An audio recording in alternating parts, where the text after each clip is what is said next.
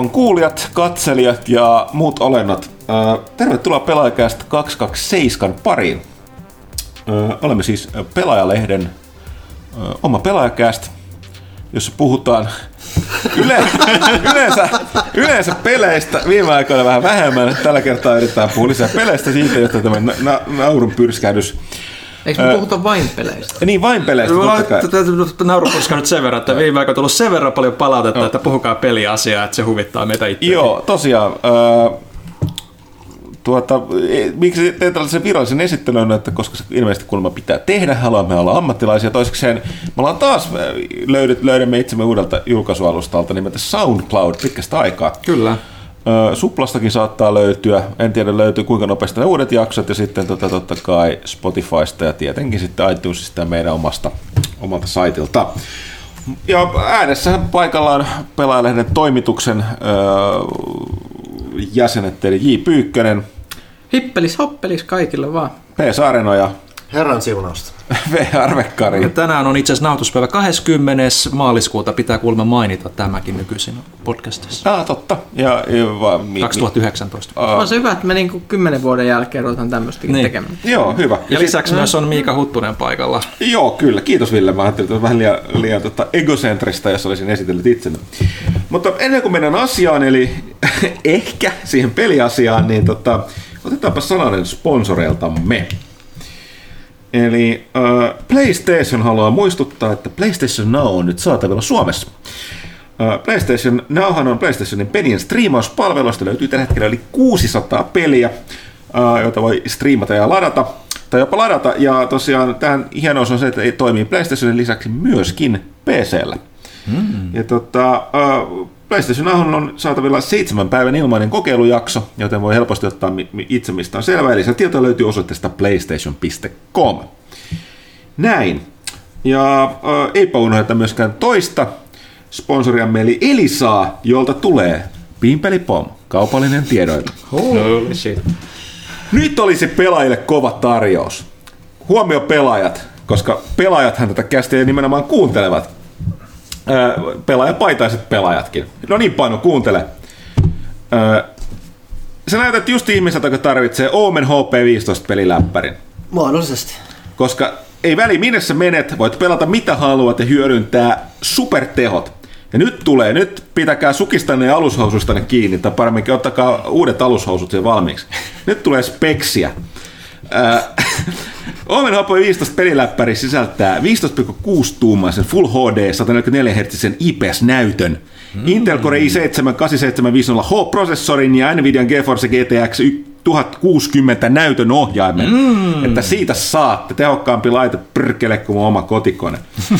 ja tarjous, tarjoushintana vain 1499 euroa tai 36 kuukauden erissä kuluitta ja koroitta vain 41,62 euroa senttiä kuukaudessa.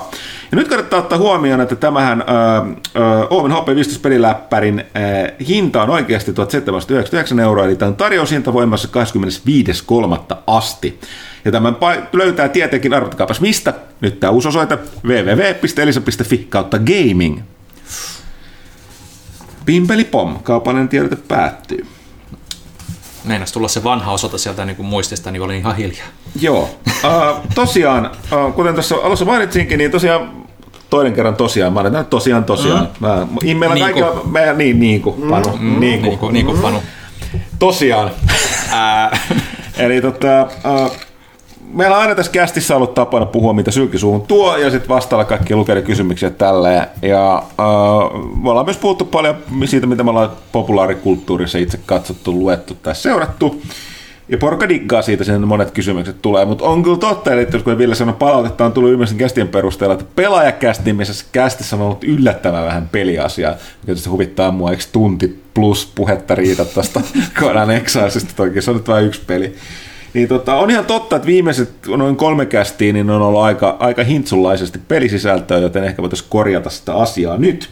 Toki asia on, me mietittiin mikä siihen vaikuttaa, niin yksi on ollut se, että Tämä on outo ilmiö, mä en tiedä minkä takia, mutta vähän on sanottu kaiemminkin, että me ellei me arvostella niitä, niin me pelataan aika vähän uusia pelejä, koska me kaikki tavalla toisaalta pelataan pelejä, jotka niin kuin, joko me kestää, kun me pelataan huviksemme mm. jotain, niin ne läpipelaaminen kestää, tai sitten on sellaisia ikuisesti pelattavia pelejä, öö, niin jotka vaan päivittyy, mutta ei varsinaisesti uusia pelejä, niin, niin niistä voidaan puhua. Plus puhumattakaan siitä, että me harvoin puhutaan pelejä, ollaan pelattu kaikki pelejä, mistä me voitaisiin puhua yhdessä. Mm. Mutta tota, ei ole tässä häiritä, katsotaan mitä tulee.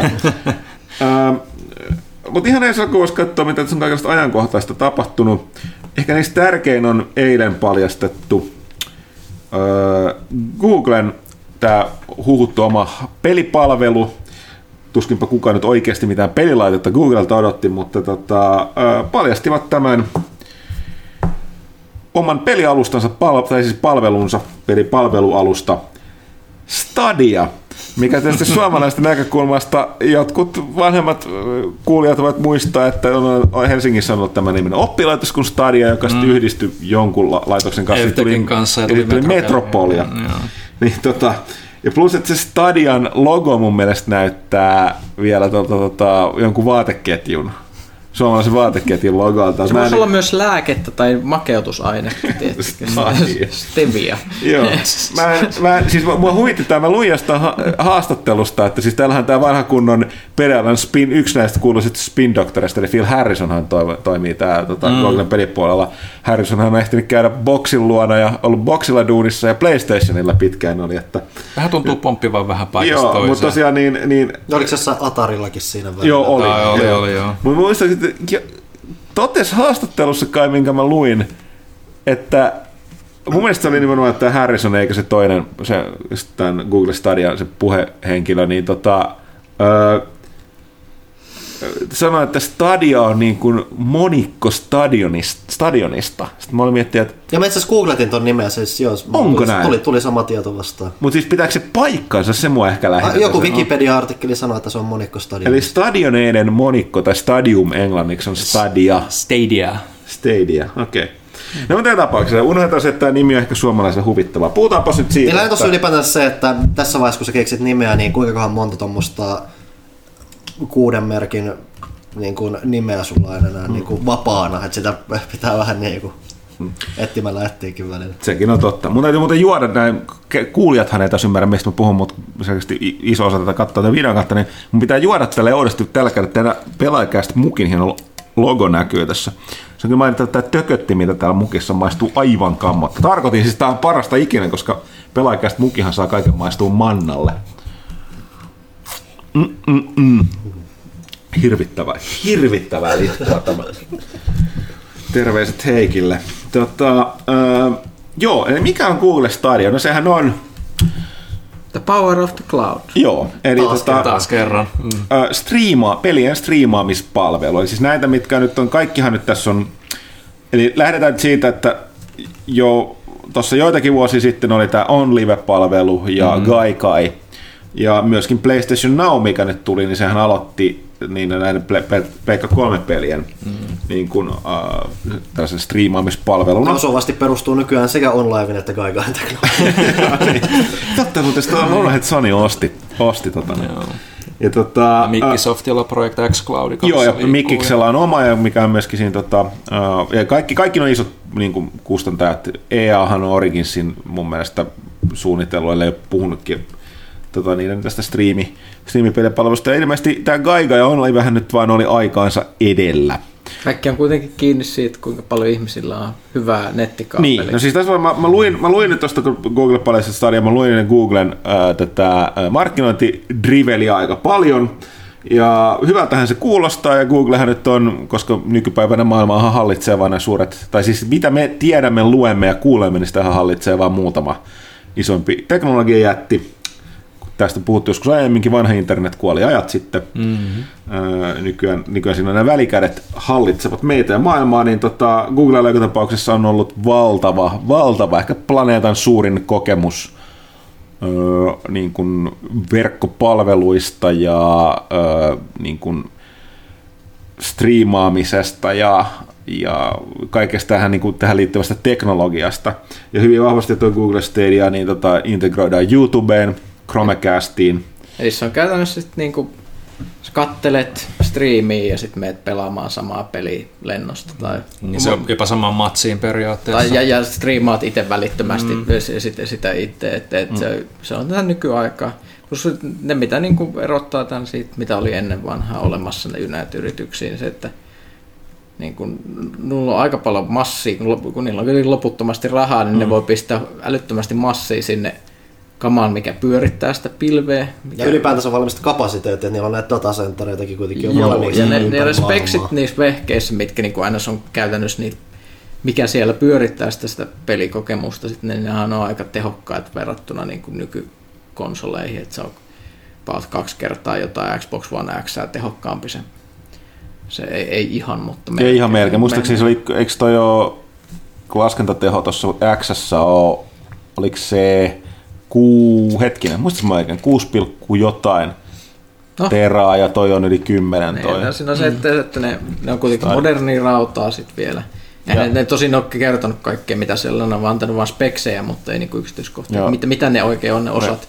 Mutta mut se, että siellä, niillä on kovat tehot, ihmisillä on enemmän nyt niinku hyvää nettiä saatavilla, ihmiset on ehkä valmiimpia lähteä tuohon, kun yhdistetään striimaus, plus ne voi markkinoida sitä YouTuben kautta. Mm. Niin, niin se on ehkä se. Kyllä, kyllä tää, täällä on ainakin paljon enemmän mahdollisuuksia menestyä kuin mitä näillä aiemmilla on. Niin, se mä olin just tulossa tähän, että, niin kuin, niin kuin, että, että, että kaikki, niin kuin Google nyt on varmaan joku firma, joka ensimmäisenä saatan niin kuin just muun muassa tämän niin kuin datacentereiden ja muiden avulla, niin on se infra valmiina tälle kaikin tavoin teknologia valmiina, mutta lopulla, kun olin sanomassa, että kaikista markkinointispiikistä huolimatta, niin loppujen lopuksi se, mikä tässä nämä vaan kuitenkaan ratkaisee, on se käyttäjien internettiyhteyden laatu, erityisesti tasaisuus sekä tietenkin se niin kuin, niiden kotona oleva, siis millä ne niin kuin vetää sitä verkkoa. Mm.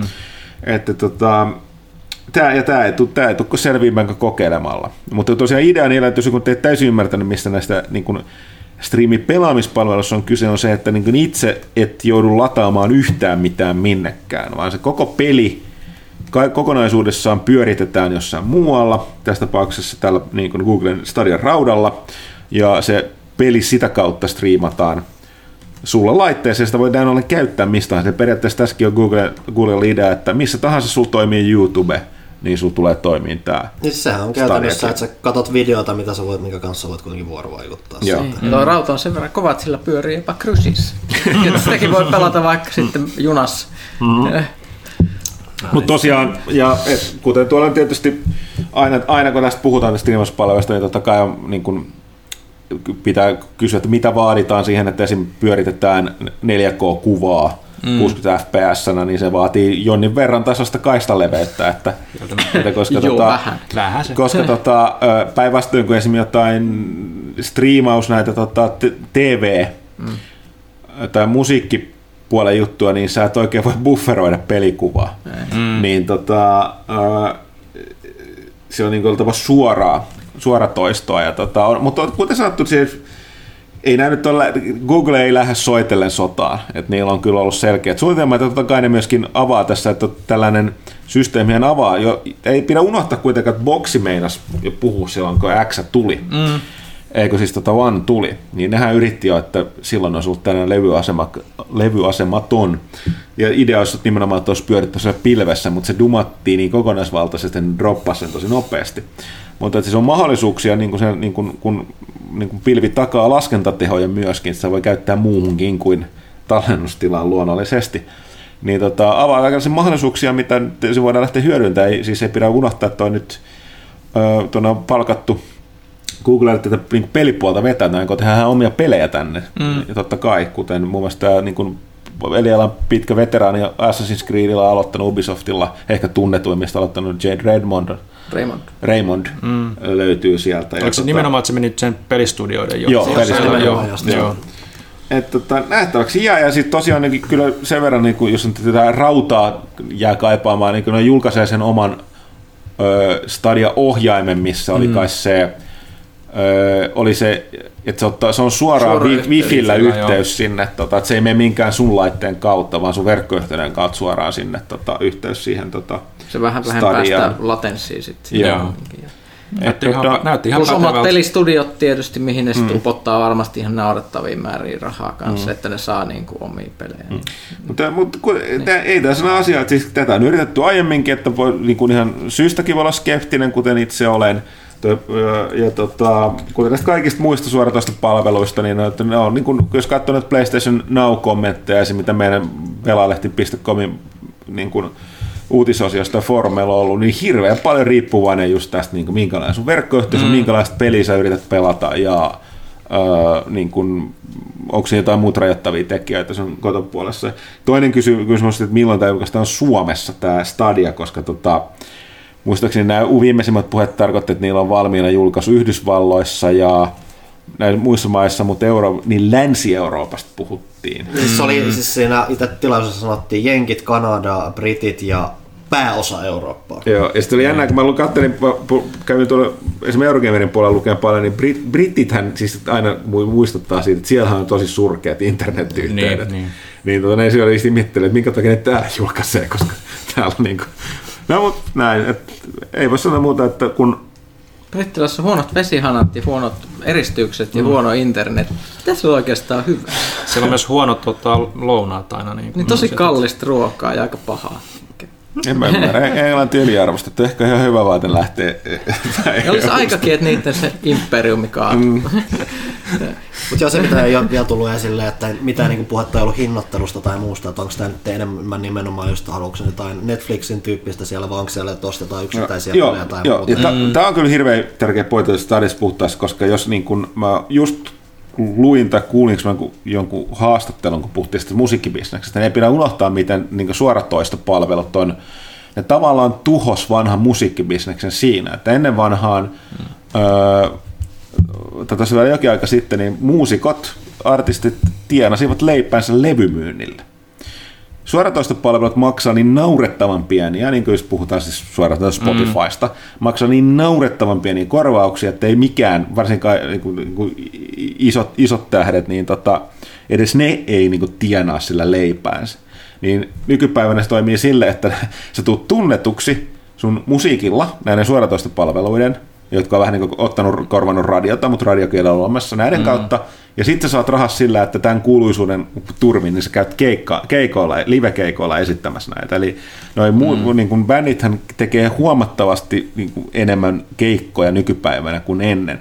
Totta kai kuluttajan näkökulmasta tämä on niin kuin lähtökohtaisesti varmaan hyvä asia, koska niin kuin suosikkiartistit tulee esiintymään Suomeen asti, niin kuin, niin kuin Suomenkin asti, paljon sen takia, että on pakko keikkailla, mutta eihän tämä pelipuolella toimisi. Vaikka Eli, lähtee keikkailemaan niin, studiossa. Niin, niin, eli, eli jos mietitään, ja sitten että Netflix joo silleen, että siellä ymmärtää, että Netflix panostaa hirveästi määrän niin kuin rahasta, mitä ne saa, niin omaa tuotantoonsa, koska ne pitää, varsinkin mm-hmm. nyt kun ne alkaa kilpailemaan, että kun tulee, ennen, ennen määrin tulee näitä kilpailevia lisää ja lisää.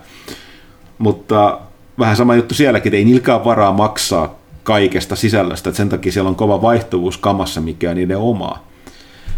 Niin tota, mutta mä käyn ihan varma, että niin kuin miten tämä, että kyllä Google on massia, mutta tuskin nekään nyt niin kuin jat, niin kuin jatkuvalla tappiolla aikoo tehdä sitä silleen, että niin kuin, ehkä aluksi ne ostaa sinne paljon pelejä. Mun, mä, mä, mm. kun ei tiedä hinnantusta tai mikä siinä on idea. Totta kai tuo avaa, koska ne niin vahvasti integroi sitä öö, noihin tota, YouTubeen niin influencerit, tubettajat tulee oli äärimmäisen ratkaisevasti tekijästä tässä, koska ne avaa suorat markkinointikanavat. Niinpä. Mä veikkaan, että markkinointirahaa tulee valumaan tubettaja ja pelitubettajille entistä enemmän tämän jälkeen, koska hei, tubettaja striimata uutta peliä heti lopussaan tota Google, Google sta, sta, Stadia, että niin kuin, ole, oletko, taisi keskellä, että niin kuin, oletko jo, oletko jo tota, tilaaja, klikkaa tästä olla heti pelaamaan tätä peliä hyvät mm. sekä pelistä riippuen striimaa ja sitten voit päästä pelaamaan se striimaajan kanssa saman pelin. Et siis tämä avaa, avaa aivan uudenlaisia markkinoita myöskin. Että mm. Tämä voi olla syy, miksi, minkä takia pelin kehittäjät tekijät voi lähteä mukaan erilaisilla. No ehkä tämä on se niiden tavallaan se keikkailu, en tiedä. Niin, mutta mut kyllä, kysymyksiä on paljon, mutta nyt on, täytyy sanoa, että puhutaan striimauspalvelusta, niin on niin iso tekijä. Siis ei pelkästään silloin Microsoftkin iso, mutta ne on vähän himmaillut sen oman tämän juttunsa kanssa. Ihan, ja, mutta Googlella on niin paljon, siis ne on sosiaalisen median jätti, mm. niin tota, ne ymmärtät, niin kuin niillä on kaikki eväät tähän, tähän tota tekemiseen. Mutta nähtäväksi jää. ihan pikkasen mua vaikeutti tosiaan, kun sen Phil Harrisonin juttuakin vuosi verran lukenut, niin aikamoista spin-doktorointia se kyllä niin kuin se läpät on ollut. No, että sen se vähän suhtaudun vähän, höpö- vähän, höpötutoriaali, vähän, vähän tota, niin kuin, ö, varauksella ennen kuin ton näkee ja kokee itse. Et siitähän se on kiinni. Mm, just, Ja se hinna, hinnat ratkaisee siinä hirveän ja paljon. just kaikkien noiden niin kuin aikaisempien pilvipalvelujen kohdalla silloin, että no nyt tämä tehdään oikein, niin kuin, että, että, että niin kuin on liveissakin silloin tuli aikoina ja niin poispäin, no, mitä se sitten oli, mutta Google on tietysti on ne resurssit. Niin. Se on eri, eri asia, koska ne menee asia. nimenomaan tämän tubettamisen, tubekulttuurin Nimenomaan. kautta, joka voi olla se, mikä on se ratkaiseva tekijä. Ky- Kyllä ihan pikkasen sillä on gaikaa ja se on live, niin siis sen lisäksi ne ei nyt toiminut ihan halutulla tavalla, mutta myöskin se, että, että tota, ei ne vaan kiinnostanut. Se ajatus ei silloin kiinnostanut No joo, pelaajia se- sepä just Et voi olla, että tässä ei varsinaisesti kalastella pelaavaa yleisöä niin paljon, tai sitten tulevan pelaajia. Mutta joo, tapauksessa mielenkiintoinen setti Google Stadia. Öö, katsotaan, milloin tänne Suomeen päin avautuu. Kellä ei mitään lisättä. Hei, Ei, mutta varmaan mä, mä mietin, mietin just kans, että siis tuleva sukupolvi, niin kuin lapsi, skidit katsoo YouTubea. Jos meillä olisi joku Stadia-palvelu ja ne pääsis pelaamaan siellä niin kuin klikkauksella jotain peli, minkä ne näkee, niin ei niitä kyllä kiinnostaisi paskan verrata, että minkälainen kuvan laatu ja lägi siinä on, toisin kuin meitä ehkä. Mm. Niin sehän ylipäätänsä mitä on kanssa puhuttu siitä, että kun mennään paljon striimaukseen ja siitä, se, siitä tulee vaan viiveeseen, että jos siitä tulee se painottuva juttu, niin pelejä aletaan sitten suunnittelemaan vähän sillä, siinä mielessä, että hei tässä on viivettä mukana, niin sitä yritetään tuoda vähän sitä pelisuunnittelua mukaan kanssa, että sinällään se ei ole niin kuin ihan doom and gloom se koko juttu, vaikka toki sekin on silti, sitten osaltaan ihan erilainen kokemus siinä suhteessa, mutta paljon voi muuttua, katsoa mm. nyt, että Googlekaan nyt ei kuitenkaan aina ollut mikään suvereeni onnistu, että milloin sitä, onko tämä Google Plus, Google Plus, on niin. nyt miten haudassa tällä hetkellä, että mm. Eikö se jo tässä huhtikuun puolella mene kiinni? joo, niin menee. joo, Ei, mun, piti, mun tuli joku juttu, vielä, mitä mun piti lisätä tuohon, mutta tota, se jotenkin karkas mun ajatuksista, kun mä maistan tätä kammottavaa töhnää, mitä täällä mukista löytyy. Öö, ei ole edes perfektoa. ei ole perfetto. Mitä, mitä mun piti sanoa? Jaa. Lisätä vielä tuohon. Nyt tulee hyvää kästiä. Auttakaa, mistä, te- mistä te puhuitte äsken? Ää, Yksityiskohtia. Suoratoisto viive. Niin, mutta, niin, mutta yksityiskohtia siis tarkemmin. Mitä Pyykkönen mainitsi? Se Tuleva sukupolvi voi hyväksyä haittaa tai muuta. tämmöisen eri tavalla kuin nykyinen sukupolvi pelaajia. Et se on nyt vähän, tai mikä katsotaan nykyiseksi polveksi. Niitäkin on niin monta nykyään, mutta whatever. Mennään mm. eteenpäin. Va- ja vanhuus ei näy todellakaan. Se mä unohdin täysin. Mennään, mennään eteenpäin. Hei, pu- puhutaan näistä digimaailman jutuista, niin mä seuraavaksi puhua Epicistä, Epic Storesta. Mitäs paha ne on nyt tällä kertaa tehnyt? Ai mitä No. ne ei ole tehnyt. niin, no siis että nythän viime aikoina on ollut useammankin pelin kohdalla vähän puhetta tästä, kun tämä Epic Store, joka tietysti lähtökohtaisesti, niin kuin mä, muistaakseni me käsittelyssä puhuttu, että siis pelien digi, digimyyntipalvelu, niin tota, Öö, ei missä tapauksessa että sitä aiemmin vuosikausia suverenisti monopoliasemassa hallinnut Steam, niin saa kilpailua. Mutta tämä kilpailu vaikuttaa olevan sellainen, että sen, sijaan, että antaisi vaihtoehtoja kuluttajille, niin nyt se no, Vähennetään. Tuota, niin, vähennetään. Ja se tuo tämän konsolisodan myös tänne PC-pelaamisen puolelle, että koska nyt hirveän paljon tuo Epic panostaa siihen, että ne hankkii noita pelejä, niin kun, mm. että ne myydään ensin Epic Storessa. Ja tämä on pikkasen ajattelut kränää pelien tapauksessa, joita on jo markkinoitu ennakkomyyty mm. Steamissa pitkään. Ja Metro, tämä tota, Exodus. Exodus oli yksi tällainen.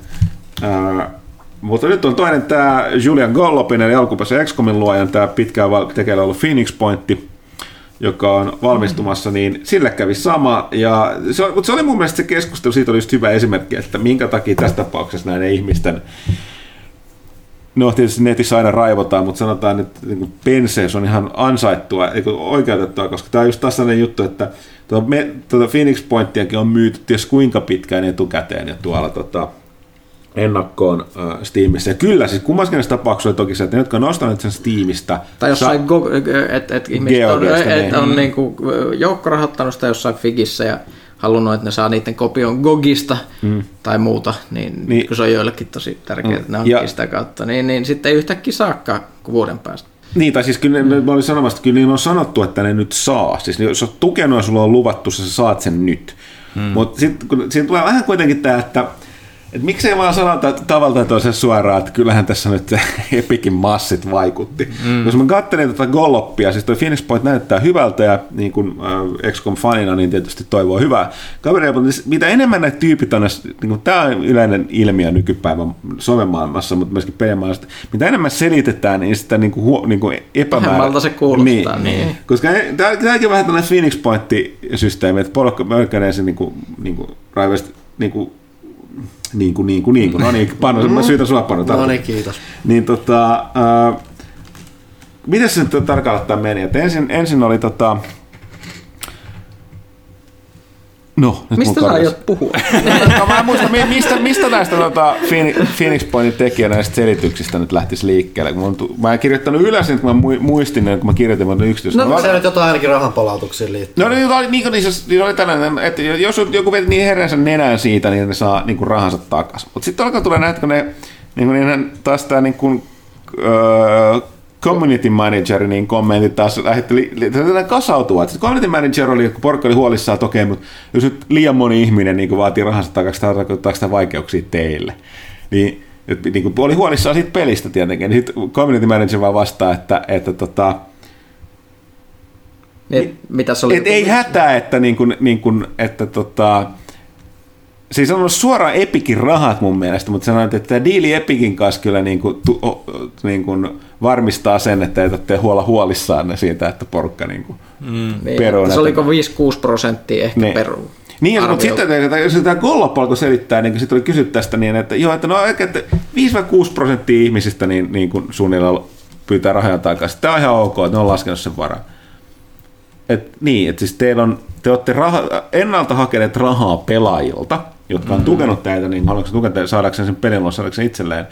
Niin nyt kun teillä on massit kasassa ja niin niiden massien kautta vielä saatu sijoitusrahaa, että niin yhtäkkiä niiden, niiden kuluttajien yksittäisten rahat ei olekaan niin tärkeää, nyt voidaan niin alkaa olevan ihan sama. Mm. 5-6 prosenttia, sä oot rahasta takaisin. Niin siis ei välttämättä ollut se, mitä siinä yritettiin sanoa, mutta sellainen kuva siitä helposti tuli.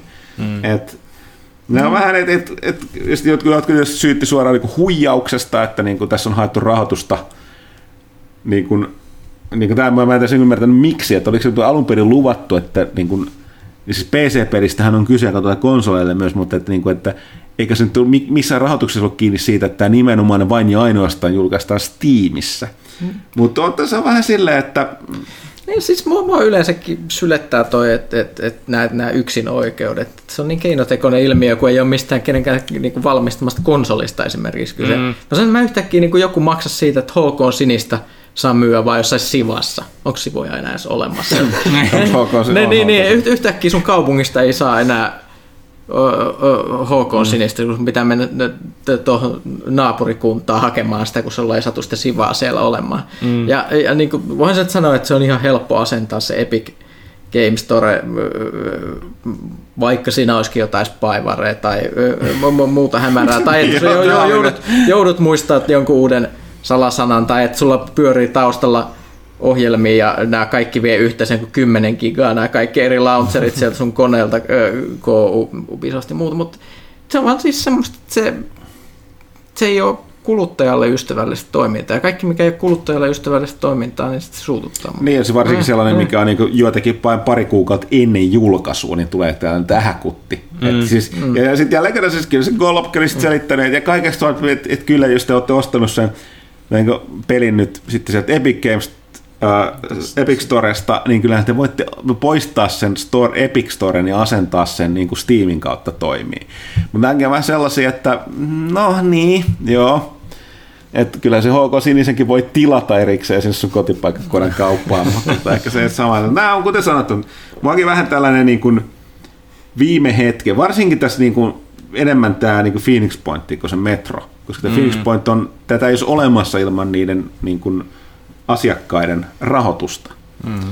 Niin sitten tuollainen, että niin kun, kun rahaa on tullut tarpeeksi, se on sijoitusrahaa, niin sitä on bisnesratkaisuja, mm. joilla, tavalla, joilla sitten tallotaan näiden sen koko homman mahdollistaneiden niin kuin, niin kuin kuluttaja rahoittajia varpaille, mm. niin sit, ja sitten se, sen takia, ihan mitä tässä selität, niin siis sun ne, niin kuin sanat on tulkittavissa aina silleen, tavalla, että nyt ahneus puhuu.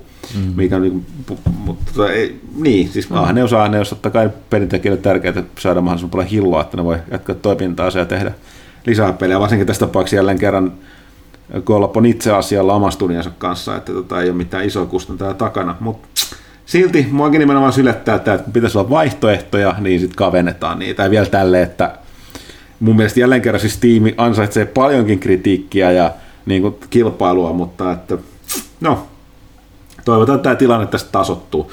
Tosiaan joo, sitten oli tästä, että, että Epic Store, niin vakoilisi sen käyttäjien Steam-tilejä, mutta mä nyt ilmeisesti tämä nyt oli vähän... No siis toi on nyt taas se tapaus, että nyt kun Epic kerää niin paljon vihaa puoleensa, nyt vähän hakemalla haetaan tiettyjä mm. asioita. Ja tokihan tossakin paljastui silleen, että se, miten se Epic Store tai se Epic Launcheri hoitaa noita Steam... Kun se sehän, mihin se esimerkiksi Steam-tiedonkeruu perustuu, on siihen, että Epicissä on mahdollisuus siirtää kavereita Steamista, Epickiä mm. ja muuta. Ja jotta se voi tehdä sitä, niin pitää olla jollain tavalla Steamin yhteydessä. Lähinnä tos nyt oli se, että se miten Epic on toteuttanut sen, niin se ei ole välttämättä silleen hienovaraisin tapa. Ja niin kuin tämä Tim Sweeney, tämä Epicin johtajakin oli vähän sanonut sille, että, jo, että tämä kun alun perin toteutettiin, niin se tehtiin silleen Fortnite-kiiressä, että meidän pitäisi tehdä tämä kyllä vähän paremmin, mutta se, että sitä kuitenkin sanotaan niin spyvareksi siellä huudellaan vähän sitten. No se on, miten paljon haluaa antaa niin kuin benefit of doubtia tämän sille niin kuin, sun koneella lymyäville tekkiyhtiöille. Niin se, Joo, siis, se, siis, se, siis sehän, se isoin tarinahan tässä on siis se, että, kannat, että siis esimerkiksi Originsia haukuttu aikoinaan spyvareksi, haukutaan varmaan edelleen. Ää, viisi vuotta sitten oli tämä tapaus, kun Newell naurasi, että ei meitä kiinnosta, mitä pornoa te kattelette. Mikä perustui siihen, että Steamin tämä väkkijuttu vähän venkslailee jo sun selaintietojen kanssa tai jotain ja muuta. Että se on aina kaikilla taas taustalla vähän. Mitä mm. enemmän vaan näitä launchereita, niin ne voi kaikki vakoilla siellä niin kuin mm. toistensa toimintaa ja sua Mm. Launchereiden kylmä sota. Täällä on huvitti se, että huomatteko että ei pidä unohtaa, että Epic Store niin toi vetäjä ja ilmeisesti yksi niin pääsuunnittelevasti Sergei Galionkin, niin sehän oli tämä, joka on tämä Steam Spy-palvelun tekijä. onko sattumaa? Epic Store. Jos joku osaa niin, repiä Steamista dataa, niin, niin, niin, sieltä niin. se löytyy. Joo, se ei pidä koskaan pidä unohtaa, että Valve on yksityinen yhtiö, eikä ole koskaan erityisesti luovuttanut mitään dataa ja muuta, että nämä Steam Spy-palvelu on hirveän tärkeä nimenomaan pelintekijöille sen takia, että ne saa jotain osviittaa siitä, miten ne pelit menestyy siellä. Hmm. Niin kun, ja mitä kautta siis se dataa, että sitähän toi niin Galionkin oli hyvä tekee. Mutta joo, Meillä yleensä tuo kommentti, niin se ihan pikkasen naurattaa nykypäivänä kaikki että pitää olla paljon varovaisempi, mitä nämä niin kuin teknologiayhtiöt ja nämä palvelut kerää mm. ihan liian myöhäistä. Siis aivan liian myöhäistä. Jos sä omistat älypuhelimen, niin ihan liian myöhäistä. Siis, siis mä oon lähtenyt siihen, että sitä vastaan ei, siis on ihan liian, ei, niin, ei auta siis enää. Edelleen, jos, jos ne, siis niillä, on, niillä on kaikki niin, mahdolliset... Ne tietää kaiken niin, susta. Ja, te... tietää jo nyt, että ihan sama, jos sun, jos sun niin kuin, tota, mielenterveyttä edistää se, että sä muuttelet sun privatietoa niistä näistä mm. palveluista. Jo, oot käyttämättä sitä tai tätä, niin fine, mutta aivan liian myöhäistä. Mutta siis se, että, se, että tota, jos näiden kaikkien lakien ja GDPR ja muiden seurauksena sä voit, on, on la- laillisesti vaadittua, että jos tämmöiset joku palvelut on kerännyt susta tietoa, niin sä voit kysyä, mitä sitä tietoa susta on, on, niin. on kerätty. Mm. Sä voit pyytää niitä esimerkiksi Facebookilta ja Googlelta, mutta jos kertoo jotain, että jos sä pyydät vaikka Googlelta sen datan, mitä ne on niin kuin kerännyt susta, niin siinä menee muutama päivä, koska niiden pitää koostaa ja zipata se semmoiseksi viiden tai kuuden gigatavun paketiksi, yep. jonka, ne, jonka, ne, jonka sä voit sitten ladata. Siis tämä ei ole mikään vitsi. Ei ole, ne, ei siis Googlella on meistä jokaisesta gigatavuuttain tietoa, muun muassa kaikki, mitä sä oot ikinä searchannut, missä sä oot ikinä käynyt, niin kuin kaikki, mitä sä oot oikeastaan ikinä niin, tehnyt, mikä liittyy esimerkiksi siihen, että miten niin, karttatietoja tai mietin jotain Google mm. Me, me, me, siis se, on, se, on, se on ihan järkyttävää, että sen kun tekee, niin se avaa sun silmät lopullisesti semmoiseen kyberpunkahdistukseen. Mm. Joo, mulla oli se yksi frendi, mm. joka vieläkin, se on kirjoillut sitä, että se vanha puhelin, siis silloin vanha tällainen nestekide-ruutunen puhelin, mm. jossa on tota, ei ole älypuhelinta. Ja se on kirjoillut sitä, että se alkaa vetää niin viimeisiään, että että sen olisi pakko, se ei halua ostaa älypuhelinta, se on eniten meistä turvassa, koska se ei ole ikinä omistanut yhtään älypuhelinta. Mm. Et, et, niin kun, mut ehkä sekin joutuu kohta taipua ja sitten se kaikki meni, mutta joo siis niin kun, Jep, että mä voin vaan kommentoida, koska mä välillä naurattaa, kun ihmiset on mukaan niin huolissaan, niin se tekee kaikki turvatoimia, kun mä oon miettinyt, että, että, että okei, jos, jos et sä omistanut koskaan älypuhelinta, etkä kirjautunut ikinä sisään mihinkään sosiaalisen median palveluihin, niin sit toi ehkä kannattaa, mutta muuten niin ihan sama. Mm. Ja sitten ehkä siinä on mahdollista, että pitäisi pyytää, että ne poistaa ne kanssa, mutta tosiaan niin eipä taida, ei taida siitäkään loppujen lopuksi ole paljon apua. Eikä hän on myyty jo eteenpäin muuta. Niin, niin jossain se on surullista. Tämä oli, mä kerroin viime vuoden puol- lopulla, kun mä jossain kästissä mainitsin, mä luin sitä kirjaa, mikä oli se Everybody Lies, mikä oli se niin kuin, tiedon datan keräämiseen. Mm. Tänne Googlen entisen analyytikon, analyytikon tota, uh, juttu, mikä niin kuin, kertoi siitä, että miten nimenomaan tämä niin kuin, search engineet ja sosiaalisen median niin kuin käyttö paljastaa ihmisestä ja sen psykologista paljon enemmän kuin koskaan aikaisemmin on mahdollista, koska se on, se on puhdasta tietoa, mitä ei ole filtteröity kysymysten tai kysymyksen asettelun niin kautta. Se on käyttäytymisdataa 24-7. Joo, ja mm. niin kun, silloin, koska se, se, se oli hyvä pointti siellä, että äh, ihminen ei ikinä, se nimi viittaa siihen, että ihminen ei ikinä niin rehellinen missään kyselyssä, koska kun sinut kysyy, vaikka se kysymys olisi kuin neutraali, niin kun sä luet sen kysymyksen, niin tota, sä välittömästi ensin alat niin kuin, ihminen tekee välittömästi sellaisen ratkaisun katsoa. Mitä ne tulkitsee Niin, miten ne tulkitsee mm. tämän ja mikä vastaus saisi mut näyttää hyvältä, vaikka sitä kysymystä ei kukaan muu ikinä lukisi. Eli siis mm. ihmisen psykologiassa joku tällainen. Mutta sen sijaan se, mitä sä kirjoittelet sun search engineihin tai asioita, mitä sä etsit, kun niitä yhdistetään tapahtumiin ja asioihin vielä, kuten Google teki. Tähän niin huvitti kanssa, mä luin siinä, että siis, tämä kaveri ei missään vaiheessa millään kyseenalaistanut, että onko se mitä tämä Google tekee tai on tehnyt, niin jollain tapaa arveluttavaa tai väärin, vaan se sanoi, että se avaa niin hämmästyttäviä mahdollisuuksia niin kuin tulkita ja lukea ja analysoida ihmisiä ja ihmiskuntaa kuin koskaan aiemmin. Niin tavallaan siistiä, mutta tavallaan silleen, että hmm, joo, et, kiva. Et, vaikka, vaikka mitään tätä dataa niin ei yhdistettäisi yksittäisiin ihmisiin, koska tuollaisessa niin kuin, tutkimuksissa niillä ei ikinä mitään merkitystä, niin, niin on se, se silti aika kylmäävää, että kun no, tarkasti no. niin kuin sunkin kaikki no, asiat tiedetään. Tähän liittyy niin paljon muutakin esimerkiksi se, että kun mä en tiedä tuleeko teille spämmin mainoksia esimerkiksi. Puhetta peleistä. No, siis tää, tää, Oli se niitä tangenttilaivan kapteenit taas. Kaikki, kaikki liittyy suoraan tähän Googleen ja muuhun, mm. mutta esimerkiksi, en, nyt ollaan vähän tangentilla, mutta se, että tuleeko teille mainoksia näistä ilmaisista geenitesteistä tai halvoista geenitesteistä, että testaa jotkut niinku sukujuuresi tai et tiedät montako prosenttia olet. Ei sentään. Se, se, se, se, on siis, se on, se Jenkeissä se on tosi suosittu. Ja se on käytännössä, ne, ne lafkat vaan niinku harvestaa ihmisen DNA-tietoja ja lähettää sellaisia epämääräisiä tuloksia, joilla niin kuin ei oikeasti mitään väliä, mutta sitten niillä ne omistaa sun DNA-tiedot. Et, et, et kannattaa esimerkiksi tämmöistä miettiä ennen kuin osallistuu johonkin sukujuurten tutkintaan, että ne voi sanoa, että sinulla on kolme prosenttia romanialaista tai jotain, mm. mutta sitten ne myös tie, tietää, että niin kuin, mille mille taudeille sä oot geneettisesti altissa, voi vaikka sit myydä ne sun vakuutusyhtiöille tulevaisuudessa ja todeta, että sä et saa mitään vakuutusta, koska sulla on sä Tästä tangentista hyppään toisen tangentin, tuli meille romaneista. Tiedättekö, tai nyt niin. tietysti se on tyhmä kysymys, mä sanon vaan, että on, on, tiedän tällaisen mielenkiintoisen faktan, nyt tiedät, että te, tekin tämän jälkeen myöskin kästin kuulet, että romanialaiset on, oliko se nyt niin kuin DNAltaan lähimpänä antiikin roomalaisia kuin mikään muu kansa maailmassa. No niin, ne on niin sanotusti puhtaampia, niin kuin, ne voi olla tämä suomenkielinen nimi saattaa Nimi paljastaa kaikki. Mutta tota, ne, on, ne on ilmeisesti, joo, mä muistan, olen hetkinen, onko se entisiä Illyyri, niin kuin, onko se Illyyrian valtakunta siellä, joka oli yksi näistä Rooman ensimmäisiä vallatuksia, joka romanisoitui todella nopeasti. Mihin liittyy, että paradoksilta ilmestyy ensi kuussa Imperator Rome. Hyvä, kyllä. Takaisin peliasiaan. Pyykkänen pelasti. No niin, siirrytään eteenpäin. Joo. No niin. Hei, äh, ennen kuin puhutaan pele, niin kuin peleistä, mitä me ollaan pelattu, niin tuossa olisi yksi juttu vielä. Öö, hetkinen nimeltä Janne Rautiainen otti meihin yhteyttä. Hän kaipaa vähän apua. Eli öö, hän kuuluu tällaiseen kasettilamerit öö, ryhmään, joka on on... Onko tämä itse valittu nimi vai annettu nimi? Ilmeisesti itse otettu kasetti Lammerit. Olet omien sanojensa mukaan vuonna 2011 perustettu magneettisen ja optisen median arkistointiin erikoistunut digiarkeologiaryhmä. Okay. Eli me niin kuin kerää kaikenlaista niin kuin vanhalla niin kuin, uh, nimenomaan magneettisella optisella medialla ollutta, eli kaseteilla, levykkeillä ollutta tavaraa ja laittaa ne niin kuin, tekee niistä niin kuin digitaaliset arkistot ja myöskin ilmeisesti sopimuksen mukaan sitä antaa näitä takaisinpäin näille, jos on haluaa tekijät. Mutta he etsivät tällaista Suomen pelihistoriaan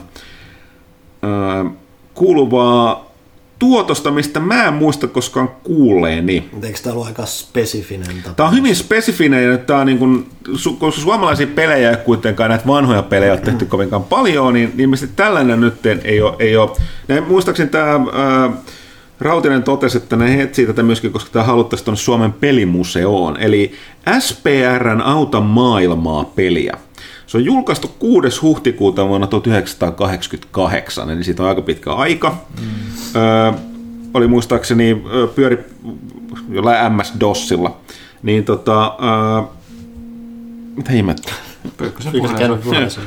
Niin tota, tosiaan niin SPRn, SPRlle tehtyä ää, niin kuin opetuspeliä, ja tota, ei ole löytynyt toistaiseksi, mikä on aika jännää, että ei ole mistään löytynyt. Kuuleman mukaan SPRn pääkonttori tai aluetoimistoista sitä ei löytynyt, ja nämä pelillä te- teki silloin Brainware ja Top Team, niin se väki, mitä ne on onnistunut jäljittämään, niin heillä ei myöskään mitään tietoa.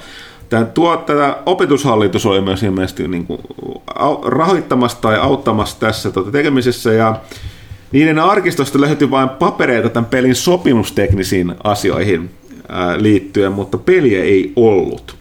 Eli siis, koska nyt katso, nyt, nyt tarkistetaan pelaajakästin voima, joka on luultavasti vähemmän kuin sukallisessa märkää kaurapuuroa. Mutta tota, sikäli jollain on mitään johtolankoja SPR auta maailmaa pelistä vuodelta 1988, niin olkaa yhteydessä kasettilamereihin. www.kasettilamerit.fi löytyy, löytyy lisää tietoa. Eli jos jostain syystä mitään vihjeitä tai jostain syystä löytyy jolta jossain muodossa tämä peli itseltään, niin, niin kertokaa heille. Kertokaa myös meille, jos tämä, tämä löytyy. Jänniä löytyy, tapauksia. niin- Tuommoinen ihan vastaava oli yhdessä jonkun Alkon pelin tai vastaavan kanssa, että Alko oli tehnyt jonkun juomisesta valistavan pelin tai jotain joskus kanssa 80-luvulla tai Sen muuta. nimi tuskin olisi Spurguks. Jonnet ei muista. sit- Sekin oli tosiaan etitty kissojen ja koirien kanssa. Ilmeisesti sit lopulta löytynyt. Ja kaikkea Hau- jännää. Hauveli winahtaa. Muistatte Spurguksissa, kun koira kyykyi. En mä Jos kettumiellä, se kuoli, niin hauveli winahtaa. Okei. Te ette ole pelannut Spurguksiakin. Ei, tullut Hyvä, pelattu. hyvä. Selkeästi jääty jostain paitsi. Olette poliittisesti erittäin epäkorrekti peli, varsinkin nykyaikana. Öö, joo. Okei, mutta hei, pitäisikö puhua peleistä? Mitä mieltä Jos on ihan pakko. Jos se ihan pakko. Mutta tässä puhuu nyt siitä tosiaan, että käydään läpi, mitä me ollaan viime aikoina pelattu silläkin, siltäkin, silläkin vaaralla. Voiko niin sanoa? Silläkin vaaralla, että nämä voi olla vähän vanhoja tuttuja. Kuka haluaa aloittaa? Vai määräänkö minä aloittajan täältä? Tämä on koulu, koulu esitelmässä. Esitelmä tuota Me ei ole sitä tunnelma. YouTube-sukupolvea. Me ei olla YouTube-sukupolvea, joo. Valmiita esiintymään aina. No Ville, sä oot niin vähän äänessä, niin kerro Judgmentista jotain. Voit aloittaa tästä, että minkä takia se on ollut otsikoissa viime aikoina. Niin, eli Judgment, eli Segan Yakuza-tiimin uusi peli, oli Japanissa nyt ainakin joutunut pienen huumeskandaalin kouriin, koska tota, yksi niistä näyttelijöistä, joka siinä pelissä on, niin kärähti ilmeisesti nyt siis kokainin käytöstä, mikä on Japanissa aika no-no, aika semmoinen niinku ura itsemurha Joo, ja siellä päin maailmassa. Että toi Petteri Uustalohan kirjoitti aika hyvä idän, idän Lumma-blogin tuossa viime vuoden lopulla aiheesta, niin kuin, että sit jos se niin kuin kiinnostaa, niin sitä kannattaa käydä tsekkaamassa, mutta vedettiin sen myötä pois niin kuin Japanissa myynnistä Toistaiseksi ainakin. toistaiseksi ainakin. ennen kuin Markkinointiin tota- vedettiin niinku jotain twiittejä poistettiin ja Mutta oliko se niin kuin nimenomaan puhtaasti siihen peliin liittyviä, vai oliko se nimenomaan sen näyttelijän rooliin liittyviä No siis, twiittejä? Näin mä niin kuin No ymmärsin. twiiteistä mä en ole varma, mutta siis Joo. sehän minkä ne teki, että siis sillä, en ole nyt viime aikoina katsonut, mutta nehän siis veti pelin kotisivut sivuun kokonaan. niin, siis mutta tää, kun katselin, katselin näitä kommentteja, mitä tosiaan, kannattaa tosiaan lukea se Uusitalon Petteri, tota kolmani aiheesta, mutta Japanissa tosiaan niin huumeiden käyttöön suhtaudutaan äärimmäisen jyrkästi. Joo. Ja sit, mutta täällä nimenomaan ihmeteltiin, että mitä, minkä, takia, niin minkä takia koko peli ollaan vetämässä pois ja huolestunut, että tuleeko se länsimarkkinoille. Sitä tästä meillä ei ole mitään tietoa vielä, mutta Joo. Japanissa on nimenomaan tällainen perinne, että jos julkis, erityisesti julkis, öö, tämä koskee tietysti muitakin mut, ihmisiä, mutta julkikset etenkin, jos ne mogaa, erityisesti rikkoo lakia tai niin kuin huumeiden käytön esimerkiksi, niin se on, siellä, siellä on sellainen, mikä länsimaalaisesta näkökulmasta on vaikea ymmärtää, että se, japanilaisessa kulttuurissa katsotaan, että ö, niin kuin, se on se, että ei saa, se on tosi korkeat standardit kaikilla, mutta mm. myös niin kuin pitää niitä yrityksillä.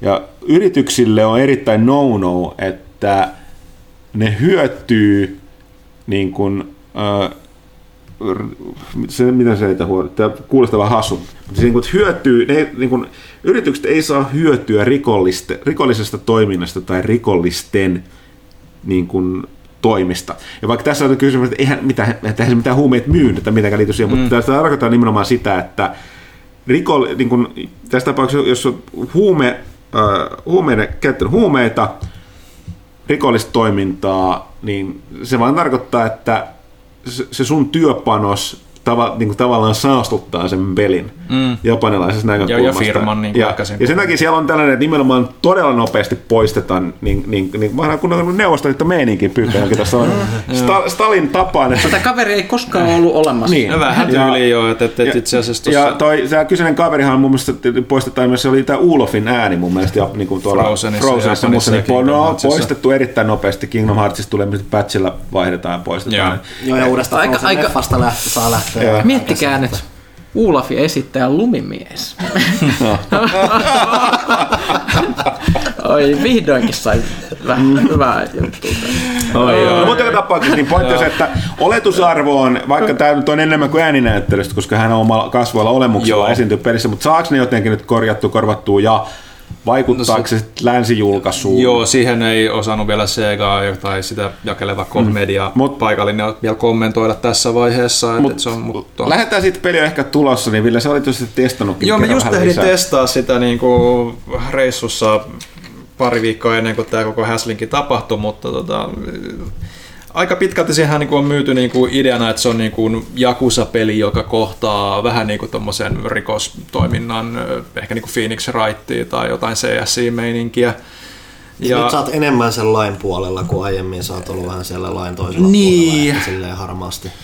Et, et, et, et, et, se, mikä niinku siinä niinku vaikka julkistuksen yhteydessä tuli hyvin selväksi, että tämä niin pohjautuu tosi vahvasti niin kuin siihen Jakusa-maailmaan, niin silti vähän tavallaan yllätyi, että se miten niin kuin suora Jakusa-peli se oikeastaan on. Että ihan tismalleen sama Kamurochon alue kuin tota, kaikissa aiemmissakin Jakusa-peleissä, vaikka tämä nyt myydäänkin täysin uutena pelisarjana – että et kaikki niinku taistelut kadu, kaduilla tulevat nilkit on niinku tismalleen niinku periaatteessa samaa mätkintää, mutta niinku tarinatehtävissä on huomattavasti erilaisempi fokus verrattuna sitten tietysti Jakusaan, että, että siinä on enemmän just sitä, että no, lähdetään tutkimaan sarjamurhia ja keskustellaan enemmän niin kuin ihmisten todistajien kanssa ja ja, ja sitten seurataan epäiltyjä ja tunnistetaan niitä valokuvista ja kaikkea tämmöistä pientä. Niin kuin, se tuntuu enemmän, että se on niin semmoista vähän minipelimäisempää niin kuin, tietyllä tavalla se, ne, ne niin kuin tehtävät siinä kuin ehkä Jakusas, jossa menet vaan paikan päällä ja hakkaat porukkaa, mikä on tavallaan kyllä ihan niin kuin,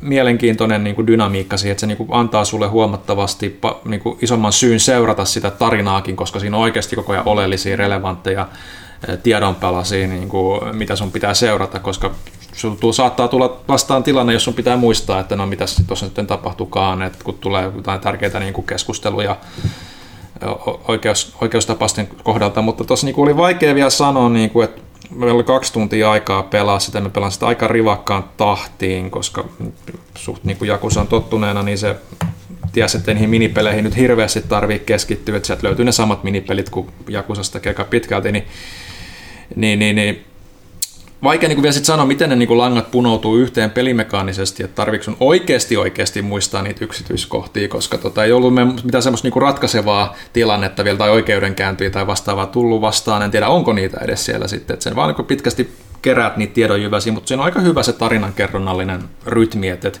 sulla jää ne kuitenkin sille, että kun se joudut tutkimaan, että no takapihalla on esimerkiksi sanotaan vaikka turvakamera, niin että onko se turvakamera ollut päällä, tämmöisiä asioita, kun sä käyt itse fyysisesti katsomassa, niin totta kai se niin jää sun paremmin mieleen, että se ei ole niin puhtaasti semmoinen niin tarinankerronnallinen elementti siinä, mutta tota... Tehdäänkö siinä noista yksityiskohdista jotain muistiinpanoja, että onko se joku logi jossain, mikä niinku merkkaa, että ahaa, tämä juttu oli näin ja näin ja näin, vai onko se... No siis kyllä siellä on niinku kerääntyy sitä infoa sinne backlogiin tai sinne menuihin, että ei siinä niinku mitään fyysistä kirjaa esimerkiksi ole, mutta, mutta niinku, joo, kyllä ne niinku pystyt käydä tsekkaamassa niitä taustoja vielä sitten jälkeenpäin ja hahmojen niinku kuvauksia ja tämmöisiä näin. Aika vahvasti just niin kuin sen Phoenix Wright-tyyliin, että, että pystyt käymään tsekkaamassa niitä, mutta tosi niin kuin, silleen niin kuin jännä, että mä vähän niin kuin toivoin, että se olisi ollut ehkä enemmän niin kuin irtiotto siitä Ryokaku Studion niin kuin perusmeiningistä, vaikka mä tykkäänkin Jakusasta, niin kyllä sen kymmenen pelin jälkeen se Kamurochon koluminen alkaa niin kuin oikeasti olemaan vähän niin kuin semmoinen niin kuin nähty juttu. Et viimeksi kun ne teki kuitenkin sen täysin uuden pelin, mikä ei pohjautunut Jakusa kaavaan, eli ei lasketa tätä North Star, North Fist Staria, Niin, Fist of the North Star. Fist, of the North Star, ja niin edellinen oli Binary Domain. Se oli jotain ihan erilaista. Se oli jotain ihan erilaista, se oli aivan loistava peli mun mielestä. Mm. Kaikkea. Big Bowlle terveisiä. Big, Big Bowlle terveisiä. Niin jotenkin kaipasin, että nyt vähän tekisi jotain sellaista, niin kuin, niin, niin, mutta lähdetään taas sillä Jakusa-kaavalla, että, että se niin kuin ehkä sääli, mutta jos siitä tykkää, niin kyllähän se niin kuin varmasti tulee niin kuin iskemään. Että, Tai sitten ei. tai sitten Ei koskaan. Sitten se ei vaan nähdä koskaan. Mm. Niin, se, se, se, se on vähän jännä nähdä, että miten sen kanssa nyt käy. Et, et, et, et. Muuten niin kuin silleen tosi positiivinen mielikuva siitä tarinan kerronnan laadusta, että se oli niin kuin selkeästi panostettu siihen ja mielenkiintoisia hahmoja ja niin poispäin, mutta tota, kahden tunnin perusteella on silleen niin kuin aika vaikea sanoa enempää niin kuin tälle ympäripyöreästi. Tai se enemmän, mitä sä sanot, niin sä kirjoitat sen tuohon meidän Eskun Niin, lehteen sitä mä yritän tässä vähän niin kuin olla, että ihan kaikkea höpisee. Eli kyllä, eli jos on Ville miettii, että lisää tuosta Judgment ensitestistä, Vähän niin löytyy tuosta kootumpia ja paremmin niin, uut, mietittyjä. uutikun pelaajista. Ö, Nyt kun pääsit vauhtiin, sä oot- sen lisäksi oot pelannut öö, erästä rantapallopeliä, ei kun siis tota, taistelupeliä. No, jotain palloja siellä pomppii Joo. kyllä, mutta... Dead or Alive 6. Niin, just se oli, kun mä huvittin se, että nyky, nykyajat on muuttunut, niin tota, mielestäni nämä tekijät lupasivat, että ne suhtautuu näihin hahmo, kaikkiin hahmo, lähinnä siis naishahmoihin paljon kunnioittavammin kuin ennen ja tällaista, mutta mä oon kuvista päätellen, pelikuvasta päätellen, niin No siis, ei, ei varsinaisesti siis se, ei ole, se ei ole ihan niin in your face se niin kuin heruttelu siinä kuin ehkä Doa Vitosessa. Doa Vitosessahan esimerkiksi, jos sä niin kuin hävit matsi, niin sulla tulee semmoinen superzoomi siihen maassa huohottavaan hahmoon, niin kuin, että semmoiset on niin kuin lähtenyt ko- kokonaan pois. Että se on enemmän niin kuin siinä mielessä paljon siisti, mutta kyllä sieltä löytyy sitä niin kuin paljastavaa asua edelleen. Ja ensimmäinen va, niin kuin verkkomatsi, mikä pelasin, niin tuli Kristi jossain stringeissä silleen. Niin, no niin, että kyllä se niin kuin, Kuulostaa siis vanhalta vanhalta Dealta. dualta, mutta siis, mut kaikki ne niinku, emopelin niinku asut, mitä siinä on, niin nehän on aika, aika niinku siistimpiä kyllä. Et Eli se teki löytyy- sen oivallisen- teki sen, ne teki sen, ne teki sen oivallisen ratkaisun, mikä ne totesi jo Doa Vitosen kohdalla, että ne, ne paljastavat puvut myy 90 euron season passejä, joten ne kaikki... 90 euron season Joten, passi. joten ne kavaa siellä. Mitä kuukautta. vittua, anteeksi kiroiluni. Ja se kattaa kolme kuukautta. Kolme kuukautta. Jep. Sitten varmaan tulee lisää. Niin kato, tulee vuodessahan on kuitenkin seasoneita niin kuin kevät, kesä, syksy, talvi. niin, niin. Eli, eli se mitä 270 peli päälle, se on semmoinen 300 euroa, niin saat kaikki asut peliin. Joo, mutta mut siis se hyvä puoli siinä on kuitenkin... paradoksikin ottaa jo vähän oppia. Että No, mutta no niin, se on vapaaehtoista, joten No, mutta jos sä, nyt se on se, että jos sä haluat sitä kamaa, niin sä voit maksaa siitä vielä erikseen. Niin kuin, et, et, mutta jos niin kuin pysyy, halu, ei ole semmoisesta kiinnostunut, niin se pääpeli on niin kuin pysynyt suht siistinä. niin.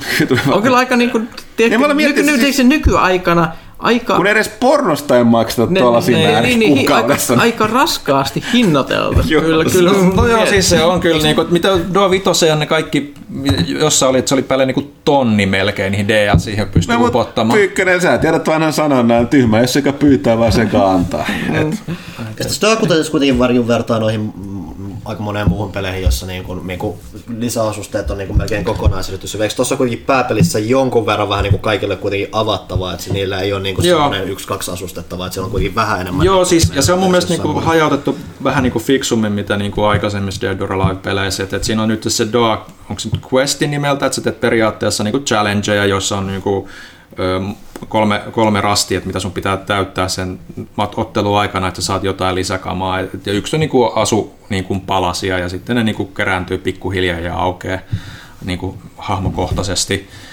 Ja se on niin kuin paljon niin kuin semmoinen kivempi syy, niin kuin, että siellä on semmoista unlockattavaa tavaraa, mikä niin kuin, pistää sut pelaamaan sitä peliä enemmän. Et, et, et, mm. et sieltä löytyy myös sitä tarina niin kuin infoa ja tämmöistä näin, että et, et, mikä on silleen, vaikka se tuo koko mikä mitään syvällistä, niin on se sille ihan hauskaa niin kuin niitä taustoja tehdä, kun ne kuitenkin tuo sitä niin kuin siinä tarinamoodissakin vielä erillisessä niin kuin esiin, ja onhan se nyt jotain kaikenlaista niin kuin ihmehäröilyä tapahtunut vuosien varrella. Niin... No miten se nyt Doa, siis edelleen Doa mm. vielä ehkä röyhkeämmin, vaikka se DLCstä katsotaan, mutta mitäs pelinä?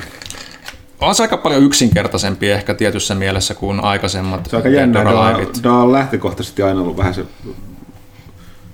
yksinkertaisempi. Joo, no siis vitosessahan se lähti, niin kuin, että sieltä tuli niitä semmoisia vähän monimutkaisempia strategioita sinne taisteluun, mutta nyt ne on niin kuin korvautunut aika pitkälti noilla breikki-hyökkäyksillä ja torjunnoilla, mitkä on aika pitkälti niin kuin tehokkaita, tehokkaita hyökkäyksiä ja puolustuksia, jotka käytetään, kun se mittari kasaantuu siellä. Että ne menee yhden niin kuin näppäimen niin kuin kautta aika pitkälti, että se niin kuin suoraviivastaa sitä ja verkkopuolella jengi rupeaa spämmimään sitä aika paljon, mutta sitten kun sitä rupeaa vähän syventymään siihen, että milloin sitä kannattaa käyttää, niin sieltä saa aika helposti niin kuin edun niitä spämmiviä pelaajia vastaan, että se kääntyy niitä vastaan. Mutta aika pitkälti, niin kuin jos olet pelannut yhtäkään Dead or Alive-peliä aiemmin, niin toi on hyvin tuttu, hyvin tuttu, niin kuin, että totta kai liikevalikoimat jonkun verran parantunut ja on se niin kuin super solid mun mielestä edelleen se miten se niin kuin potkujen ja lyöntien ja heittojen ja torjuntojen niin kuin, tota, se, niin kuin se neljä, missä ne niin kuin torjuu toisiaan, on ihan, ihan, ihan toimiva edelleen. Et, et, tosi tyydyttävää aina, kun onnistuu blokkaamaan tai tekemään comebackin niin kuin taisteluissa noiden hyökkäysten muodossa, niin se, kyllä se niin kuin, Mä oon, tämän takia mä en puhu ikinä paljon, koska mä en osaa koota ajatuksia. Niin puhuessa mä osaan koota kirjoittaessa paremmin. Mutta... No ihan hyvä, että sun arvostelu Dead or Alive ilmestyy tuohon huhtikuun pelaajaan. Mm, joo. Ehkä se on vähän koherentimpaa. Vähän mä toivon että päätoimittajana, että se on koherentimpaa kuin tämä. Mutta mä, mä, mä, just, että kun mä en ole tangentilaivan kapteeni niin kuin tehnyt, niin mä en osaa ikinä. Tuli tuosta perusidea selville kuitenkin. Joo, mutta kyllä se, kyllä se on hyvä peli siis edelleen. Et, et, et, mä, mä oikeastaan melkein tykkään, että se on vähän tuommoinen niin yksinkertaistumpi henkilökohtaisesti. Et, et, et, en tiedä miten niin noissa kunnon HC-pelirintamilla tai HC-taistelupelirintamilla sitten suhtauduttu siihen. Tai. Okei, kuka saa olla seuraava uhri? Tarkoitan ää, puhuja. Mä en edes tiedä, mitä, muita, mitä te olette edes puhumassa, niin mä en oikein tiedä, mitä te kannattaa. No hyvä, ehkä siitä ilmoitit juuri vapaaehtoiseksi. Hei, kerro meille Panu Baba Is Yousta. Mikä, Baba Is You on suomalainen peli, indie-peli, ilmeisesti yhden hengen. Äh, toki jota on kehuttu aivan ilmiömäisesti.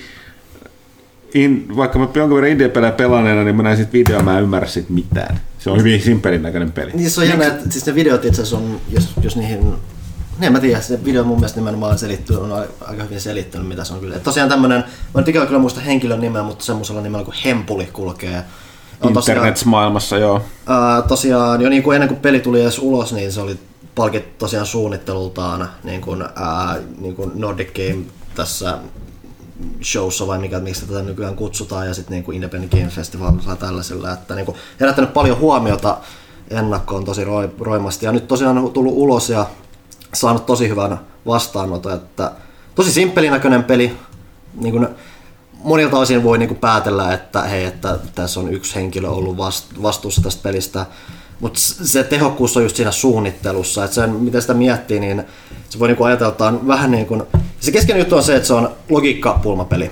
Mm.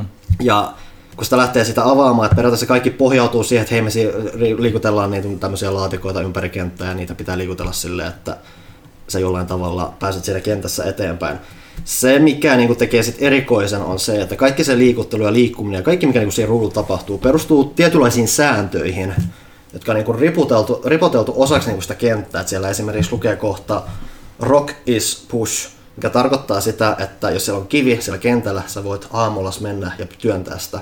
Se, mikä tekee sitten säännöstä erikoisen, on se, tosiaan ne kääntöt, säännöt on siellä kentällä ja ne on aseteltu silleen, että monia niistä voit itse mennä niitä sääntöjä niin liikuttamaan niin sä voit vaikka mennä, jos sä menet vaikka sen Rock is Pushiin ja otat sieltä sen iskohdan vaikka välistä pois ja sitten yrität mennä työntää sitä kiveä, niin sä tyyli menet sitä läpi tai jollain muulla että riippuen niin kuin muista säännöistä, mitä se on. Ja se koko juttu on sitä, että se, niin kuin, sen lisäksi, että sä liikut niin niitä peria- perusobjekteja siellä, sä liikut ympärillä kanssa niitä kaikenlaisia sääntöjä, mitä siellä on. Sitten tulee semmoinen, vähän jopa semmoinen tosi ohjelmallinen pulmajuttu, että sä niin säädät, sun pitää niin eka tulkita sitä, että okei, tämä on tämän, niin tämän hetken nykylogiikka, miten mun pitää muokata tätä, että mä pääsen tähän mun tavoitteeseen, mikä sekin on asia, mitä voi muokata, että kun sä pelaat sitä, lähdet niin pelaamaan aluksi, niin se on tosi perus mm. teille, että hei, että tässä on tosiaan tämä kivi, mitä mä liikutan, mä liikutan sen pois ja täällä on sitten lippu, mikä voittaa, koska siellä on sääntö, missä lukee flag is win.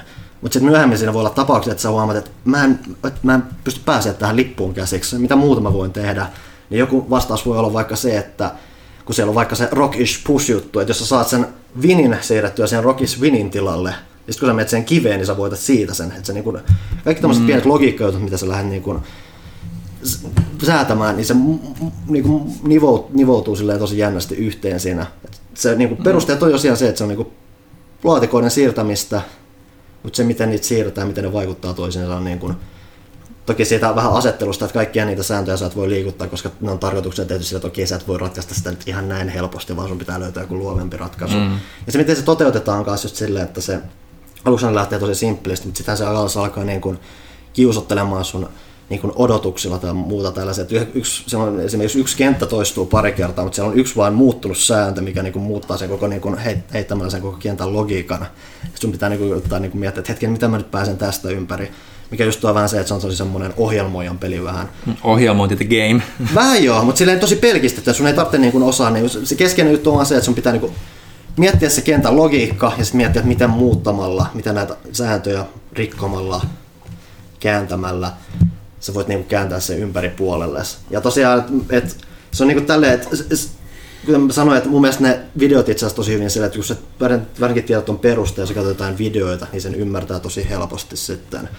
Että se on just, että yksinkertaisuuden kautta lähdetään, mutta just se tekee siitä, että kun sä niin lähdet pelaamaan sitä, niin se yksinkertaisuus loppuu lopulta, tai muuttuu lopulta raivoksi siitä, kun sä mietit, että mun pitäisi pystyä tähän, mun aivot ei taivu tähän, että se on siis, se on niin, se on niin äärimmäistä semmoista logiikkajuttua, että sun pitää niin kuin aivot pysyä, niin kuin, että se on niin kuin enemmän just siitä aivotyöskentelystä kiinni enemmän kuin siitä, että sä katsot ja mietit, että mitä tässä tapahtuu. Se on Ku, niin kuin... Kuulostaa aivan raivostuttavalta pelistä, mutta vaan mä oonkin yksinkertainen. Baba is you siis puhe, puheessa suomalainen. Siis ihan, ihan syystä kehuttu, että se on se ne logiikka, että siis logiikkapulmapelit tosi hyvin toteutettuna on just semmoisia, että, se, että kun sä toteutat sen, niin siinä tulee semmoinen tosi niin kuin hyvä, fi, nerokas fiilis, mutta siinä on vain just kääntöpuolella se, että se, se ajaa helposti ra- raivon partaalle. Mm. Niin tulee semmoinen fiilis, että hei mä oon ihan fiksu. Niin kun se, niin kun se, niin kun se juju on kanssa siinä, kun se on niin yksinkertaisen näköinen, siinä kaikki säännöt ja muuta, ja sitten niin mietissä, että miksi mä en pysty ratkaisemaan tätä, kun nämä kaikki on tässä. Mun pitäisi vaan niin saada se asetettua niin, että mä pystyn voittamaan tämän.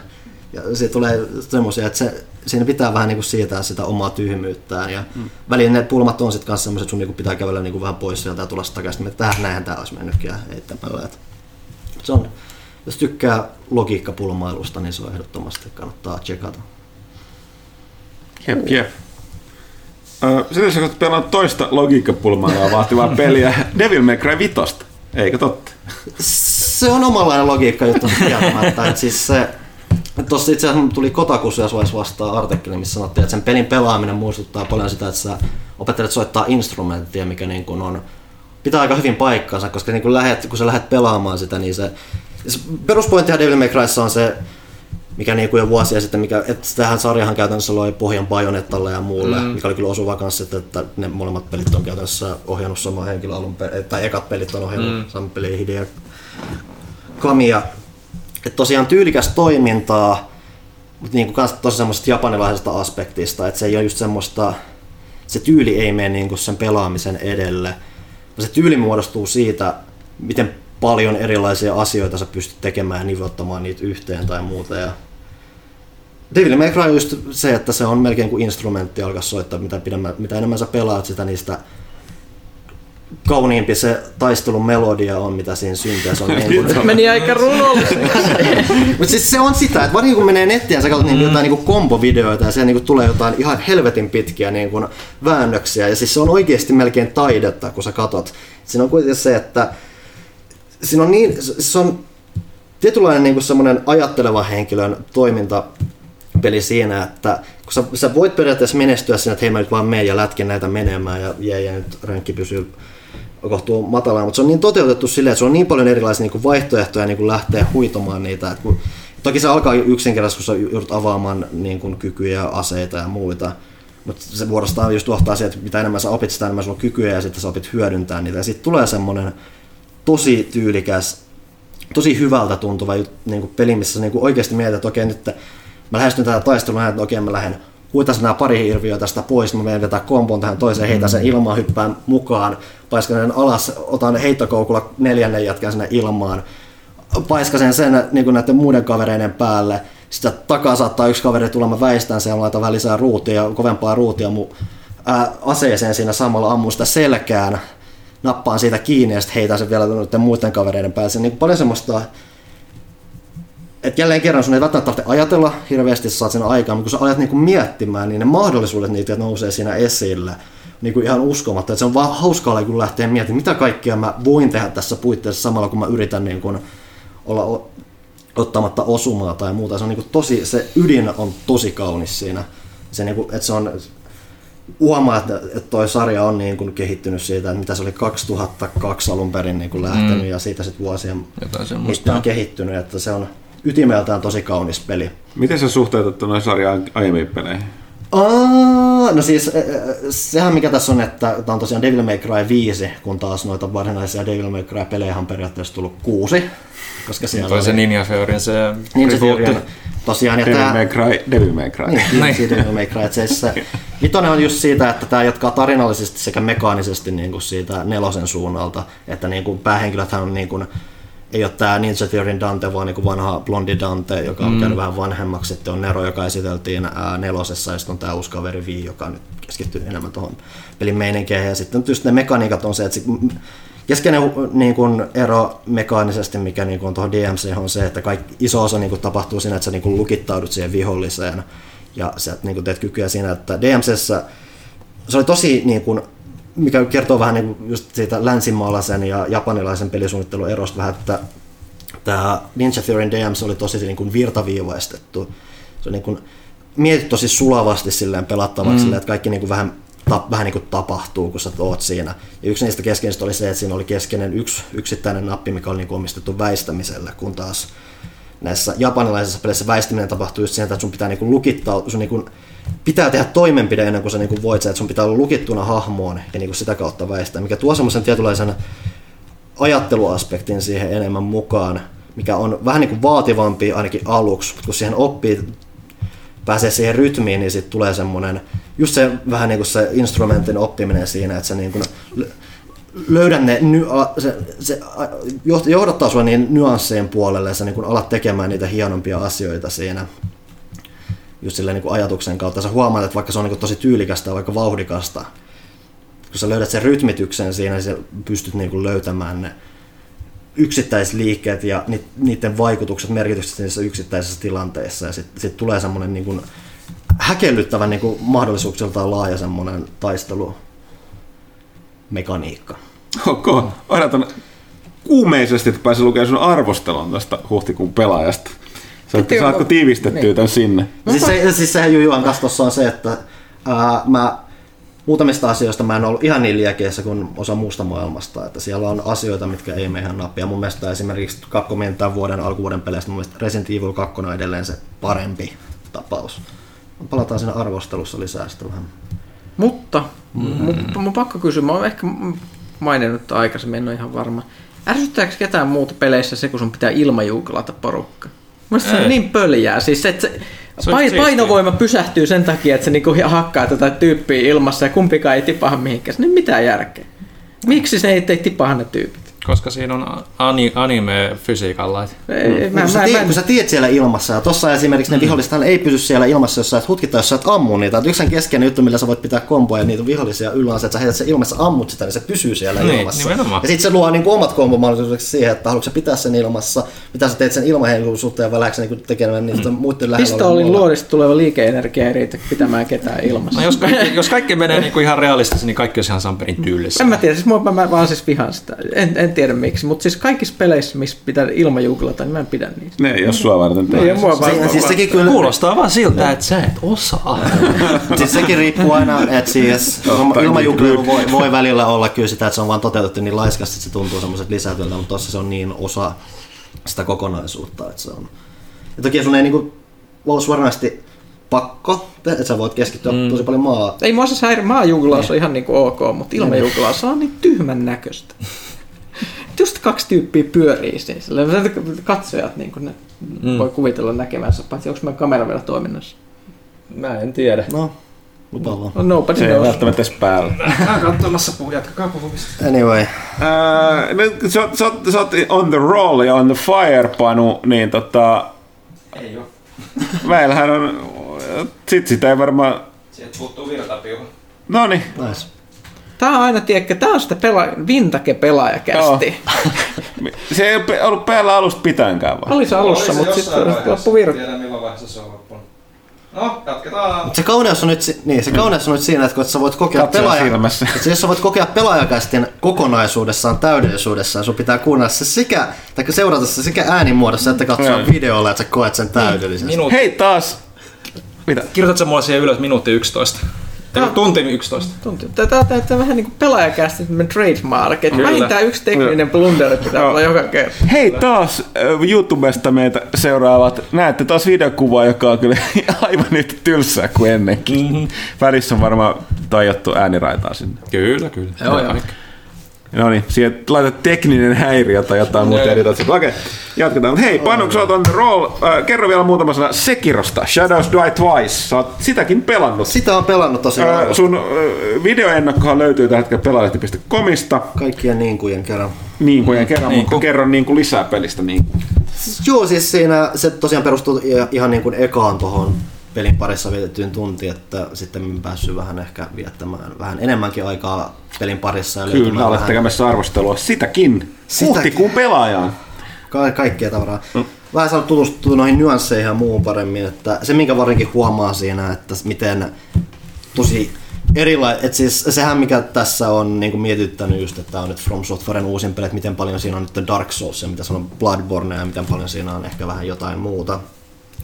Niin, varsinkin nyt kun on pelannut enemmän, niin se taistelujen tietynlainen omankaltaisuus on noussut paljon vahvemmin. Ja sekin tosi edelleen perustuu siihen, että hei R1 tai mi- mi- millä alustalla pelaatkaan, niin huidot edelleen menemään paljon väistelyä ja paljon niin kuin reaktiopohjaista torjuntaa ja muuta, mutta se, niin kuin miten se on toteutettu tässä, lähestyy vähän niin kuin sitä siis, miten sä niin tapat ylipäätänsä vihollisia tapahtuu vähän eri näkökulmasta. Et keskeinen juttu, mikähän siellä on, on se, että niin kuin, ei ole niin kuin staminaa ollenkaan. Et sulla ei ole enää sitä, että okei, nyt kun mä väistän, niin mun pitää varoa, että voi itse mun ukko väsyy, mm. ja kun mä huidon, niin voi ukko väsyy vähän lisää, vaan että kaikki perustuu siihen, että sä niin kuin,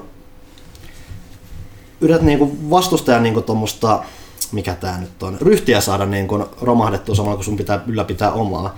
Omaa. Ja se, mikä niin Onko on, se poise tyylinen Joo, juttu? joo. joo, just tämmönen, että siis iso osa niistä vastustajia, mitä sulla tulee vastaan, nimenomaan niin kuin lähinnä ihmisiä, joilla on joku asetta ja muuta, että se, mikä johtaa siihen, että se on niin kuin tosi niin kuin miakkailuhenkinen, niin kuin silleen, että ei voi silleen niin kuin Dark Souls, nyt vähän huidotaan vuorotellen ja väistellään, vaan niin kuin siinä on, oikeasti ollaan kontaktissa tosi paljon sen vihollisen kanssa, torjutaan paljon, ne torjuu paljon, ja se just sitten johtaa siihen, että kun sä taistelet, niin niillä on toki joku HP-mittari aina niin kuin siinä messissä, mutta se keskeinen juttu, mitä sä yrität, ei ole välttämättä saada sitä HPtä alas, vaan löytää niin, tai nimenomaan niin kuin murtaa se niiden tää, pois tää, niin kuin tää ryhti tai muuta, mikä johtaa sitten siihen, että sä voit tehdä semmoisen brutaalimman iskun, mikä heikommissa vihollissa niin riittää siihen, että ne kuolee kerrasta, mutta taas bosseissa taas se niin kuin johtaa sit siihen, että niitä niin kuin lähtee tyyliin yksi helttipalkki kokonaan menemään.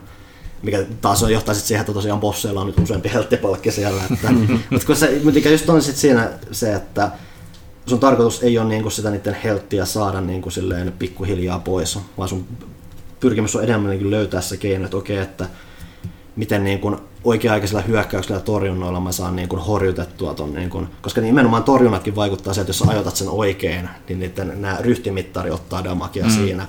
Ja sitten kun se on täynnä, niin sä pystyt tekemään sen brutaalimman iskun. Ja se niin kuin laittaa miettimään niitä taistelut tosi eri tavalla. Tuossa oli varsinkin yksi bossi, mitä mä niin lähdin miettimään sillä. Ylipäänsä aika monet noista ekoista bosseista oli siinä, että mä niin lähdin vaan miettimään, että okei, miten hyvin mä saan tätä helttiä pois tässä. Ja sitten mä lopulta vaan huomasin, että mun on tehokkaampaa se, että mä keskityn siihen, että mä torjun. ja niin kuin saa sitä väsytettyä ja sitten sitä kautta hyökättyä. Se niin kuin tuo vähän semmoista omanlaistaan fiilistä siihen yhteenottoihin. Mikä on ihan, tosi niin kuin, ihan tervetullut vaihtelu siinä, kun on just pelannut niin kuin kolmea Dark Soulsia ja Bloodbornea tässä välissä. Ja ne on kiva, että ne on löytänyt tuon uudenlaisen lähe- lähestymiskulman ja just vielä toteuttanut sen niin, että se oikeasti tuntuu semmoisen niin miakkailulta, just kun se, että se on just sitä, että mm-hmm. sun tarkoitus ei aina osua ja vaurioittaa sitä vihollista, vaan just niin kuin, siinä on vähän niin kuin semmoinen syvempi ää, ole, tai siis semmoinen tarkoitus siinä sun toiminnassa. Toki oma jut, junsa sitten kanssa on se, että miten tota voisi niin kuin tosi tiiviisti kuvata, ku, kuvaillaan se, että se on periaatteessa Dark Souls hyppynapilla. Mikä, kun, sä lähdet, mikä, kun sä lähdet miettimään sitä, niin se itse asiassa mullistaa sen aika vahvasti, että niin kuin korkeuseroilla on iso merkitys, mikä vuorostaan mm. vapauttaa sitä kenttäsuunnittelua niin kuin ihan eri tavalla, että sä niin kuin pystyt niin kuin tähyilemään niin kuin ennakkoon jo vähän, mitä niin kuin sulla on luvassa, ja sun pitää niin kuin hiippailemaan, niin kuin, niin kuin, hiippailukin on niin kuin oma mekaniikkansa tuossa, sun pitää oikeasti vähän niin kuin suunnitella, mitä sä lähestyt niin kuin, semmoisia isoja alueita ja miten kannattaa liikkua ja sitten just, että miten sun kannattaa niin kuin, taistelunkin yhteydessä välillä niin kuin ehkä vähän liian perääntyä ja ottaa vähän niin kuin, ilmasta vauhtia tai muuta. Se, niin kuin, se ajattelumalli, mikä siinä on, niin se on tosi erilainen. Ja mä, silloin kun mä vielä tota ennakkoa tein, mikä perustui siihen ekaan niin mä mietin, että helpottaako toisaalta peliä ehkä vähän liikaa. Mutta varsinkin se, miten ne on muuttanut sen just tämän ää, taistelun tai muuta, niin kyllä sieltä on aika ahkerasti tullut edelleen turpaakin tai muuta. Että Paikoitellen mua vähän jopa huolestaa, se on ehkä potentiaalisesti vaikeampi kuin moni muu, kun tosiaan tuossa ei ole sitä tavanomaista levelointia messissä.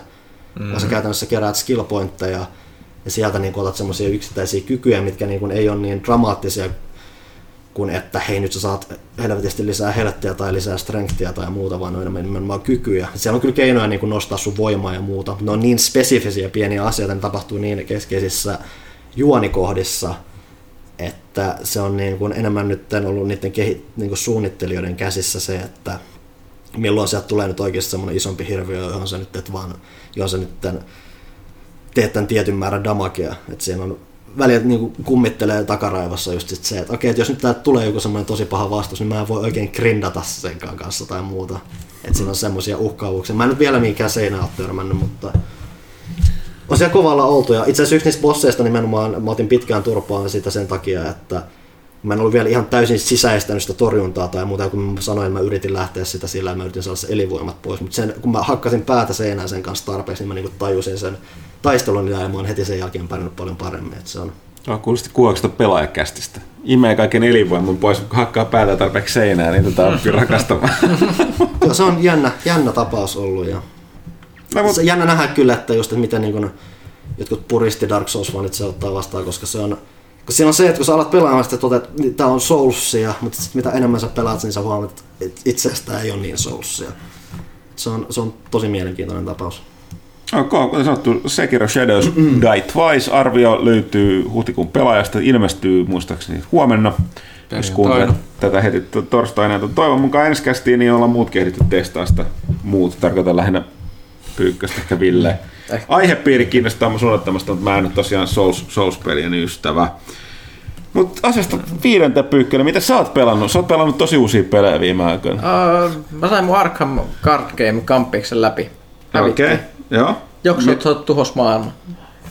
Hyvä. Mitäs digipelien parissa? Öö, täytyy palata siihen, että mä oon kaivannut hirveästi avaruuspelejä jotain tällaista niin kuin Wing Commander Free Space tyylistä, joten mulla oli pakko palata ainoaan, mitä käytännössä semmoista nykyään on tarjolla. Koska joku sitä, joku sitä, ei, se, se oli ihan kauhean. Mä, Ilmeisesti. Mä, Sää, sääli sitä, että se mä pystyn niin kolme päivää sitten Dreadnoughtia vetää. Ö, tota, Fractured Space kehitys lopetettiin, kun tota, tota Wargaming osti sen studion ja ne, ne pistettiin tekemään varmaan jotain Battle Royale tai jotain no, vastaavaa. Ja tota, Jäljellä jää nyt vain... Jäljellä nyt ei ole hirveästi, koska Star Citizen ei tule koskaan valmistumaan. Niin, niin se on ilmeisesti edennyt, kun Joo, joo. niin mä pelaan venäläistä Star Conflictia, ja se on ihan pätevä keissi, jos sieltä kahta asiaa, grindia ja pay to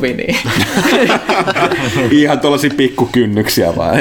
Mutta siis se, se, on, se on siis hyvin sellaista niin kuin Wing Commander kautta uh, Free Space niin kuin avaruuslentely, se on multiplayeri, kaikki on multiplayeri siinä, eli siinä on tota, Olen mä sitä ennenkin puhunut, mutta mä palaan siihen nyt vähän. Eli siinä on nykyään kolme, äh, hetkinen, neljä, viisi, ei itse asiassa aika montakin eri pelitilaa. Eli perus, perustilat, mm. mitä sä voit pelata niin kuin daileinä, niin on tota Skirmish, mikä on siis yksi ihmispelaajien tiimi ö, vastaan tota, tietokoneen tiimi, erilaisia objektiiveja, niin kuin lipuryöstöä tai ö, tota, tota, eli pommin kuljetusta suomeksi, tai sitten tota, beacon capture tai deathmatchia tai jotain tämmöistä.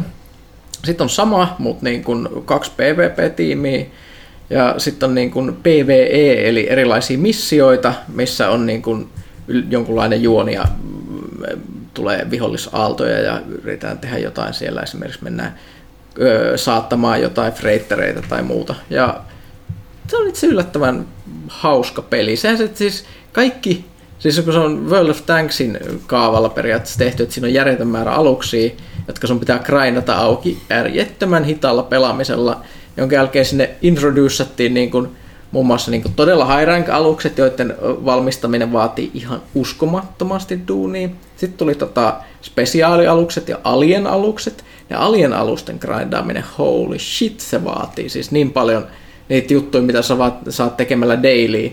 Ja, ja että kun sä avaat ne alien-alukset, sun pitää kaikki niiden sisäiset komponentit vielä grindata erikseen auki. Mä yritän nyt siellä äärimmäisen hitaasti semmoista Z-nimistä alusta hiljalleen, hiljalleen sieltä avata. Ja sitten siihen tuli tosiaan destroyerit myös, mikä on siis lopullisesti vakuuttimus tästä, eli tuli niin kuin isompi alusluokka, mikä lentää eri tavalla kuin ne hävittäjät. Eli se, se on enemmän tällainen, että kun se pistetään menemään johonkin suuntaan, niin se menee siihen asti, kunnes jarrutetaan, liikkuu paljon hitaammin kuin muut, ottaa lähelle tulevista vihollisaluksista älyttömästi damakea, eli joku voi tulla sun iholle koska sä oot semmoinen iso pöt, pötkylä siellä. Mutta niissä on järjettömän tehokkaat tykit ja kaikenlaisia hienoja semmoisia niin ohjuslavetta ja muuta. Eli sä oot käytännössä niin tämmöinen hitaasti lipuva, kaukaa todella kestävä artillerilavetti, mikä menee siellä. Se on äärimmäisen viihdyttävää pidän siitä. Mut, mut, mä oon semmoisessa killassakin siellä, siellä on re, siinä pelissä on reide, reidejäkin, siinä tulee esimerkiksi bossitaisteluita, missä pitää okay. semmoista isoa alienia, ne on kaikki niitä alienien aluksia ne bossit, ne on esimerkiksi semmoisia, että niillä on erilaisia aseita, mitä pitää hajottaa, ja esimerkiksi heikkoja kohtia, mistä pitää grindata auki kuoret, että voi ampua reaktoriin ja on 15 minuuttia aikaa kaataa se ja muuta, mutta se on, se on niin mun World of Tanks, kun sä oot aina puhunut niin kuin mm-hmm. näistä. Mä oon pelannut sitä joka päivä, koska mä oon pakko, että mä saan niitä komponentteja niistä daily questeista. Ei Star Conflict. No tässä mun täytyy sanoa, että mun, mun World, World of Tanks pelaamista haittaa nimenomaan se kaikki kehityksen hitaus. Mm-hmm. Siinä tietty avaaminen. Mä muistan, että ulkona sitä on lunta. Nice. Ei. Ja poika. Mutta se on myös hienoa, että siinä on tällaisia juttuja, että kun se on kuitenkin venäläinen peli ja ne haluaa myydä kaikki kosmeettisia juttuja, niin sä voit ostaa sun aluksen Suomen lippuun ja muuta, että sä voit niinku edustaa siellä. Ne on tällaisia okay. pien, pieniä asioita. Ja siinä näet, että se peli on, on venäläinen grindi PvP-peli, niin Mä en ole nähnyt siellä chatissa yhtä vihasta ihmistä vielä ja niin, semmoista, joka niin huutelisi, että niin kuin, noobs niin kuin, kuolkaa. Se voi olla, että ne on ne kommentit, jotka on tullut niitä venäläisistä pelata, mä en ole vaan tajunnut niitä. Mutta se on hämmästyttävän semmoinen wholesome se yhteisö. Star, Star Conflict siis. Eli, eli, eli siis hy, hyvin toteutettu, siis sama, sama lafka, mikä on tehnyt PS4-lläkin nähdyn War Thunderin, mutta vaan niin kuin avaruusversiona. Eli Hetken, siis... Gagain. Okei. Okay. Eli jotain vanhoista Turmovik-heppuja vai mitä ne oli kanssa tehnyt jotain lentosimuja aikoinaan. Mä en muista, ketä sillä Gainilla on. Mm. Mutta... War Thunderhan, no niin, mä olen ymmärtänyt. Mä olin miettinyt, että keiden se mukaan on. En mä tiedä, Joo, hyvin, hyvin, hyvin ne osaa. War Thunderhan kehittyy kans koko ajan. No, mutta sekin on, se on niitä pelejä, että sä katsot niinku Steamin DLC-listaa, niin sillä on varmaan olla 600 eurolla DLC. Ei voi riittää, ei mitenkään. Eihän se nyt mitään Dead or Alive tietenkään ole niin siihen verrattuna, mutta mut, niinku, että et se, että ostaisinko tämän aluksen nyt, nyt 40 eurolla vai grindaanko seuraavat kahdeksan kuukautta sitten. no sehän on free to play pelin meininki. Aika ja raha. Aika ja raha, mutta ei se mitään. Mä oon, mä oon silti nauttinut siitä. Siitä puheen ollen, niin. Ja siis se, että se, siinä toimii lentäminen tosi hyvin hiirellä ja näppäimistöllä, koska mä en aina jaksa ottaa esille sitä fucking lentotikku. Ei, ei vaan jaksa, se vie niin paljon tilaa pöydältä. Mm. Mm. Mutta mut kerro nyt myös sun Dead, Dead, Dead by Daylight kuulumiset. Ah joo, Dead Tämä on toinen peli, mitä kästi kuuli, niin, kästi kuuli monesti tietää, että jos mulla on Destiny, niin pyykkös niin, on Dead se, by Daylight. Se on tämä vanha kunnon kauhupeli. Siihen tuli itse asiassa, oliko se eilen, toissapäivänä tuli uusi killeri taas. Mä, mä vähän siis, se on siis edelleen peli, jossa sä siis tapat ihmisiä tai yrität selviytyä survivorina. Joo. Ja mä- nyt tämä u- u- uusin tota, o- siis tämä kertoo paljon tästä pelin yhteisöstä taas. Eli tämä uusi Survivoria Chain on tällainen niinku, tota, ö, talk show hosti. Ja se on vaan sen niinku, taustatarina ja muuta. Mm. Mit, mitä kaikki ihmiset sanoo siitä? She's very thick. Kahdella. Okei. Okay. Se, ö, se- on nyt vallannut pelin Reddit-yhteisön muun muassa. Ja kokonaan se on ensimmäinen naishahmo tässä pelissä, jolla on tällainen niin plus-luokan ö, va- vartalo. Ihmiset on mennyt siitä ihan sekaisin.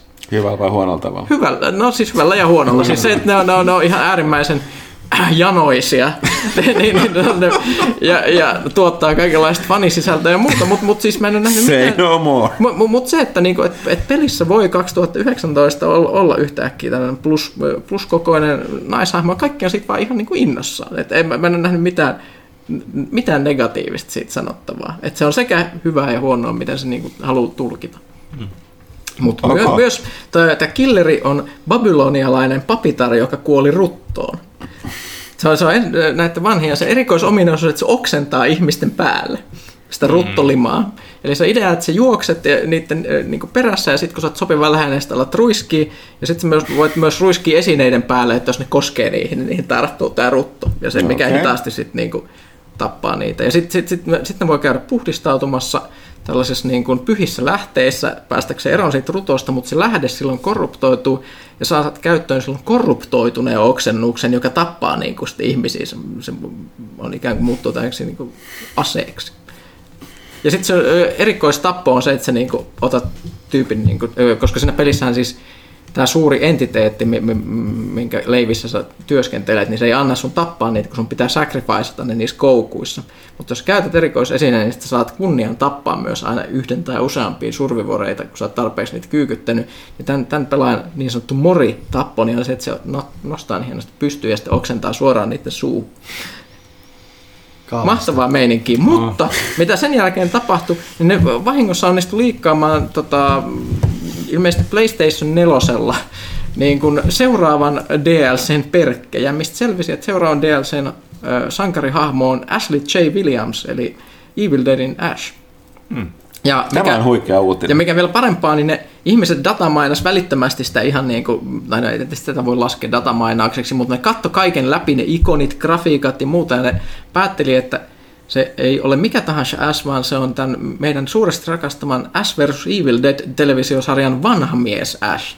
Joo, jäi kolmanteen kauteen. Kauteen ihan helvetin hyvä sarja, mm. kattokaa kaikki, siis niin hyvä, mm. niin hyvä. Never forget. Ne, mä, mä muistan, että me näytettiin Villelle joskus se hieno kohtaus siellä Joo, ruumishuoneella. kakkoskaudelta. Kyllä. Never forget. Mä, mä en tiedä, sa- saako tämä peli nyt sitten niinku dediitin. Tässä on kaksi vaihtoehtoa, että siellä tulisi sitten niinku vihollinen mukana, mikä olisi ehkä joku dediitti tai jotain vastaavaa. Mm. Tai sitten se tulee, niinku, esimerkiksi Letterface tuli tuohon peliin, ja Bill Left 4 Deadistä niin tuli niinku yksittäisinä hahmoina, että siinä ei tullut sitä vastapuolen edustajaa. Että ei, tätä ei vielä tiedetä. Mutta kuten mä heitin tämän ilmaan, aina huikea mahdollisuus, että tulisi Evil Ash. Niin, paha kaksoisolento. Sitä on käytetty aika paljon. Käytettiin No TV-sarjassa ja elokuissa. TV-sarjassahan on, on myös, mutta, mutta to, to, toivotaan, että et, Mutta joo, sellaista. sellaista. Ja munkin kertoo, mitä mä oon pelannut. Siis muuta kuin Destiny 2. No siinä tapauksessa. No jos ei ole Destiny 2, niin ehkä Niin. voi. Eh, no, siinä, se, se, on- se, on se, se, kaikilla on tietty asia, mitä Eikö- ne tekee. eiköhän joku kysy kun- kuitenkin se- esim, kun ihmisten on pakko hengittää ja syödä ja nukkuu, jotkut esimerkiksi nukkuu vähemmän, niin mulla on se, jos mä pelaan, niin Destiny 2 on aina siellä pohjalla. Että kaikki mun rakentuu sen päälle. Mä itse pe- pelasin tuossa Vermintide 2 täytti vuoden.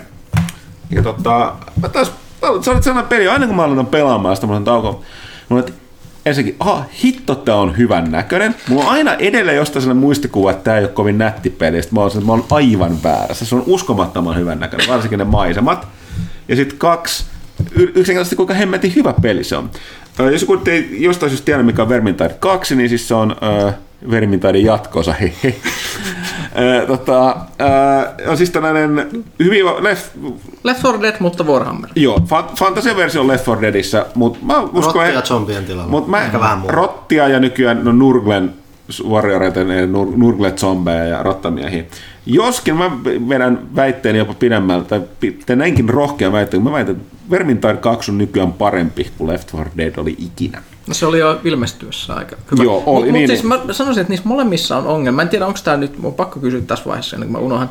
Onko yhteisö edelleen ongelma? Koska se oli Left 4 Deadissä, yhteisö oli ihan perseestä, koska ihmiset oli ihan aina helvetin suolasia, jos sä et niinku tehnyt täydellistä sataprosenttista suoritusta, jos pelas randojen kanssa. Ja mä, mä huomasin, että välillä tuossa Vermintaidessakin ihmiset niinku, ne joko pelaa niinku tosi tyhmästi, tai silleen, että ne niinku juoksee hirveällä vauhdilla ja ö, laukaisee kaikki ambushit, tai sitten ne on tosi suolasia. No siis joo, ne ku, kuittaa. Siis mitä mä oon huomannut, johtuisesti kun mä pelaan sitten satunnaisesti, niin mä en ole uskaltautunut champion tasolle, mikä on kai se niin alin taso, että vaikeus on sitten, kun aletaan oikeasti pelaa. Mä pelaan veteranilla öö, enemmän tai vähemmän niin tuo niin kuin ollut ihan järkevää. En mä näe mitään raivoamista tai mitään sellaista. Välisäkin joku on pelannut kyllä vähän muutakin kuin luottamusta nauttineena. Tulee vähän sellaista kommenttia, mutta tota, mä en tosiaan valitettavasti jos sanoa, että toillainen käytös näkyy siellä Champion ja mikä se vaikein vaikeusaste on, minä mä en erityisen pelannut. Mä veikkaisin, koska toi on kyllä tosi armoton. Siis ne, ne tehtävät on noin puoli tuntia pitkiä ja siis jopa veteranilla, niin äh, tuntuu, että, niinku, että tässä niinku, hiki valuu koko ajan, koko ajan saa olla varulla. Sitten homma tuntuu, että on homma hanskassa, yhtäkkiä vaan kaikki kuolee. Ja sitten on saman tien siinä, että siis mä ymmärrän kyllä, minkä takia niin kun siellä vaaditaan sellaista, että tiedä ainakin, mitä teet. Jonkun verran huomasin, että ei se ollut mitään niin vihasta, mutta oli sellainen, että joku kommentoi, että veteran vaikeusasteella ei kannata, että se, että sä keräät niitä grimoireja ja tomeja, niin niistä saatava XP-bonus on ihan liian vähäistä, ja korkeimmilla vaikeusasteilla niitä käytetään, että sä saat parempaa luuttia, mutta kun veteranilla sä et voi saada niitä tota, öö, tota, mitä se, onko ne punaiset legendariaseita, Hmm. Onko se vain euro? Ne on tapauksessa niin sitä kaikista parasta luuttia, ei se voi saada, että niiden merkitys on tärkeämpi siellä kovemmilla vaikeusasteilla. Niin sitä ei kannattaisi hakea, mutta viimeksi kun joku totesi tällaista, niin se on enemmän ystävällisesti sanottu. Öö, hyvin, hyvin pitkä vastaus tähän sun kysymykseen. Mä edelleen tiivistän, että mä luulen, että se näkyy se korkeammin vaikeusasteella, missä mä en ole vielä pelannut. Mutta silti se sanottava, niin, ja se erotetaan Left 4 Deadin, vaikka tuossa melkein, no siis siinä tietyt hahmot, niin niillä on enemmän ranged ne atakit, mutta lähtökohta, että on melee-peli, että siinä on lähitaistelua. Joo. Mähän pelasin sillä Pyromancerilla, että se oli tosi Joo, se- sitä käytetään paljon. Mä en ole ihan varma, miten, kun siis siinä ei pelata ihmisiä vastaan, niin sinne tasapaino niin väliin. Mulla on aina sellainen muistikuva, että se haltia on vaan niin siis paras Se on ihan ympäri, koska se menee, tavoin. menee luinta vauhtia ja tappaa tehokkaimmin jostain syystä. Joo, sekä läheltä että kaukaa. Myös se, se just se ve- tulivelho on aika, aika kova, mutta se, jos pelaa huonosti, se räjäytät itse aina vähän väliin. Mä pelaan totta kai siellä kääpiöllä. Totta kai, tai mä en olisi mitään muuta. Ja siellä kääpiö tankilla, koska musta on kiva seistä siellä jossain torjukku, niin on valtava massa rottia vaan hakkaa. Sä et sua edes näy sieltä, sitten vaan viheltelet siinä. Ja blokkaat kaiken, sä odotat muut tappaa ne. Mutta mikä oli merkittävä oli myöskin se, että kun ne teki tämän 1V, täytti 1V, niin tota, ne julkaisi nyt, mun me, saattoi olla, että se pyörii, ne kai lisäsi sitä, että pyörisikö se 28. päivään asti.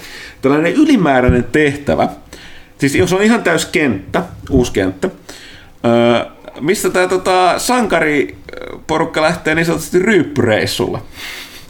ne, ne päättää lähteä baariin sieltä rottamiesten ja kaassotureiden valolta tämmöistä maailmasta. Ja, ja tota, se, siinä on uutta dialogia. Se hirveän tärkeä osa tätä peliä on niiden hahmojen välinen dialogi. Niin on tietty persoonallisuus ja monethan vihaa sitä haltiaa sitä, ää, miksi tunnen sen nimen, koska se on niin super ärsyttävää, koska se on Warhammer maailman haltija, eli ylimielinen kusipää.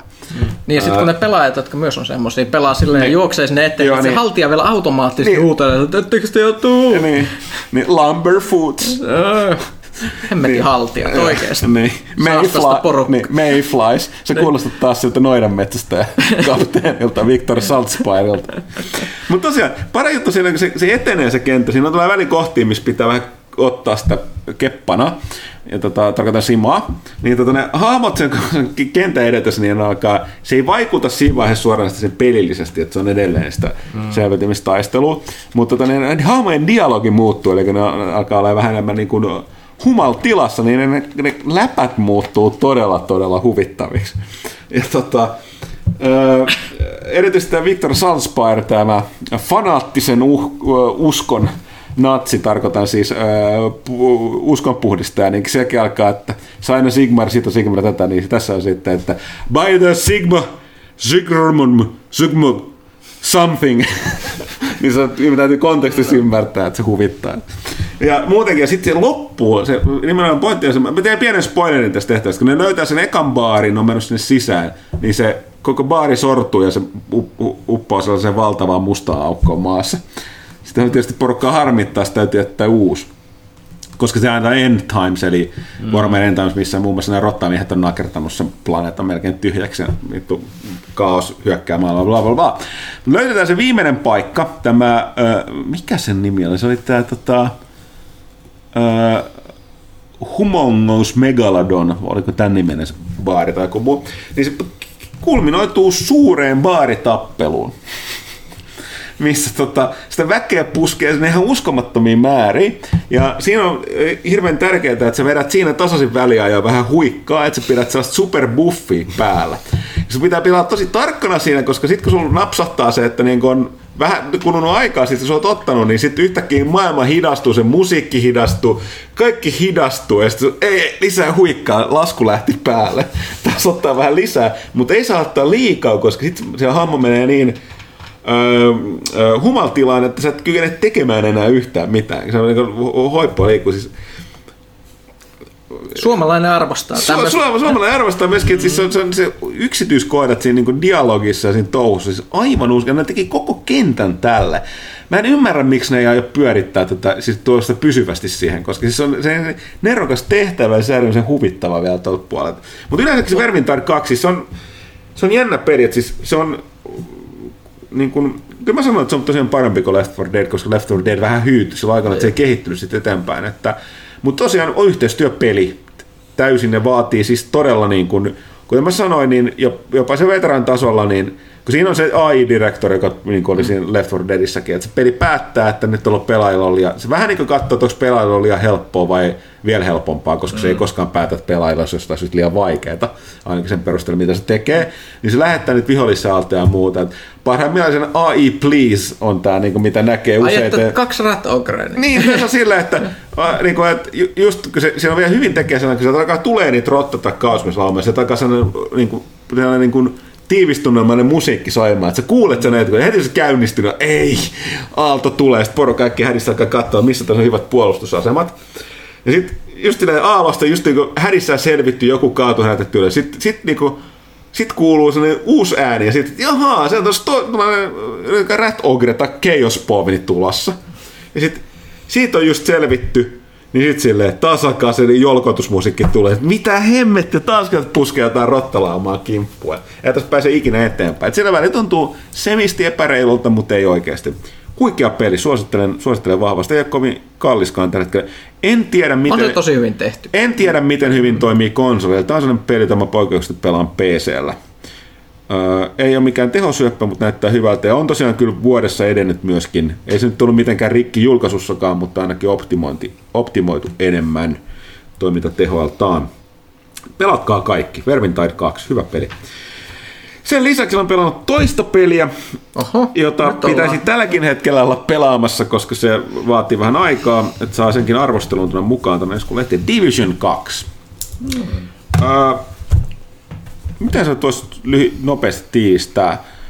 Oli mulle sellainen positiivinen, että mä pidin aina Divisionista, uh, mutta nyt täytyy ymmärtää, että Division oli näitä ensimmäiset, Division ja Destiny aloitti tämän, niitä sanotaan loot shootereiksi, mutta mä sanoisin Diablomainen toimintaroolipeli, joka perustuu lähinnä vaan siihen jatkuvaan niin kuin paremman kavan grindaamiseen, mutta mm. jossa se niin kuin palkitsevuus tulee sit pelattavuudesta ja pelaamisesta. Eli se, jos se ei nappaa, niin se peli on ympi, umpitylsää grindiä kaikille. Mm. Tässä on vähän sama tuossa oli siinä ykkösessä Divisionissa. Se yritti olla vähän enemmän, mutta tämä on poikkeuksen jatko-osa, että ne on selkeästi kat- kuunnelleet kaikkea, mistä ykkösessä valitettiin, ja korjanneet sen kaiken.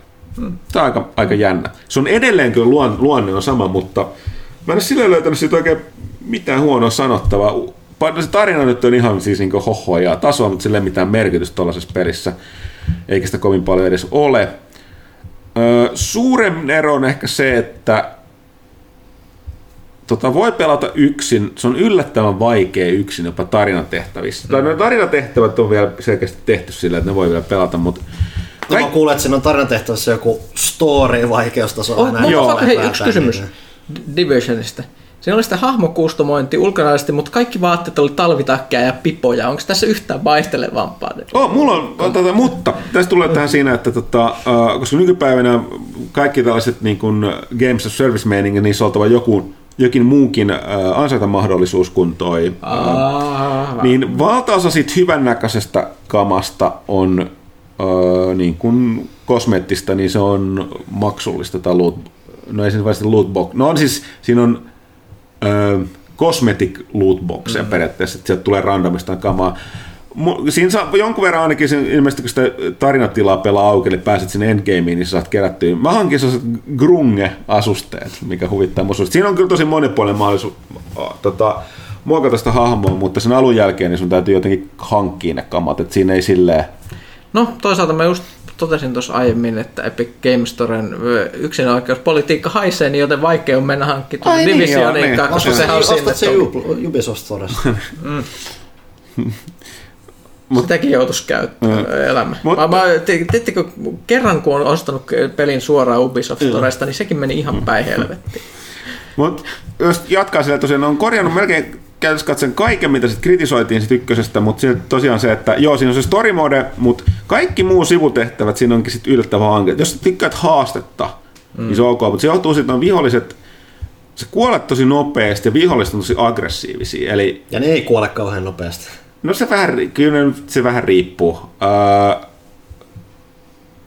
Mutta lähinnä just se, että kun ne koukkaa ja piiri, se oikeasti piirittää sut, sä kuolet siinä tosi nopeasti. Et se, se niinku, mä varsinkin tuossa vähän niin kuin cover-based shooterissa, niin, tai missä pitää olla suojassa, vaikka siinä voi niin liikkua, niin mä oon esimerkiksi huono. Mun täytyy olla, mulla on turtle-taktiikka, että aina jonnekin suojaa, niin se on vähän nihkeetä, kun joku tulee ha- haulikoimaan sua niskaan, kun sä yrität mm. niin ampua jotain sniperi kaukaa on tosi outoa, kuinka eri kokemusta on, jonka sitä pelaa muiden ihmisten kanssa. Se on melkein toinen peli. Siinä missä pelaat sen yksin, sä oot ihan hädässä siellä jossain, niin kuin, toivot, että sun drone on äh, cooldown jo alhaalla, ja niin kuin, että joutuisi koko ajan lataa sun aseita, kun vihollisia vyöryy päälle, kun talvi, tuota, itärintamalla aikoinaan.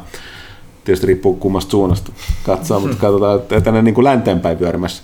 Niin tota, äh, mutta sitten kun niitä on enemmän pelaajia, kaksi riittää, mutta sitten kun on neljä, niin se muuttuukin sellaiseksi, että kuinka nopeasti nämä viholliset saadaan vyörytetty. Se on siis, ja, niin kun mä olin todella hämmästynyt, kun mä olin aloittanut sitä yksin, pelasin ekan randomeden kanssa neljä, neljä pelaa. Mä olin, että Tämä on, tää on ihan eri peli, mm. siis se koremekaniikalta. Ja siinä koko ajan toistuu se, että et silleen kun täytyy sanoa, että yksin pelaatessa pidemmän päälle, niin ellei se ole haasteihminen, niin kyllä puuduttaa taatusti nopeammin kuin monin peli. Mutta kaikki muu siinä on toistaiseksi tehty paljon järkevämmin.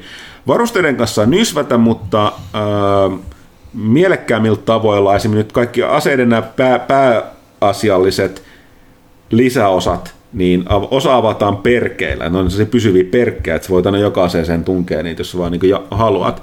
Ja osan sä taas teet itse, että se craftaminenkin silleen, että kyse on nyt siitä, että jossain hemmetin tähtäimessä on vaihtuvia bonuksia. Vaan mm-hmm. se, että se tähtäin on auki, se antaa tietyt modifierit ikuisesti, että se on kaikki vaikea selittää sit sitä peli pelannut, mutta se, se nysvääminenkin on järkevöitetty. Mä oon tosi hämmästynyt, miten hyvin ne on onnistunut toistaiseksi korjaamaan ne. Ja mitä mä en ole itse ihan vielä sellaista, mitä mä oon kuullut, missä se endgame on järkevä hyvin suunni, niin todella hyvin suunniteltu, koska nyt siinä on sillä, että kun sä pelaat sen mitä sanottuvan tarinan läpi, ja käyt ne äh, ekat tierit läpi, pääset sen endgameen, niin se pelin maailma muuttuu. Mm. Eli siis kun sä pääset sinne maksimitasolle ja pelaat sen tarinan läpi, niin sitten tulee kokonaan uusi layer, mikä on se en- endgame, mikä on kanssa hyvä, että se ei ole sellainen keinotekoinen, että nyt pelataan näitä samoja missioneita, vaan muuta. Sinne tulee kokonaan uudet viholliset, u- uusi, uutta tekemistä tolle, mikä on sekin tosi järkevästi tehty. Mä oon sillä aika hämmentynyt. Tosiaan ainoa on, kun sanoin, että se tarina on vähän sellainen hajuton mauton, ja vaikka se on tosi hyvän näköinen, niin se on, sen luukkihan on tosi realistinen, mikä tekee sit, vaikka mä niin jossain vaiheessa katsoin, että huikeat yksityiskohtia, mutta silti jotenkin tuntuu, että se hahmo näytti tylsältä, vaikka sillä oli päällä normaalit vaatteet, ja sitten ne varusteet, jotka kuitenkin ulkonäkö muuttuu, mutta se oli vaan niin tavallisen näköinen, mikä oli, oli pakko hankkia niitä hämärämmän näköisiä grunge-vetimiä ja kaikkea muuta. Mutta Mutta joo, lyhy, lyhy, lyhyt ja ti- tiivikäs, itin, itin, ytimekäs, lyhyt ja ytimekäs tiivistelmä. Ää, Division 2 voisi olla että, niin kuin, parempi kuin kakkonen, korjasi kaikki sen puutteet, mutta entistä, no olihan se ykkönen, mutta entistä parempi kuin kakkonen. Parempi kuin kakkonen. Mä oon selkeästi ollut jollain Tarvitaan, me tarvitaan kaikki nyt hyppäysreissulla, mutta tota, joo, kun mä saan tämän lauseen loppuun, niin tota, ää, en ihan tarkkaan muista ykköstä, mutta tämä on selkeästi ihan eri peli ja paljon mielekkäämpi ää, muiden ihmisten kanssa pelattuna. Eli pelatkaa kavereiden kanssa tai sitten koko ajan niin kuin peli seuraa. Näin. Öö, voisiko siinä tullut peliasiaa tarpeeksi verran, että voidaan siirtyä kysy pelaajalta? Joo. Tehdään näin. Lyhyt, lyhyt tauko ja sitten kysy pelaajalta.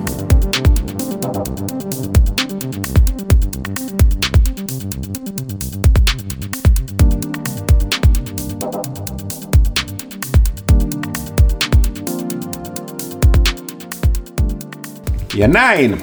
Tästä lähtee, mitä Ville virnuilee?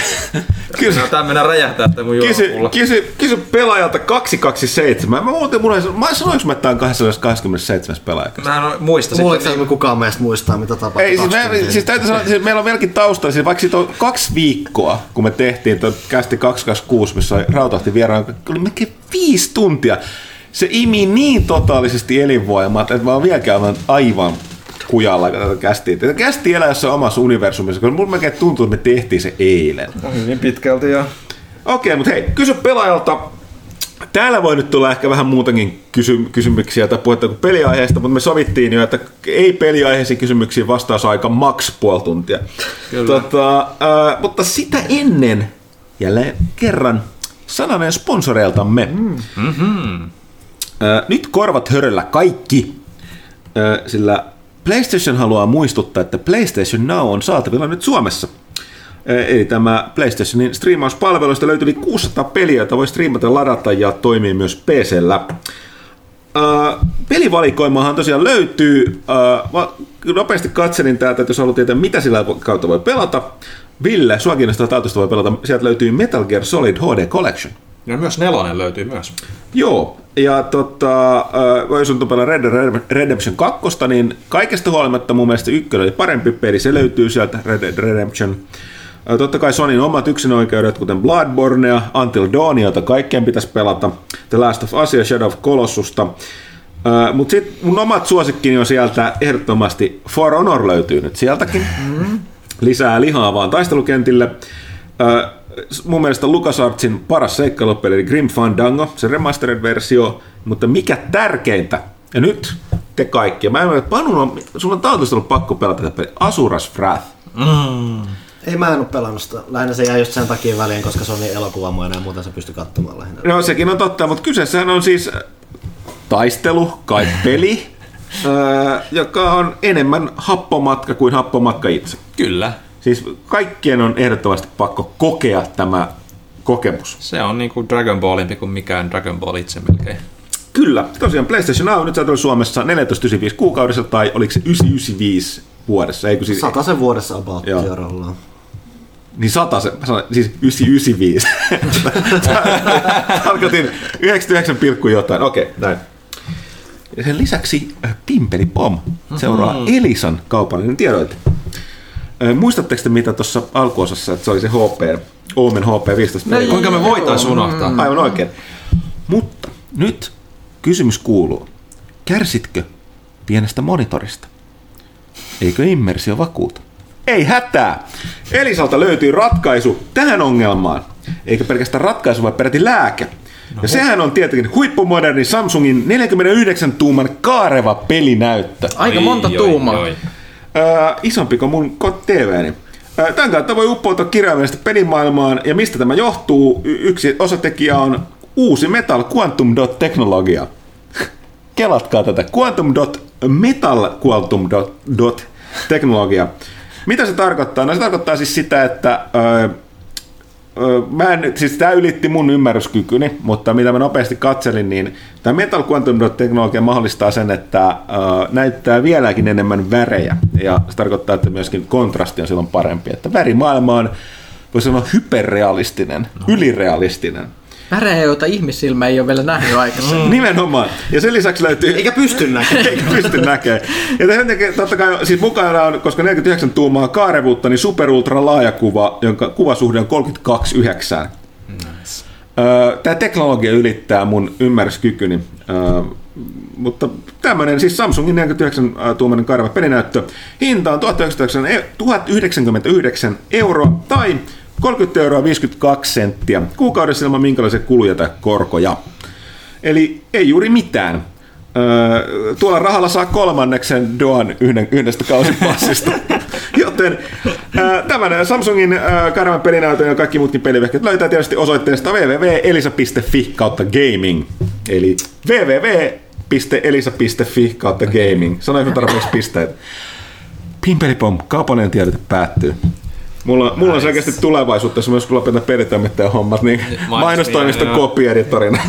Sirkuksen kuuluttajana. Eikö se ole sama asia? Oi voi. Kiitokset tästä Pyykkönen. Mennään niihin kysymyksiin. Haluatko Ville aloittaa sieltä somesta vai no, mennäänkö voin suoraan aloittaa somen puolelta, kun tässä on ainakin Instagram auki. Eli meillähän voi lähettää kysymyksiä peräti neljää kautta, eli pelahti.com, Instagram, Twitter ja Facebook. Eli jos, jos joku ihmettelee ja kuuntelee, että Voi miten, tehdä miten vii- näitä voi laittaa, niin sieltä kautta. Lait, laitetaan mukaan viideskin, voi lähettää postikortteja tai kirjeitä. Niin nekin on kyllä luettu yleensä vähän viiveellä, mutta, mm. mutta kuitenkin. Instagramin puolella lähinnä Music Streams toteaa vaan, että dope. Ok, hyvä niin. Joo. Dope on. Dope on. Rankkarusakko sen sijaan kirjoittaa, että oletteko sitä pelaajatyyppiä, joka hio PlayStationin ohjainten jölleistä kumit puhki, vai oletteko onnistuneet pitämään ohjaimet mintissä? Itselläni tatit ovat aktiivisesta pelaamisesta huolimatta kunnossa, mutta monella toverilla nämä DualShockin kumitikkarit ovat rujossa kunnossa. Mahtava kielenkäyttö. On, meillä on kyllä jöllet hiottu. Mutta mä syytän mun lapsia siitä. Tässä on uraa kirjoittanut tätä pelitoimittajana. Kyllä. Öö, joo, siis kyllä.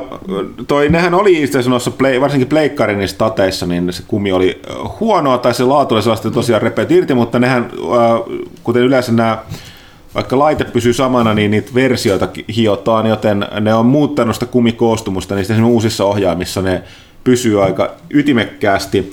Mutta tästä huolimatta niin mä, oon myös, mä totuin tuohon Xboxin Elite-kontrolleriin, jossa on nämä vaihdettavat tatit ja niin eri pituisia, niin mä totuin niin paljon, että mä oon hankkinut, oliko Scuffi vai Control Freakin ne pienet korokkeet, ne kumitapit siihen kumitattien päälle. Niin, Joo. tota, Kumia kumin päällä. niin, no ne on päälle. kulunut, mutta ne on helpompi vaihtaa. Kyllä. Itse asiassa kun sanoit, että pelitoimittajan tota, tota, tota, tienestit on se Hollella, niin siis kyseessä on siis Christian Eloluoto, eli No niin, Respawnin- no niin, eli tota, sana on hallussa. Kyllä.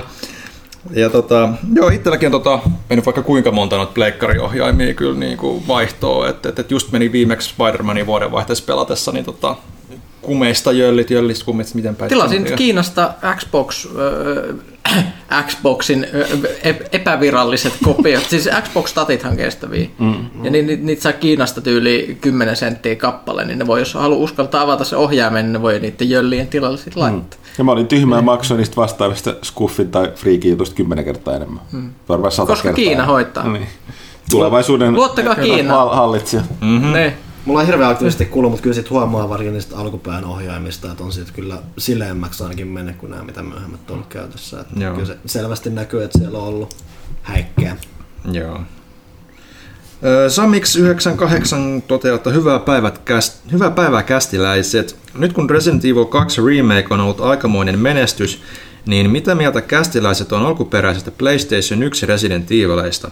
Ovatko pelit mielestäni vanhentuneet hyvin vai onko näin nykyaikana hirveätä kuraa?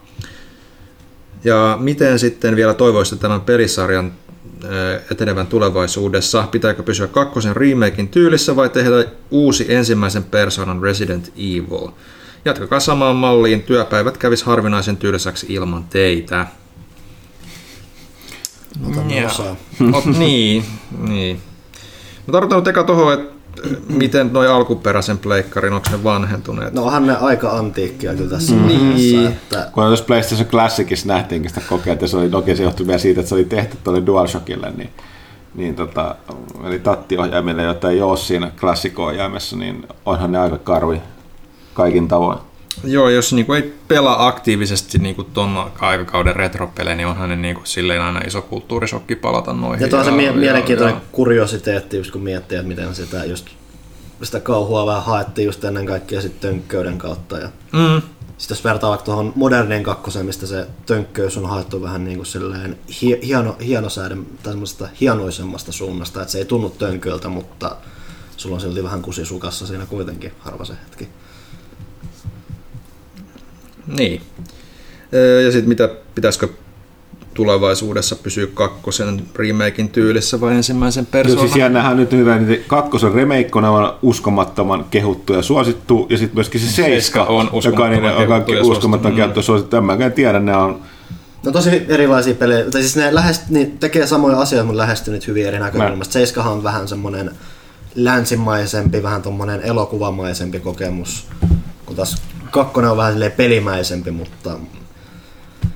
Kannattaako sitä nyt sit sitoutua yhteen tyyliin, jos molemmat sehän, toimii? ja se, niin- se, Seiskan suurin etuhan aikoina oli se, että se tuli ihan puskista ja se teki jotain ihan eri tai just mm. lähestyi sitä ihan eri lailla ja mm. se vahvistui tosi paljon. Jos vaan ideoita löytyy muihinkin yllätyksiin, niin toki niitä nähdään mieluummin. Seuraava nähdään top-down näkökulmasta. Uh. Mikä ettei. Jep. Ö, Diarrhea Gaming kirjoittaa, että Google julkaisi juuri oman konsolinsa mm, lainausmerkeissä, tai paremminkin oman striimauspalvelunsa. Mitä mietteitä tästä? No siitä me puhuttiin, mutta onko suuri ja mahtava Google tullut lopettamaan konsolibisneksen? Entä saako Helsinki Googlelta rojalta ja jokaisesta pelaajasta hashtag Stadia? No ei, varma, no ei varmaan enää, koska se ei ole Stadia enää, mutta Äh, lopettaako konsolibisnes? No siis tästä on toisen, mitä mä nyt muistin, tätä se vanhus teettää. Nyt muistin mm. itse asiassa tästä ne- kysymyksestä, mitä mun piti siellä ykkösosiassa sanoa, niin että niin kauan kuin ihmisiä, jotka haluaa fyysisiä versioita, ne ei tietenkään. Öö, ja vaikea uskoa, eihän on mu- musiikissa ja elokuvissakaan niin vielä ole, vielä ole kadonnut noin öö, fyysisten myyntiä, vaikka se ei tietenkään ole sitä tasoa, kun se oli joskus. Mutta mm. tästä tulee tämä mielenkiintoinen kysymys, johon mä jo useamman kerran jo viimeisen vuoden aikana törmännyt tässä, kun ei itse tule enää hankittua kyllä DVDtä, eikä musiikkiikaan äh, fyysisellä, mutta sitten törmää tähän tosiasiaan, että nämä digijutut voi hävitä kuin Pieru Saharaan yksi, kaksi minä päivänä tahansa. Mm. Ja jos sä luotat siihen, että joku on aina mukaan saatavilla, jossa ei pidä paikkaansa. Ja äh, samalla peleissä mikään ei takaa sitä, että yhtäkkiä vaan katoaa. Sä oot ostanut tänne pelin tai käyttöoikeuden siihen, se on täysin digitaalinen. Joku päivä se voi vaan kadota. Ja fyysiselle, fyysiselle pelille ei ikinä, no totta kai sekin voi kadota lol, mutta siis tota, se on aina olemassa, jos oot sen ostanut. Ok. Mutta ei, ei siis niin kuin, se, toistaiseksi on sen verran vielä pelaajia, jotka haluaa sitä jotain fyysistä, fyysistä niin, laatikkoa. ja- Ja, Ollaan nyt vielä paljon vakuuteltavaa muutenkin vielä mm. edessä. Että Mutta sanotaan, että nyt tämän, jos saa tuul- tuulta alleen, verkko, kun verkkoteknologia kehittyy, verkkoyhteydet, niin katsotaan nyt tämän seuraavan konsolisukupolven, sitten on, se on varmaan Se tämä suurempi kysymys silloin. Kyllä. Ö, Jorge Meiden Lapland kirjoittaa, että Division 2 maistuu yllättävänkin hyvin, ja kun miettii, miten Ubisoftin pelit ovat viime aikoina kovin kylmäksi jättäneet minut, olen positiivisesti yllättynyt. Ensimmäinen The Division ei kauaa jaksanut lämmittää prosessoria, mutta jatko-osa tuntuu enemmän siltä, mitä Anthemilta olisi toivonut. Kaukana täydellisyydestä peli toki on, mutta viihdettä on antanut ja sopivaa taukoa competitive monin peleistä. Onko kästiläisillä tuntumme Ubisoftin uusimpaan, hyvin Ubisoftimaiseen peliin? No just siitä tosiaan Huttunen tilittikin. Mm-hmm. Oh, ei, mutta. Vähän tangenttimainen kuvio, mutta mun piti, kun puhuttiin niistä peleistä, mitä on pelattu, niin pitihän mun mainita myös tämmöisiin peleihin liittyen, että mä pelasin Warframea tästä taas. Siihen tuli uusi frame. Sano, sanoinko mä siitä viimeksi? Et, kai. Kai. Mä muistan, mutta se, se oli selkeästi kettuili Anthemille se peli. Koska siinä tuli yhtäkkiä sellainen ö, frame, joka osaa lentää. Ah, niin. Ei, mainitsitte siitä Mä main, mainitsinko mä tästä? Olla. mainin, mainitsinko mä tätä, mutta se, mä, mä, mä olin aistivilla, että tämä ei voi olla sattumaa, että ilmestyy rautamiesmainen frame, jolla sataa lentää. Mm-hmm. Et katsotaan, mitä sieltä on seuraavaksi luvassa. On, on, aikooko Digital Extremes kuumotella EAta enemmän? Mä toivon, että ne kuumottaa. Alright. Öö, Twitterin puolelle siirrytään. Täällä on Jaakko Reponen, joka kirjoittaa, että Huhkun naurattaa. Pelaajan vanhassa numerossa 100 Monsieur Hut julistetaan juomisen ammattilaiseksi. Onko meno pysynyt samana? Siis veden juomisen, kyllä. Tai kolan juomisen, kyllä. kyllä. Kahviikin uppoaa aika paljon. Kahviikin uppoa. Ja Mä, sitä tuossa kuvassa varmaan tapahtuu kanssa. Vettä menee ihan kuin vettä niin, vaan. plus mun mielestä, hetkinen, oliko tämä meidän sadas numero vai? Sadannessa numerossa. Joo, no, nämä joo. on näitä Tomaksen juttuja myöskin, että tota, niistä, Aina niistä, vähän. niistä, niistä, ei kovin moni muu ymmärrä mitään, paitsi Tomas itse. No, täytyy myös sanoa tästä tällä, niin kuin tosta kun mainitsit, kun mä lisäsin SoundCloudiin kaikki, kaikki 226 jaksoa fyysisesti itse manuaalisesti, niin kattelin niitä Tomaksen vanhoja kästikuvauksia, niin sieltä kyllä löytyy ihan yhtä tuommoista ihmeellistä legendaa kyllä vaikka kuinka paljon, että niitä kannattaa käydä lukemassa, niin saa hyvät naurut. Tai no en mä tiedä saaks muut, kun ei tajua niitä, mutta Ei, tai kukaan. niin. Mutta joo, se taisi olla itse asiassa somen puoli kokonaan. Eli Ok, saitte pelaalehti.comiin sitten Mars.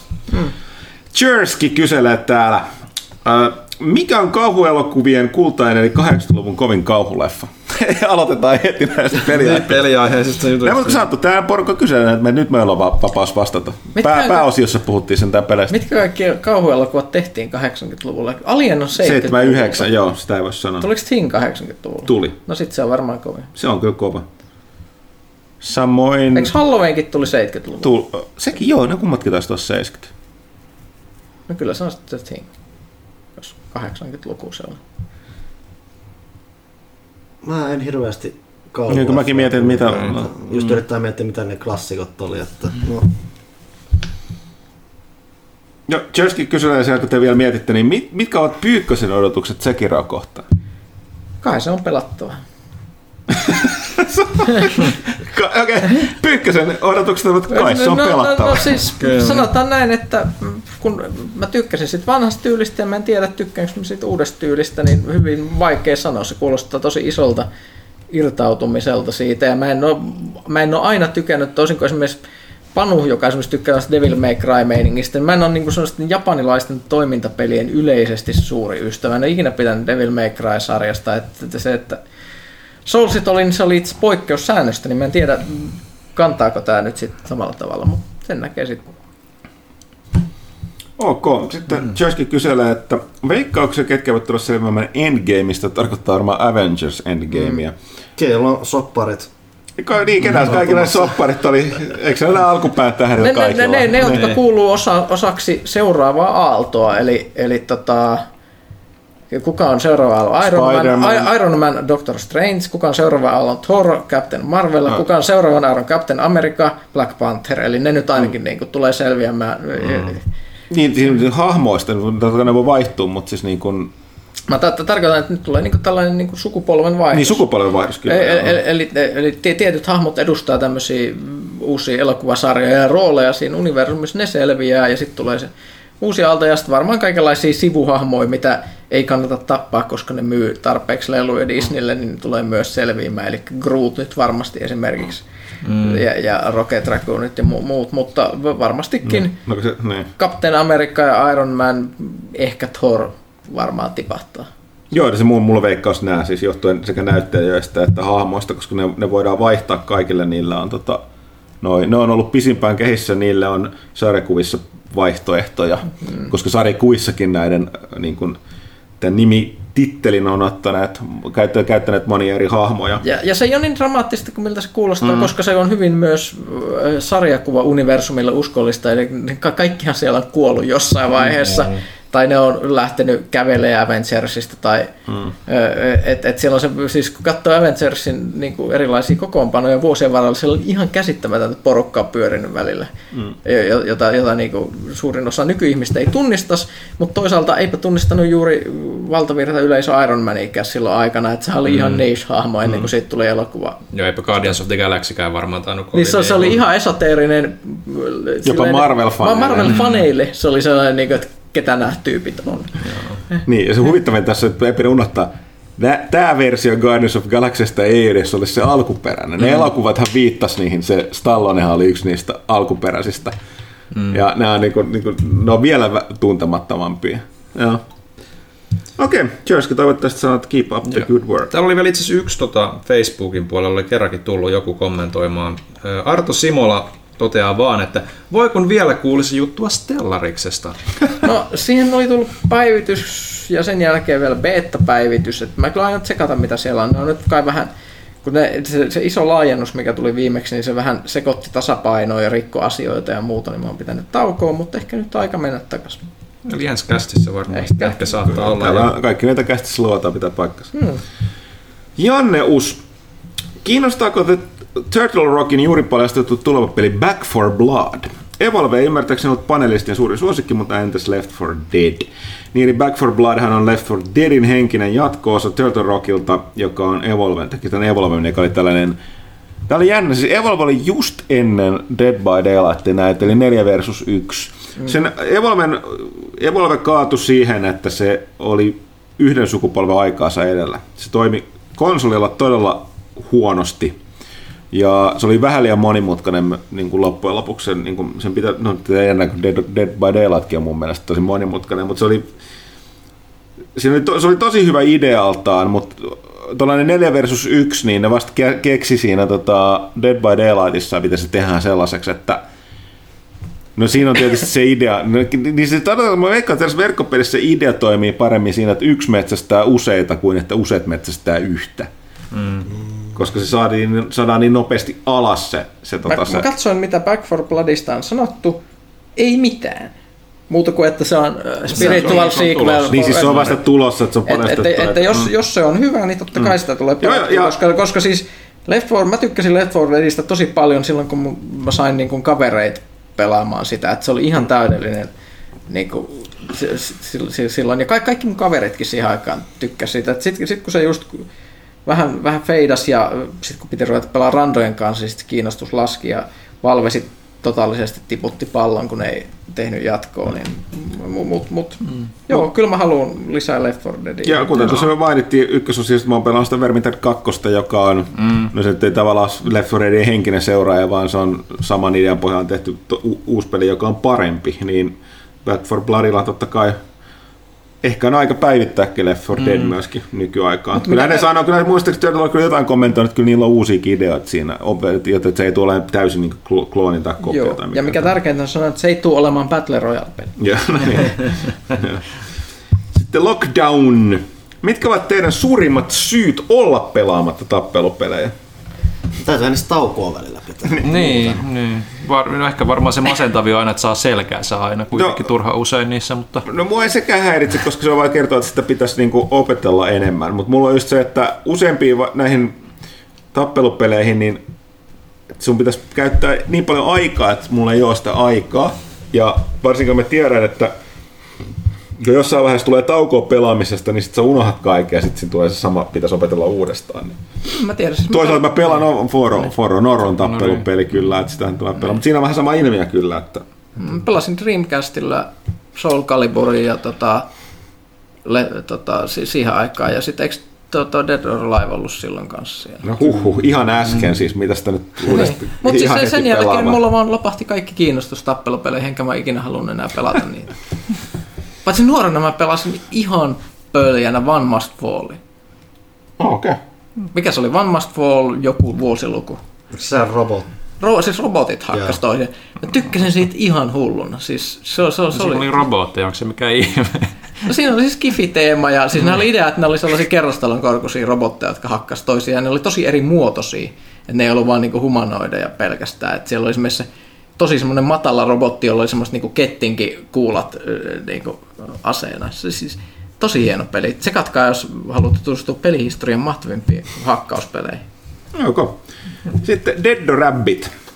Onko toimituksen väki katsonut Netflixin ilmestynyttä antologiasarjaa nimeltä Love, Death plus Robots? Omasta mielestäni erittäin tyylikkäästi animoitu sarja. Kyllä. Olemme puhuneet sitä täällä. Mä oon, siis, mä oon tosi liekeissä Mä, siitä. mä katsoin sen kokonaan ja mä tykkäsin kyllä. Siis se oli tosi mielenkiintoinen kokonaisuus. Kun mä mietin, että miten, mihin sitä verrattaisiin, niin mulle tuli mieleen tota, se, Animatrix. öö, no ei, kun siis tota, semmoinen sarjakuva lehti öö, kuin Heavy Metal, mikä ilmestyi joskus. Oikein Mä en tiedä- 78-luvulta, joo. No, mä en tiedä, onko sitä enää, enää olemassa, mutta siinä oli idea idea, sama, siinä joo. oli siis, aika, siis eurooppalaista skifia, fantasia, storia, tosi erilaisilla toteutuksilla ja näkemyksellä, myös vähän seksiä ja väkivaltaa siellä seassa. Ja tämä oli hyvin, hyvin samanhenkinen kokemus, tämä, tämä robotsi, robotsimeininki, ja mä kyllä tykkäsin. Siis hirveän eri, erityylisiä. Ja, siis, Todella erityylisiä. ja ihmiset on ilmeisesti tykännyt niistä hyvin niin kuin kans eri tavoilla. että siis mä katsoin, että joku sen listasi nämä ja nämä jaksot oli hyviä ja nämä oli paskaa. Mä olin, että mitä, mitä, mitä, mitä sä puhut, että nämä oli just väärin, niin väärin sanottu. Että et siellä on sitä semmoista, semmoista niin kuin väkivaltaa, vähän sellaista niin kuin, no, tissejä väkivaltaa on siis aika lailla mu- muutamissa jaksoissa. Törkyä. Joo, joo. Ja sitten oli sellaista niin kuin ihan feel good komediaa ja sellaista. Ide, idea oli vaan, että on joku outo skifi-idea ja siitä tehdään 10-15 minuuttia juttu. Joo, siis tämä on jännä, siis tämä on nimenomaan antologia, toisiinsa täysin liittymättömiä tarinoita, täysin eri, erilaisella toteutustyylillä. Valtaosa on tavalla tai toisella animoitua. Superkovaa animaatiota niin kuin CGI-tasolla joissakin jaksoissa. Semmoisia, että et, et siis älyttömän hyvin tehty lähes fotorealistista äh, tota CGI-tä ja joissakin on semmoista, että on sotkettu niin kuin tyyliteltyä ja fotorealistista ja sitten on näitä, mitkä on ihan niin kuin tyyliteltyä animaatiota, että ka- kaikkea siltä väliltä. Joo. Ja- Mu- ja- ja, ja- ja, tosiaan pitu, siis voin sanoa, että antologia, niin on myös tosi iso pituuksia. Osa saattaa olla jotain 6 minuuttisia, pidemmättä jotain 19-18 minuuttisia. Tosi paljon vaihtelee. Ja sillä on vähän sellaista kasarimeininkiä, just niin kuin MTVllä oli näitä outoja tällaisia videoanimaatioita Joo. aina siellä välissä, niin tässä on semmoista samaa. Joo. Äh, suosittelen, ehdottomasti kannattaa kaikkia. Nimi on ehkä vähän epämääräinen, se on just tämän takia, kun tämä on tällainen antologia. Joo, ja siis ei, Kokoelma, niin on ehkä vähän vaikea ymmärtää, mistä on kyse ennen kuin alkaa katsoa. Mutta... joo, ja siis ei kannata, jos katsoo yhden jakson ja sanoo, että en tykkää, niin ei välttämättä todista mitään, koska ne kaikki Ne. muut jaksot on sitten ihan erilaisia. Joo, ja nimenomaan tämä on se etu siinä, että ne on niin lyhyitä, varmaan tarkoituskin. Se mikä on tosi huomautettava, että toimii tietysti tietyn ikäisellä mainospuheena, mutta tämä on äärimmäisen, kun tästä kävi ilmi, että jos siinä on seksiä ja väkivaltaa, niin varsinkin väkivalta on aika gorea ja seksikin on yllättävän... yllättävän Mutta oli siellä semmoisia jaksoja, missä ei ollut yhtään Joo, niin on, niin mitään. on Et- mutta sanoin, on- että noin kokonaisuutena niin, niin tämä on kyllä niin kuin K18 on ihan sy- syystä se leima siellä. Että Et se, siellä oli ihan niinku straight up niinku vakavasti tehty military skifi, mikä oli ihan mielenkiintoista. Sitten oli esimerkiksi Suits, missä oli tällaisilla farmareita, jotka taistelee Starship Troopers hengessä pellolla mekhoilla pahoja alieneita vastaan. Sitten Tota, on ihmis, tuhoutuneen ihmiskunnan raunialla tota, tota, turistimatkalla ollutta kolme robottia. kolme robottia, jotka ihmettelee, että mitähän nämä ihmiset niin oikein puuhas. Öö, ihan mielenkiintoinen. Shapeshifters oli tota, just semmoista hyvää tietokoneanimaatio, se oli siis ihmissudet Afganistanissa ta- sodassa. Öö, tot, ja, mm, tota, tota. Mä tykkäsin aika paljon Zima Blue, eli tällainen mystinen taiteilija jossain tulevaisuudessa, joka maalaa koko ajan kasvavia sinisiä neljöitä ja ihmiset yrittää, että mikä tämä mystinen meaning niiden takana oli hyvin, hyvin hauska. Tai sitten tämmöinen niin ihan goofy juttu Ice Ace, missä tällainen niin kuin köyhän oloinen jenkkiläinen nuori pari löytää niiden vanhasta pakastimesta sivilisaation, jää, joka elää jääkaudella. Onko se ainoa, mikä on live action, siis osittain?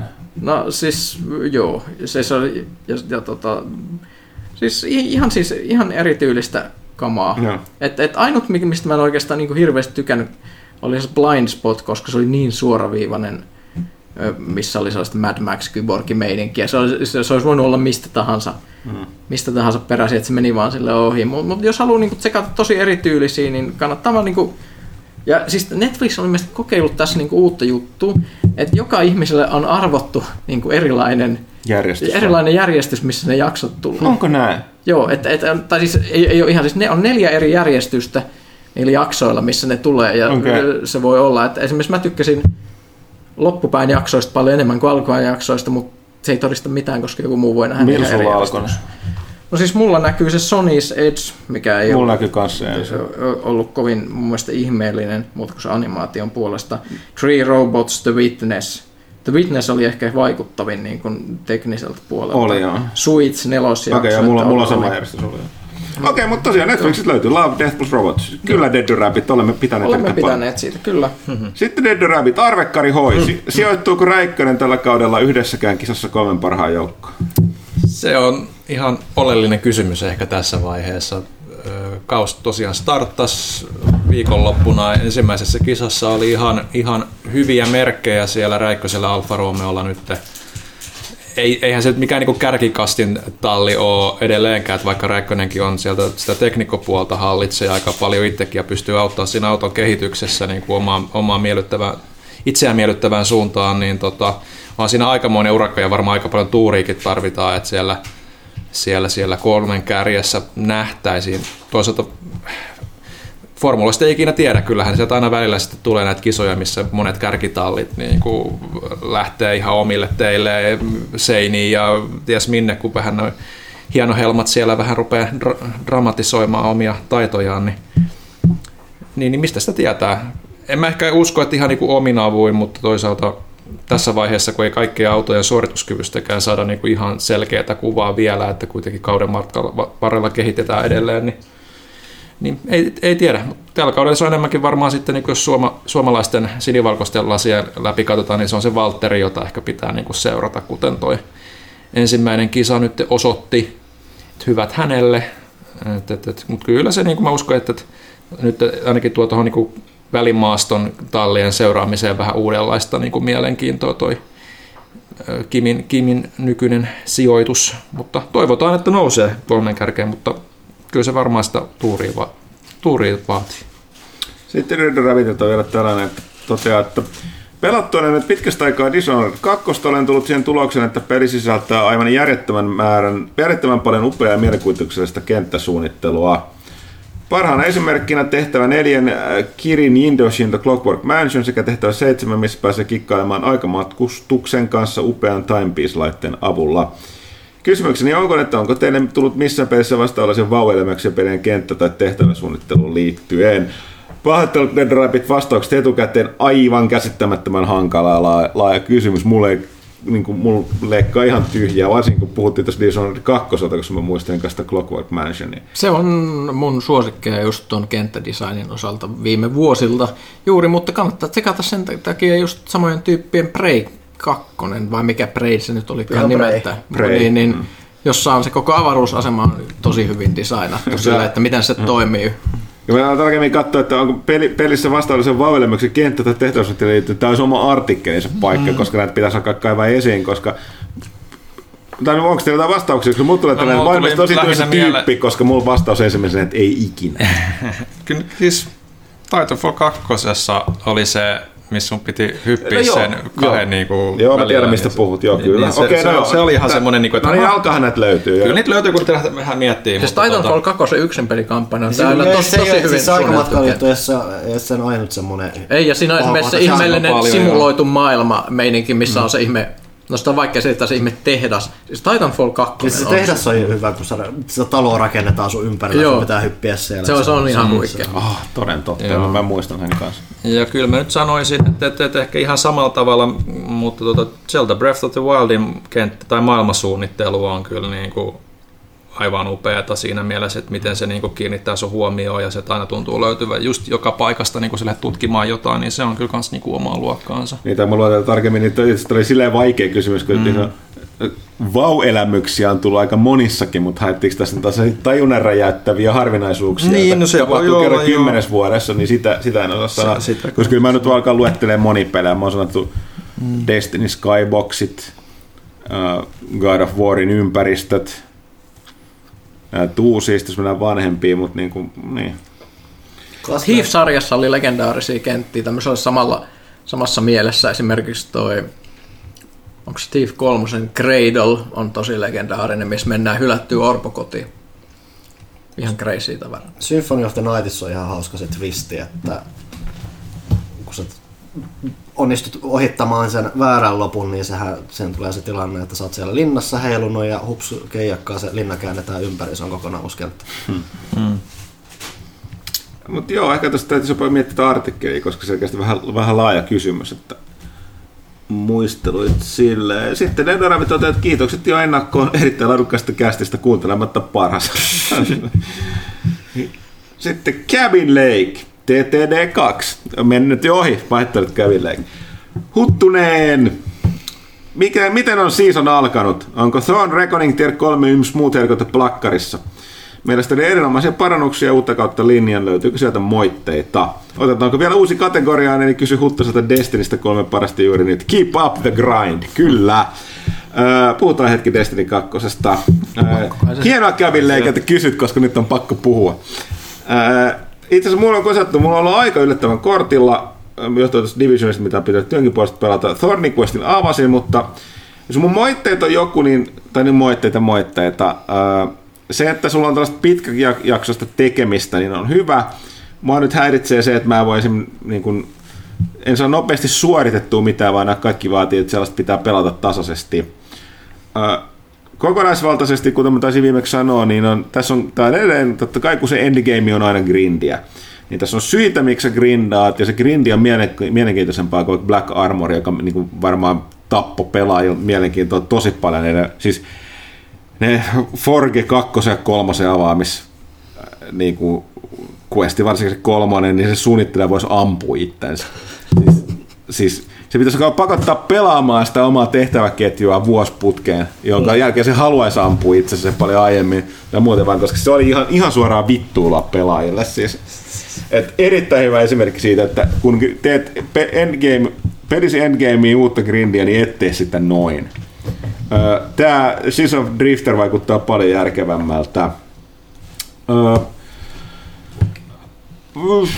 Joo, kyllä, siis se on hyvä, että se tota, toi, toi, toi, toi Gambit sai sen uuden pelimuodon ja tota, sitä on tullut hakattua. Ja, ja Reconing on nimenomaan osoitus tällaisesta, että kun pitää tehdä tällaista horde-tyyppistä grindiä, niin siinä käytettiin hyvä, erityisesti se siltaosio, joka vaatii aika tiukkaa yhteispeliä, niin on, on, on hyvä veto. Olen tykännyt tietysti, jos kiva, jos välillä tulisi sitä uusia strikeja tai ehkä uutta raidia tulossa kai sitten loppu keväästä, alkukesästä, mutta tota, kyllä, kyllä, keep up the grind, mitä sitä muuta vaan sanoa.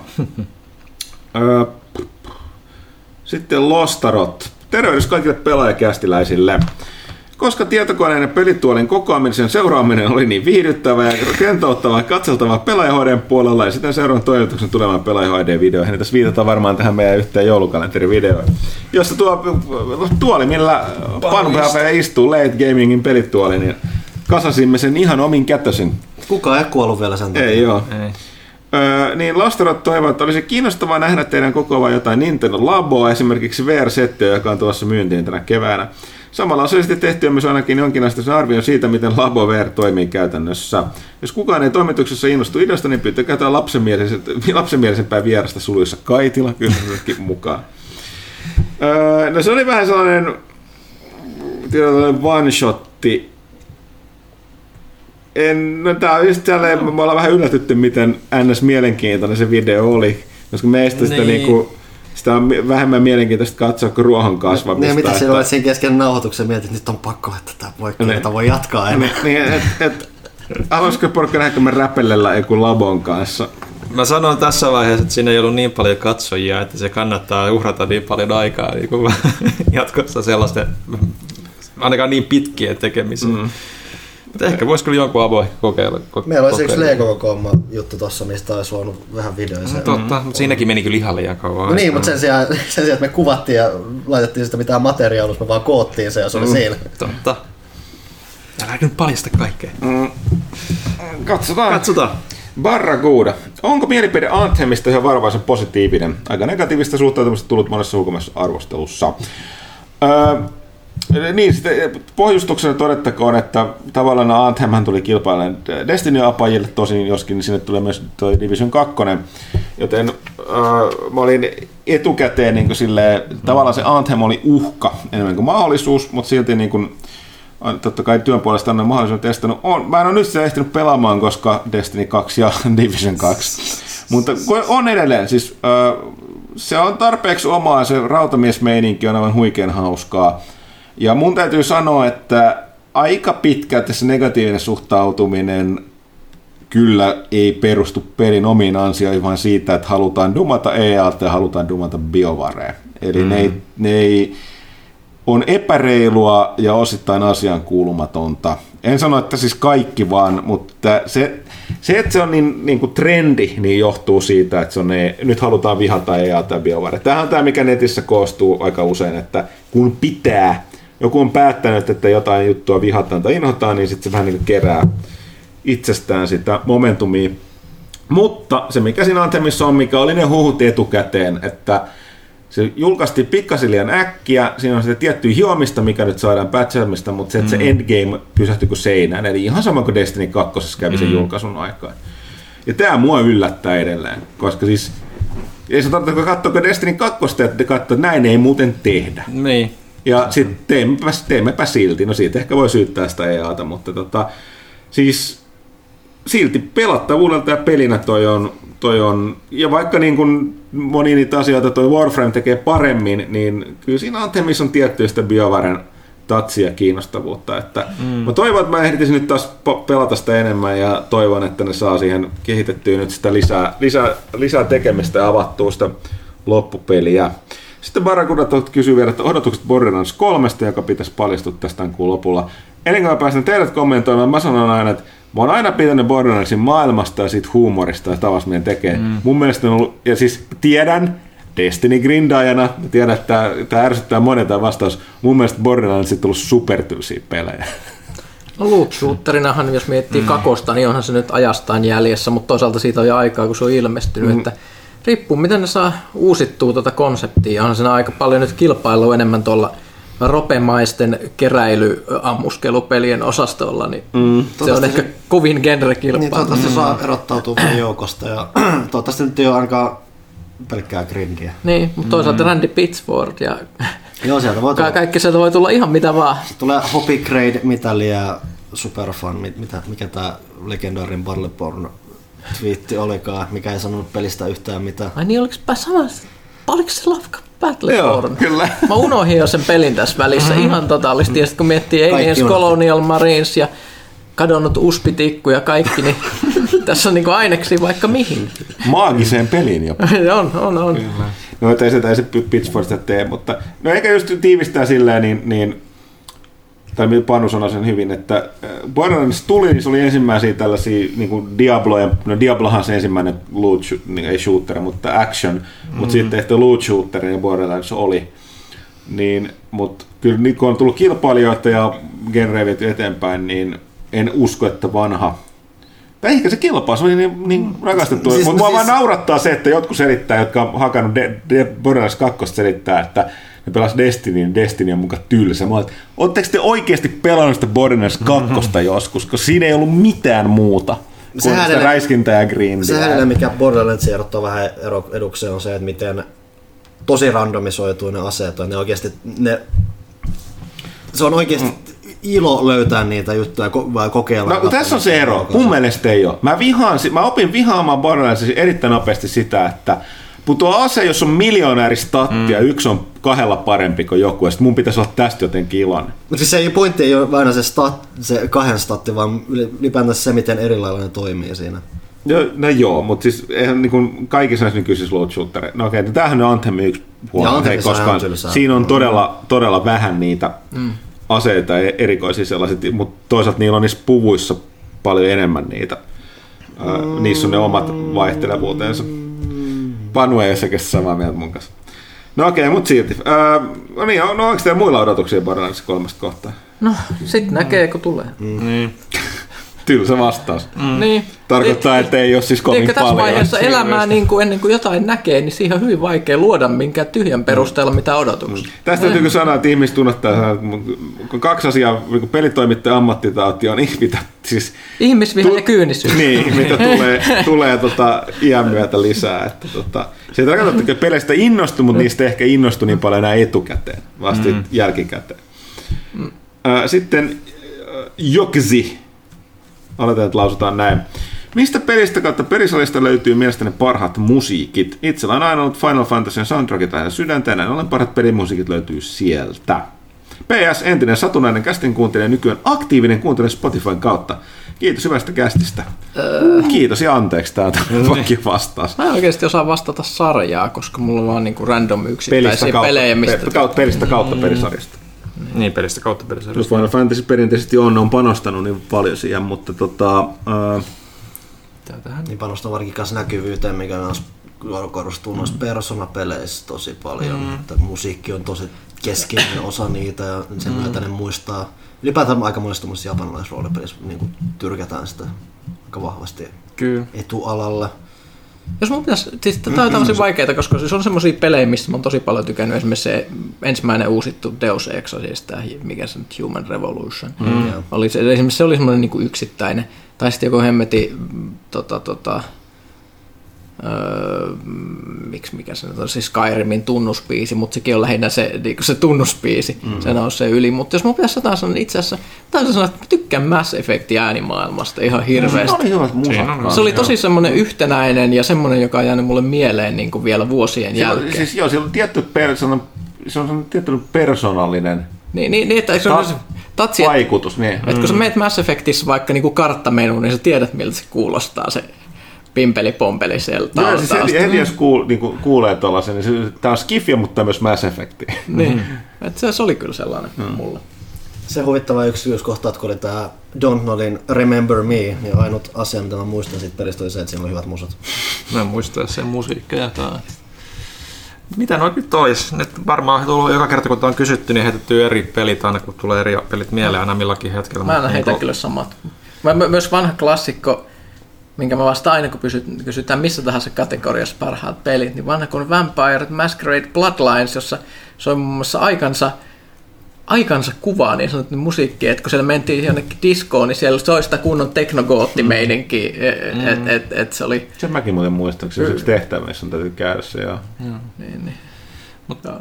Personoissa on aika hyvät musiikit, mitä niinku on tykkään tosi paljon kuunnella. Megamaneissa, Phoenix Wrighteissa, Zeldoissa, Mass Effectissa on Mä hyvää. tykkään ja, Phoenix Wrightin musiikeista kanssa. Joo, ja mikä, mikä tää oli tää Nier Automatassa oli tosi hyvät Joo, siis ylipäätään se niinku- saman tekijän ää, ää, Dragon Guardissa on aika hyvä. Joo. Ja ekassa Nierissa on tosi hyvä. Mä, mä ylipäätään tykkään niin kuin tosi paljon enemmän siitä, miten japanilaiset pelit käyttää musiikkia kuin länsimaiset pelit. Länsimaiset pelit ei ehkä niinkään samalla tavalla niin kuin käytä sitä semmoisena niin No se on enemmän, se, enemmän, niin kuin... se on enemmän sitä eeppistä leffamusaa sieltä taustalla Niin. tosi monesti. No, ha- et- Skifimosassa puhutaan halos, No, haloissa. se, no, ski, no, ski, sellaista- skifipelit tekee sen aina- vähän paremmin. Joo. Halossa Halot esimerkiksi. joo. Halot, joo, mutta Se kuoro ja kaikki muu, sehän oli tosi Se, että se, se, se on ha- harvinaista itse asiassa just tämmöisissä länsipeleissä, että on tosi semmoinen yhtenäinen äänimaailma jossain sarjassa, jonka Joo. erottaa tosi selkeästi, jos pysytään sitten silleen. Se johtui siitä, että se Marty O'Donnell oli se Bungin hovisäveltäjä, joka teki ne, kaikki ne halon musiikit. Ja mä sanoisin myös ehkä niin kuin jopa Assassin's Creedin tuohon niin kauan kuin toi Jasper Good oli siinä messissä. Sen jälkeen sen niin kuin musiikkimaailma meni mun mielestä ihan olemattomaksi niin kuin just siihen jenkkityyliseen. Niin Onko kuin, se Assassin's Creedissä musiikkimaailma? niin, nimenomaan. Siis nykyään niissä ei enää ole edes. Että, että, että kakkosesta, niin kuin, mun ei tarvitse kuulla kuin, niin kuin pikkasen kakkosen jotain soundtrackia, niin mä niin kuin pision itteni Firenzen tai Venetsia tai minne tahansa. Mutta jostain ne tuoreimmista tosista, niin ne muutamat hassut musiikkipätkät, mitä se tulee, niin ei tuota minkäänlaisia mielikuvia. Sonic Adventure 2. Monkey Island. No mankia. No niin, sieltä tuli ihan vakavakin vastaus. Tämäkin selkeästi artikkelin, artikkelin veroinen kysymys. Ja sitten Crazy Train. Spider-Man-peli oli menestys ja huikea peli, mutta minkälaisia odotuksia teillä on Crystal Dynamicsin Avengers-peliä kohtaan? Kun ei yhtään tiedä Ei mitään. mitään. niin se Kun ei taas tiedä mitään, niin- Niin siitä ei tiedä mitään, niin toivon, että siis se olisi samanlainen peli Ave kostajille kuin Arkham Asylum oli Batmanille ja Spider-Man oli Spider-Man. Niin, koska kyllä Marvelin pitäisi tiedostaa, että jos ne tekee jotain kökömpää kuin Spider-Man, niin sitten se on vaan niinku huono juttu. Totta kai se nyt haluaa, että se peli on hyvä ja mielenkiintoinen. Niin. Mm. Niin kuin nykypäivänä ei enää nämä lisenssipelit, halvat lisenssipelit on jo kuollut, sellaisia ei enää voida tehdä. Tai ne on mobiililla Niitä on mobiili, sori. tai joo. gri- Se grindausta. on parempi olla jotain todella Niin, hyvää. sitten on parempi tulee. olla hyvä. Että mä oletan, että kaikki tajuu, että toi voi olla mikään puolivillainen. Mm, että niin, sen, että- on, sen on niin täydellisesti niin kuin tavoitettava hahmot ja oltava kiinnostava peli. Että... Tuosta Crystal Dynamicsin track recordi on kyllä aika, aika solid, että mm. kyllä se, niin kuin, että mikä just se niin kuin just Spider-Manista, niin kuin, että, mikä, että se niin kuin tekee sen liikkumisen siellä kaupungissa niin upeasti niin kuin Spider-Man 2 aikoina, että ne saa niille muille supersankareiden liikkua siinä kaupungissa tai missä ikinä nyt liikkuukaan, niin samanlaista fiilistä, niin se, se on niin kuin, mulla se ehkä se niin kuin tärkeä niin kuin toive sen, sen pelin Ja suhteen. näissä on se, että sen pitää tavoittaa sen, niiden hahmojen henki sekä story että pelimekaanisella puolella, mikä ei ole ihan helppoa, Ne, varsinkin kun ne- ei niitä ole on pelkkä useita, Batman, niin. vaan niin kuin tyyli joku 5-6 tyyppiä, niin miten sä teet sen niille kaikille? Ja olisi tavallaan siistiä. Ehkä nyt tällä kun miettii, niin olisi tavallaan siistiä, että ne tekisi niin kuin joku Marvel Gaming Universe, että se niin kuin tavallaan jotenkin olisi siroksissa siihen tota Insomniakin Spider-Maniin ehkä. Se olisi kyllä hieno. Sitten Crazy Train toteaa, että entäpä nykyiset mietteet pelistä Fallout 76? Meistä ei kukaan. En ole ikinä koskenut siihen, enkä aio Ei ikinä koskenut. Tulevat päivitykset näyttävät lupaavilta, mutta pelastaako päivitykset pelin? Omasta mielestäni kuitenkin viihdyttävä peli nykyiselläänkin lähes, takana lähes 100 tuntia West Virginian tutkimista. Hyvä, että joku siitä nauttii. Niin, niin se mm. Crazy Train on luultavasti paras itse sanomaan, että missä tilassa se peli on. Tässä vaiheessa, tuon julkaisun jälkeen, tällaisessa kaikessa pelissä kysymys on siitä, että onko siellä tarpeeksi pelaajia, että niiden kannattaa jatkaa sen kehittämistä ja tekemistä. Ainakin siinä pääsee nyt panemaan. niin, olutta, hmm. viina. Öö, koska jos, jos siellä on tarpeeksi pelaajia tai kustanta katsoo, että on riittävästi, että sitä kannattaa jatkaa, niin sitten sillä on mahdollisuutta jossain vaiheessa vielä alkaa saamaan pelaajia takas kautta uusia, hmm. kun se sillä on kyllä niin huono maine, että et se, siis, et, et se, se No nimi, siis- nimi on melkein Siis se meemi itsessä. Niin Niin, ja se siis hu- huvittavaa, että se maine vielä, siis tavallaan että se kyse ei ollut vaan siitä pelistä, minkä se oli julkaisussa, vaan siihen liittyvistä niistä asioista, mitkä ei kuitenkaan ole sen pelin niin kuin syytä. Mm. Eli nämä kusetukset näissä tota, kasseissa ja muissa. Niin. Et niitä on tosi vaikea kyllä nostaa sitä siellä. Hmm. Et se on vähän niin kuin semmoinen tietynlainen tämän vuoden huonon pelaamisen symboli se peli niin kuin monille Se pelaajille. on niin iso vaikeus. Niin viime vuoden. Viime vuoden. Onko se viime vuosi? No, Mutta se, mahtavaa. mut sekin on just niin valtava, että nytkin niin kuin, kun Bethesda just ilmoitti, että se pitää E3 niin kuin lehdistötilaisuuden, niin yksi keskeinen mielenkiintoisen puoli siinä on se, että miten ne tekee sen shown ton Fallout 76 jälkeen, kun viime E3 nimenomaan ne käytti hirveän ison lohkon sen hehkuttamiseen ja mm. sitten kävi miten kävi, että ne on uudestaan tulossa lavalle, että onko se nyt siellä, että ne on puolitoista tuntia niin kuin japanilaistaan kumartelemassa, että sori, sori, sori, sori, sori vai mitä sieltä on tulossa. Mm. Että, mm. Siellä varmaan joku hikoilee kirjoittaa niitä puheita tälläkin hetkellä. Sitten Crazy Train tuohon Google Stadia-kysymykseen varmaan tulikin vastaus tuossa ykkösosiossa. Sitten Turbomuna. Pojat, nyt puhutaan asiaa peleistä eikä lässytetä mistään spokeista perkele. Huttunen. Tulipahan tuossa tainoin otettua talteen PS Plusasta sinun maasta taivaisystävä For Honor. Absurdeista premissistään huolimatta peli on osoittautunut ihan kelpo tekeleeksi ennen kaikkea moniulotteisen combat-systeemissä sekä toimivan online moninpelisen vuoksi. Sen sijaan pelistä tuntuvat puuttuvan online grindaamiseen kannustavat insentiivit lähes kokonaan ja muutaman tunnin jälkeen itselläni sekä kaverillani tuli olo, että tässäkö tämä nyt sitten oli. Mikä on kannustanut sinua tahkomaan peliä viimeiset vuodet? Ovatko pelin julkaisut DLC hankkimisen arvoisia? Öö, niin, siis niin se grindihän perustuu siihen, että sä saat paremman näköistä kamaa, siis todella paremman näköistä kamaa saamuille, ja se pelihän on käsittämättä hyvän näköinen, joten sillä on oikeasti väliä. Mä haluan, että se taistelija näyttää, kaikki kamat on todella makeita. Toinenhan on se, että sehän perustuu siihen, että susta tulee parempi. Eli mä oon sanonut, että mun ongelma on monta kertaa, että mä yritän pelata kaikilla hahmoilla, mä en ole hyvä missään, enkä mä opin saloja, mutta osaan pelata kaikilla. Joten tota, tota, mun mielestä siinä grindataan nimenomaan, joka sä pelat sitä yhtä hahmoa, mm. niin susta tulee super hyvä sen kanssa, ja sitten tosiaan suoritat ja osaat, tai sitten pelaat nyt kaikki tasaisesti ja kaikki ylöspäin. Mm. Et, mutta se on sillä, tässä kysymys on tämä jännä, mistä mäkin ollaan tässä kästissä puhuttu, että eikö enää pelaamista, pelin pelaamiseen riitä syyksi se, että se pelaaminen itsessään on niin palkitsevaa. Et heti kun grindi puuttuu, niin sitten sitä mukaan ei voi pelata. Ja mä ymmärrän tämän kysymyksen täysin. Mä esitän tämän itselleni Ihmiset on monesta koulutettu pelistä. Niin on. Niin. Se on, se on aika surullista. Mutta mutta tota, niin ne DLC, no siis DLC on pääsääntöisesti ne on Rainbow Six-tyyliin, että ne avaa vaan sulle ne kaikki uudet lisähahmot, mitkä mu- heti, mikä on mun mielestäni sen arvoinen. Öö, ne uudet kartat kanssa, siis se Siege, se Siege-pelitilahan tuli, tai mikä se sen virallinen nimi oli, mutta on auki kaikille, Breach. Lähinnä se tuossa pelissä se on se, että se tukee sen pelin kehitystä jatkossakin julkaisuun ne DLC, että tota, se oli ihan hauska se te, te, Wave-pohjainen uusi se yksin pelitila, mutta tota, kyllä se liha on sen monin pelissä. Parem, paremman näköinen kama. Peli-ilo siitä, että sä nöyrytät muita vihollisia ja hanki, avaat niitä eri execution moveseja. Kun niissä pitää olla, siis mm. nyt mä selitän Moffroinista hirveän tärkeän tekijän. Kun sä saat tehtyä sen tappoiskun, niin sulla avautuu mahdollisuus tehdä execution. Pelitilanne määrittää, käytätkö sä sen nopean ja lyhyen vai sen pitkän ja nöyryyttävän. Hmm. Eli jos on tilaa, sä oot pelannut duelia tai öö, Karengan peli, tai sitten sä tiedät, että vihollisten lähellä, sit sä teet sen mahdollisimman pitkän, huikean näköisen, monimutkaisen lopetusliikkeen, mutta jos siinä lähellä on hirveä taistelu, sulla on kiire, niin sitten teet nopeasti. Koska myöskin on pelimekaanisesti tärkeää, että sä saat tehtyä sen executionin, koska se lisää sen spavni-aikaa sen vastustajan. Mm. Ja sitä ei pystytä, pystytä myöskään herättää henkiin ne muut kaverit siinä kentällä. Okei, Panu. Turbomunalla on sulle todettavaa. No, Pelattuani niin. läpi Kingdom Hearts 3 voin suoraan todeta, että pidän pelistä selvästikin sillä enemmän, vaikka pystynkin allekirjoittamaan joitakin yksittäisiä pointteja murska-arvostelustasi. Mm. 6 10 ei ole meillä huono peli. Arvostelu oli kuitenkin mielestäni hyvin perusteltu, enkä lähde näin ollen kyseenalaistamaan antamasi arvosanaa. Itse asiassa koin jopa yllättävänä niin korkean arvosanan kuin kuusi, sillä tekstistä välittyy lukijalle kuvaa siitä, ettei sinulla ole juurikaan positiivista sanottavaa pelistä. Missä asiassa peli mielestäsi näin ollen onnistui? Vois, voivatko tuleva Critical Mode sekä ladattavat lisäsisällöt mielestäsi korjata pelin fundamentaalisia ongelmia?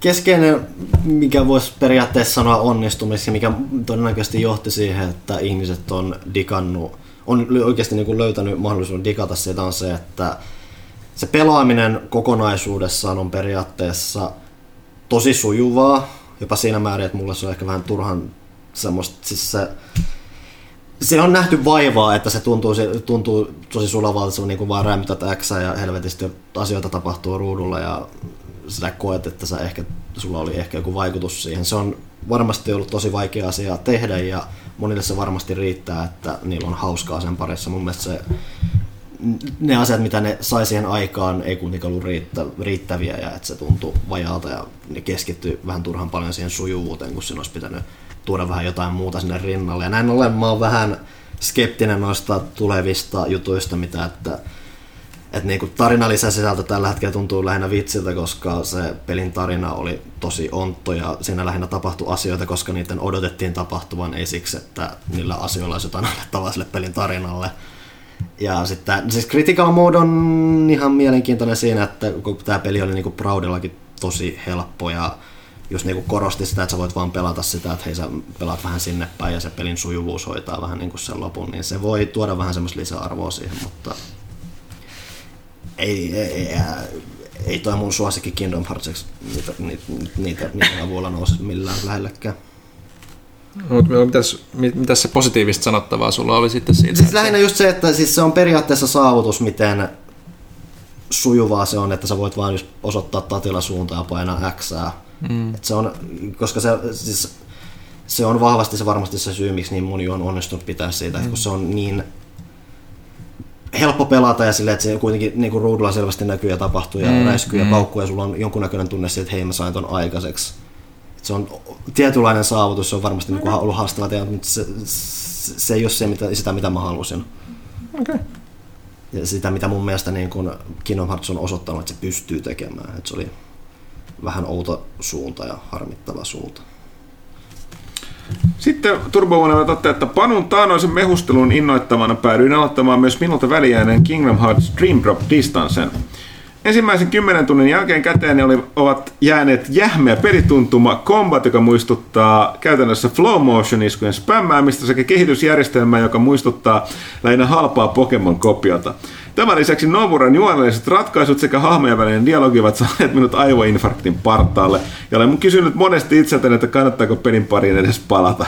Haluaisitko hieman avata pelin hienoutta? Siis Nomuran hienous on aina siinä se, että se on joskus osannut tehdä Siis se ei ole koskaan ollut hyvä tarinankertoja ja se eri, erittäin vahvasti korostuu myös Kingdom 3. että siellä on melkein jopa pahempaa dialogia kuin Dream Drop Distanceissa. Ja Dream Drop Distancein iso etu on itse asiassa se, että siinä on hyvin vähän tarinaa.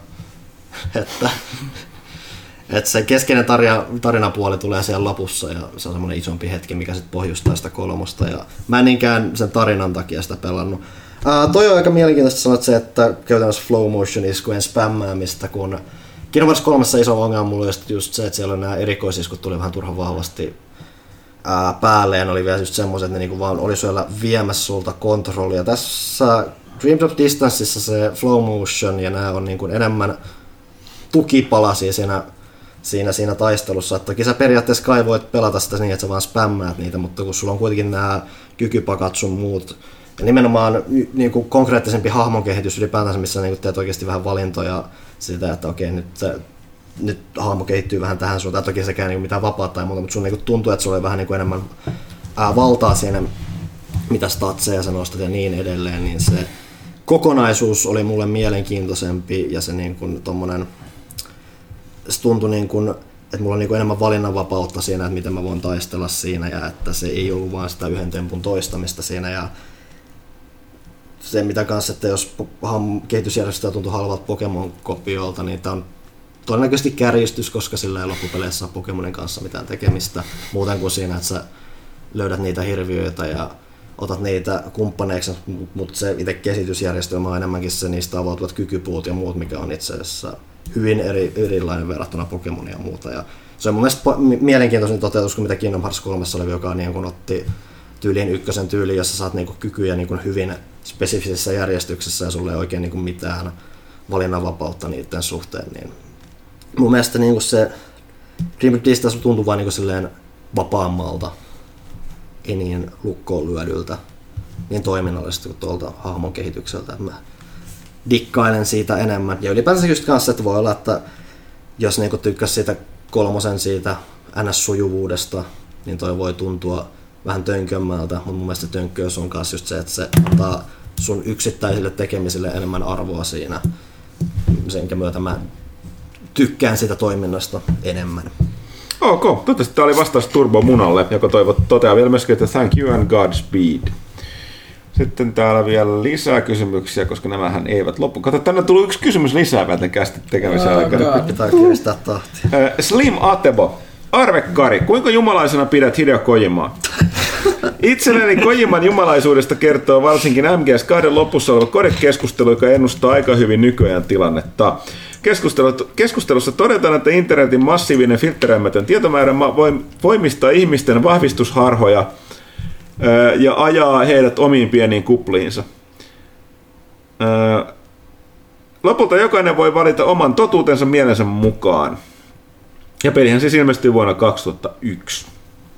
Joo, no siis Kojimassahan on se, että, että, että se, se, on aika hyvin seuraa maailman niin kuin, tilannetta, minne, minne asiat on menossa, mutta tot, totta kai niin enemmän niin kuin elokuvien kautta, kuten hän mies sitten on todennut, niin hän on, niin kuin, hänen ruumiinsa on 70 prosenttisesti tehty elokuvista. Että se, se on se, niin vähän. Joo, niin tota, se on aika pitkälti sieltä, mistä se niin kuin, tarttuu näihin tämmöisiin niin kuin, aiheisiin, tai saa inspiraationsa hyvin vahvasti sitä kautta, mutta tota, Joo, MGS2 kohdalla kyllä mies oli aika hyvin niin kuin aallonharjalla, ei sitä niin kuin suotta kutsuttu aikoinaan niin kuin ensimmäiseksi tai ensimmäisiksi postmoderneiksi niin kuin videopelitarinoiksi, ainakin konsolipuolella. Että toi on aika hyvin, niin kuin just niin kuin on pelannut jälkeenpäin MGS2 viime vuosina, niin hy- hyvin tosiaan huomannut on, että miten niin kuin ajankohtainen se just tänä päivänä on. Mutta niin kuin Koiman jumalallisuudesta, niin emme nyt osaa silleen sanoa, että, että kyllähän niin kuin hän, hän, paljon hyviä ideoita on ja selkeästi niin kuin ihan syystäkin niin kuin pelialan pioneereja, mutta toisaalta kun katsonut näitä se viimeaikaisimpien pelejä, kuten MGS Vitosen ja Peace Walkerin ja ehkä jopa MGS Nelosenkin niin kuin tarinaa, niin kyllä se niin kuin aika, aika lennokkaita ne tietyt ideat on, jotka ei oikeastaan ole ihan niin hyvää, mitä ne silloin joskus ennen vanhaa on ollut. Et, et, monethan on aika pitkälti spekuloinut sitä, että et, et, et, et Kojima on vähän semmoinen samanlainen ihminen kuin George Lucas on, että se tarvitsisi sen pari niinku tyyppiä, jotka vähän niinku rajoittaa sitä se sitä sen niinku vahvaa visiota, että sitä hall, vähän niinku hallitse, hallitumpaan suuntaan. Tai tajuaa, että, että okei, että sä puhut tästä, mutta oikeasti sä ehkä tarkoitat tätä. Niin, justiinsa, että, että, että, että, että, että kyllä... Et niinku... Siis se on shokeravaa, että Metal Gear on tehnyt useampikin ihminen kuin Kojima. Niin, sekin justiinsa, että, että nythän tuossa just on aika paljon puhuttu myös sitä, että, että, että, että, että varmaan joskus kästissäkin maininnut, että, että siitä, siitä asti kun toi toinen MGS-sarjan käsikirjoittajista Tomokazu Fukushima siellä alkupään puolella lähti, lähti tota pois Konamilta, tai itse asiassa kukaan ei tiedä, mitä kaverille on tapahtunut, se on ihan kadonnut niin kuin Miettii, että kyseessä on Konami, niin... Niin, niin, niin, niin sen jälkeen niin kuin se alkoi vähän lähtemään sinne, niin kuin, että se Koiman oma kädenjälki alkoi niin kuin näkymään vielä enemmän sieltä, tai se sen vapaus, niin se on niin kuin lähtenyt vähän niin kuin lapasesta. Se on tavallaan syönyt sitä niin kuin NS itsellä niin kuin se niin kuin tarinankerronnallista neroudesta jonkun verran pois. Että siinä mielessä on kiva tietysti nähdä, että kun Death Stranding on tulossa, että mitä se nyt sitten oikeasti tulee olemaan, koska se on ihan päivän selvää, että Kojima oli niin kuin tosi kyllästynyt Metal Gear-sarjaan ja yritti kertoa sen niin kuin sarjan sisällä niitä ideoita ja tarinoita, joita se halusi, olisi halunnut ehkä kertoa muissa peleissä. Ja ne ei aina sitten välttämättä istunut siihen universumiin ja siihen niin kuin tarinaan, mitä se yritti kertoa niissä peleissä. Niin, niin, niin, niin kyllä niin kuin edelleen niin kuin hieno mies ja, ja, ja niin pois, mutta ehkä nyt enää, enää niin kuin semmoisena jumalaisena mm. olentona fanitan toki, mutta, mutta vähän niin kuin on vuosien myötä se niin kuin isoin ehkä niin kuin se tarinankerronnallinen arvostus mm. lähtenyt sieltä. Sitten Slimatebo, toinen juttu, kysymys on, että kästin innoittamana on alkanut katsomaan alkuperäistä Star Trekia. Nyky, nykyaikana mm-hmm. sarjojen tuotantojaksojen tuotantokausien jaksomäärä on usein maksimissaan 13 kappaletta, siinä missä alkuperäisessä trekeissä niitä on päälle 20 kaudessa. Lopulta 80 jaksoa yhteensä. TNG sai Next Generationissa jaksoja on 178 huutomerkki. Joo. Ö, kysynkin, miten ihmeessä Arvekkarin jaksoi trekkimaratonissa kuinka kauan siinä kesti? No, mä aloitin joskus viime kesänä, että, että nyt kun se sai, ja täytyy sanoa, että emme ole hirveästi nukkunut tässä viimeisen puolen vuoden aikana. Että se, se aika pitkälti, aika pitkälti niin kuin pohjautuu. Että, että, niin, mutta tota, kuinka hyvin TNG, kysyt sä Tai sitä kysyä Trekki maratoninsa, että tämä päivittelee sitä, että kun se katsoo al- alkuperäisiä, niin että TNG siinä 178. Joo, ja kaikissa muissa ihan yhtä paljon, niin kuin, että Enterprise oli vähän lyhyempi. Kyllähän se vaatii aika semmoista niin kuin nollaamista ja, ja niin poispäin, mutta siellä on aika paljon sitä hyvää kamaa, mikä sitten jaksaa niin kuin kiinnostaa sitten, kun tulee niitä heikompiakin jaksoja. Joo, no tähän liittyen Slim Atempo kysyykin vielä, että entä kuinka hyvin The Next Generation ylläpitää laatua seitsemän, seitsemän kautensa aikana? No kuudenteen kauteen asti mun mielestä aika hyvin, sitten se seiskakausi viimeinen on ihan siellä on muutamia hyviä jaksoja mun mielestä, mutta se lähtee niinku ihan niinku oudoille vesille. Siellä just silloin vissiin se DS9 ja Voyager-kuvio alkoi pyörimään, että ne rupesi tekemään niitä samoihin aikoihin. sieltä tulee just nämä klassiset Beverly, Beverly tapaa isoäitinsä ku, ku, kummitusrakastajan ja, ja, ja niin poispäin. Et tota, se on kyllä aika, mutta se oli koko kausi aika pitkälti niin kuin ihan selkeästi niin kuin niin kuin tunnelmalta ja niin kuin tyyliltä hyvin, hyvin erilainen ja vasta niin kuin loppupuoliskolla sitten oli, niin kuin olemaan sitä Oliko se 70 kaudella se, missä niin kuin näytettiin se Klingon ja nämä kammottavan typerän näköinen peli, se missä pyöritettiin sitä rautatavannesta ja heitettiin se keppi sen läpi. Se voi olla. Joka, en, en joka muista oli, tarkalleen, joo. Joka oli silleen, että käsikirjoittajat, please, tämäkään on niin sataisan, sataisan rodun tällainen. Vähän niin kuin mölkky. Vähän niin kuin mölkky, Muistakaa kaikki näit... nämä hölmöydet, kun kritisoitte Discovery. Okei, sitten eteenpäin. Toille täältä tulee kysymys Patterista, voidaan vastata lyhyesti tai nopeasti. Siis tarpeen vaatias. Mm. Tervehdysarvon kästikkeet. Huttunen, tee Riker Manuer videolle. En, en, en kuule tosta vaan pysty tekemään. Nyt täytyy ottaa huomioon, että Riker oli kuitenkin Starfleetin niin kuin toi komentaja mm-hmm. arvon omaava henkilö, että, että tota, se, se vaatii opettelua sekä harjoittelua. Että ehkäpä joku, joku Plus tilaa, mitä sulla ei ole siinä. Kyllä. Sitten oletteko testanneet PS Now-palvelua? Meistä kukaan enemmän henkilökohtaisesti ei ole. Johanna on, mutta tota, äh, hän ei ole tässä paikalla. Onko Googlen Stadia vakaasti otettava konsolisaation uusi osapuoli? Tähän toivon mukaan tavalla tasolla vastasimme ykkösosiossa. Hirvittääkö uusi suoratoista viidetys ja viekö se on tuhon tielle, muutoksen tielle ainakin? Pääseekö Teuvo Hakkarainen vielä eduskuntaan, riippuu äänestäjistä. Huttunen, mikä Bohemian Rhapsody elokuvassa ei ollut totta? Öö, no siis, se on aika paljonkin asioita. Niin, siis, se, on jär, siis, se venyttää totuutta. Suurin siinä on se aikajärjestys, mitä siis, siis sehän on täysin rakennettu. Valtaosa tapahtumista sinänsä on totta, mutta järjestys ja nopeus ja se, mikä ei, mitä ei koskaan tapahtunut, muun muassa sen elokuvan puolivälissä on se, mukaan se lähti ns. Siis Queen ei koskaan virallisesti hajonnut päinvastoin, kun elokuva antaa mukaan ymmärtää, kun se Merkuri mm. siinä lähtee soloileen ne oli, ne, oli, ne oli yhteisesti sovitulla tauolla kaikki, ne oli tosi väsyneet hommiinsa, eikä siinä ollut mitään sellaista anteeksianto palaveria tai mitään, mutta se on, ihan, se on täysin niin kuin fiktiota. Öö, nämä on tosi pieni yksityiskohtia, joita on kova queen fania kuten minä, niin mua häiritsee. Toinen oli se, että se, kun mä jälleen se elokuva on rakennettu tietynlaiseksi, että siellä on elokuvan draaman ka, ka, niin kuin se juttu, mutta niin kuin, sen hinta on ollut sitten just täällä näissä yksityiskohdissa muun muassa se, että Queen ei ollut mikään yllätysesiintyjä siinä äh, Live Aidissa, kuten tämä elokuva antaa ymmärtää. Että viime hetken lisäys mukaan, mukaan heitettiin mukaan, eikä pitänyt paikkaa. Se oli siellä listoilla alusta pitäen. Ne ei tosiaankaan, koska ne ei koskaan hajonnut, ne ei ollut milläkään niin kuin, tauolla sitä ennen. Ne oli just edellisenä vuonna tullut edelliseltä kiertueeltaan takas. Ja äh, Merkuri kertoi kyllä siitä HIV-tartunnasta ennen mun Queenia sinne, mutta ei tosiaankaan ne Live Aidia vasta paljon sen jälkeen. Mun mielestä sai sen tietääkin vasta sen jälkeen. Öö, mitäs muuta?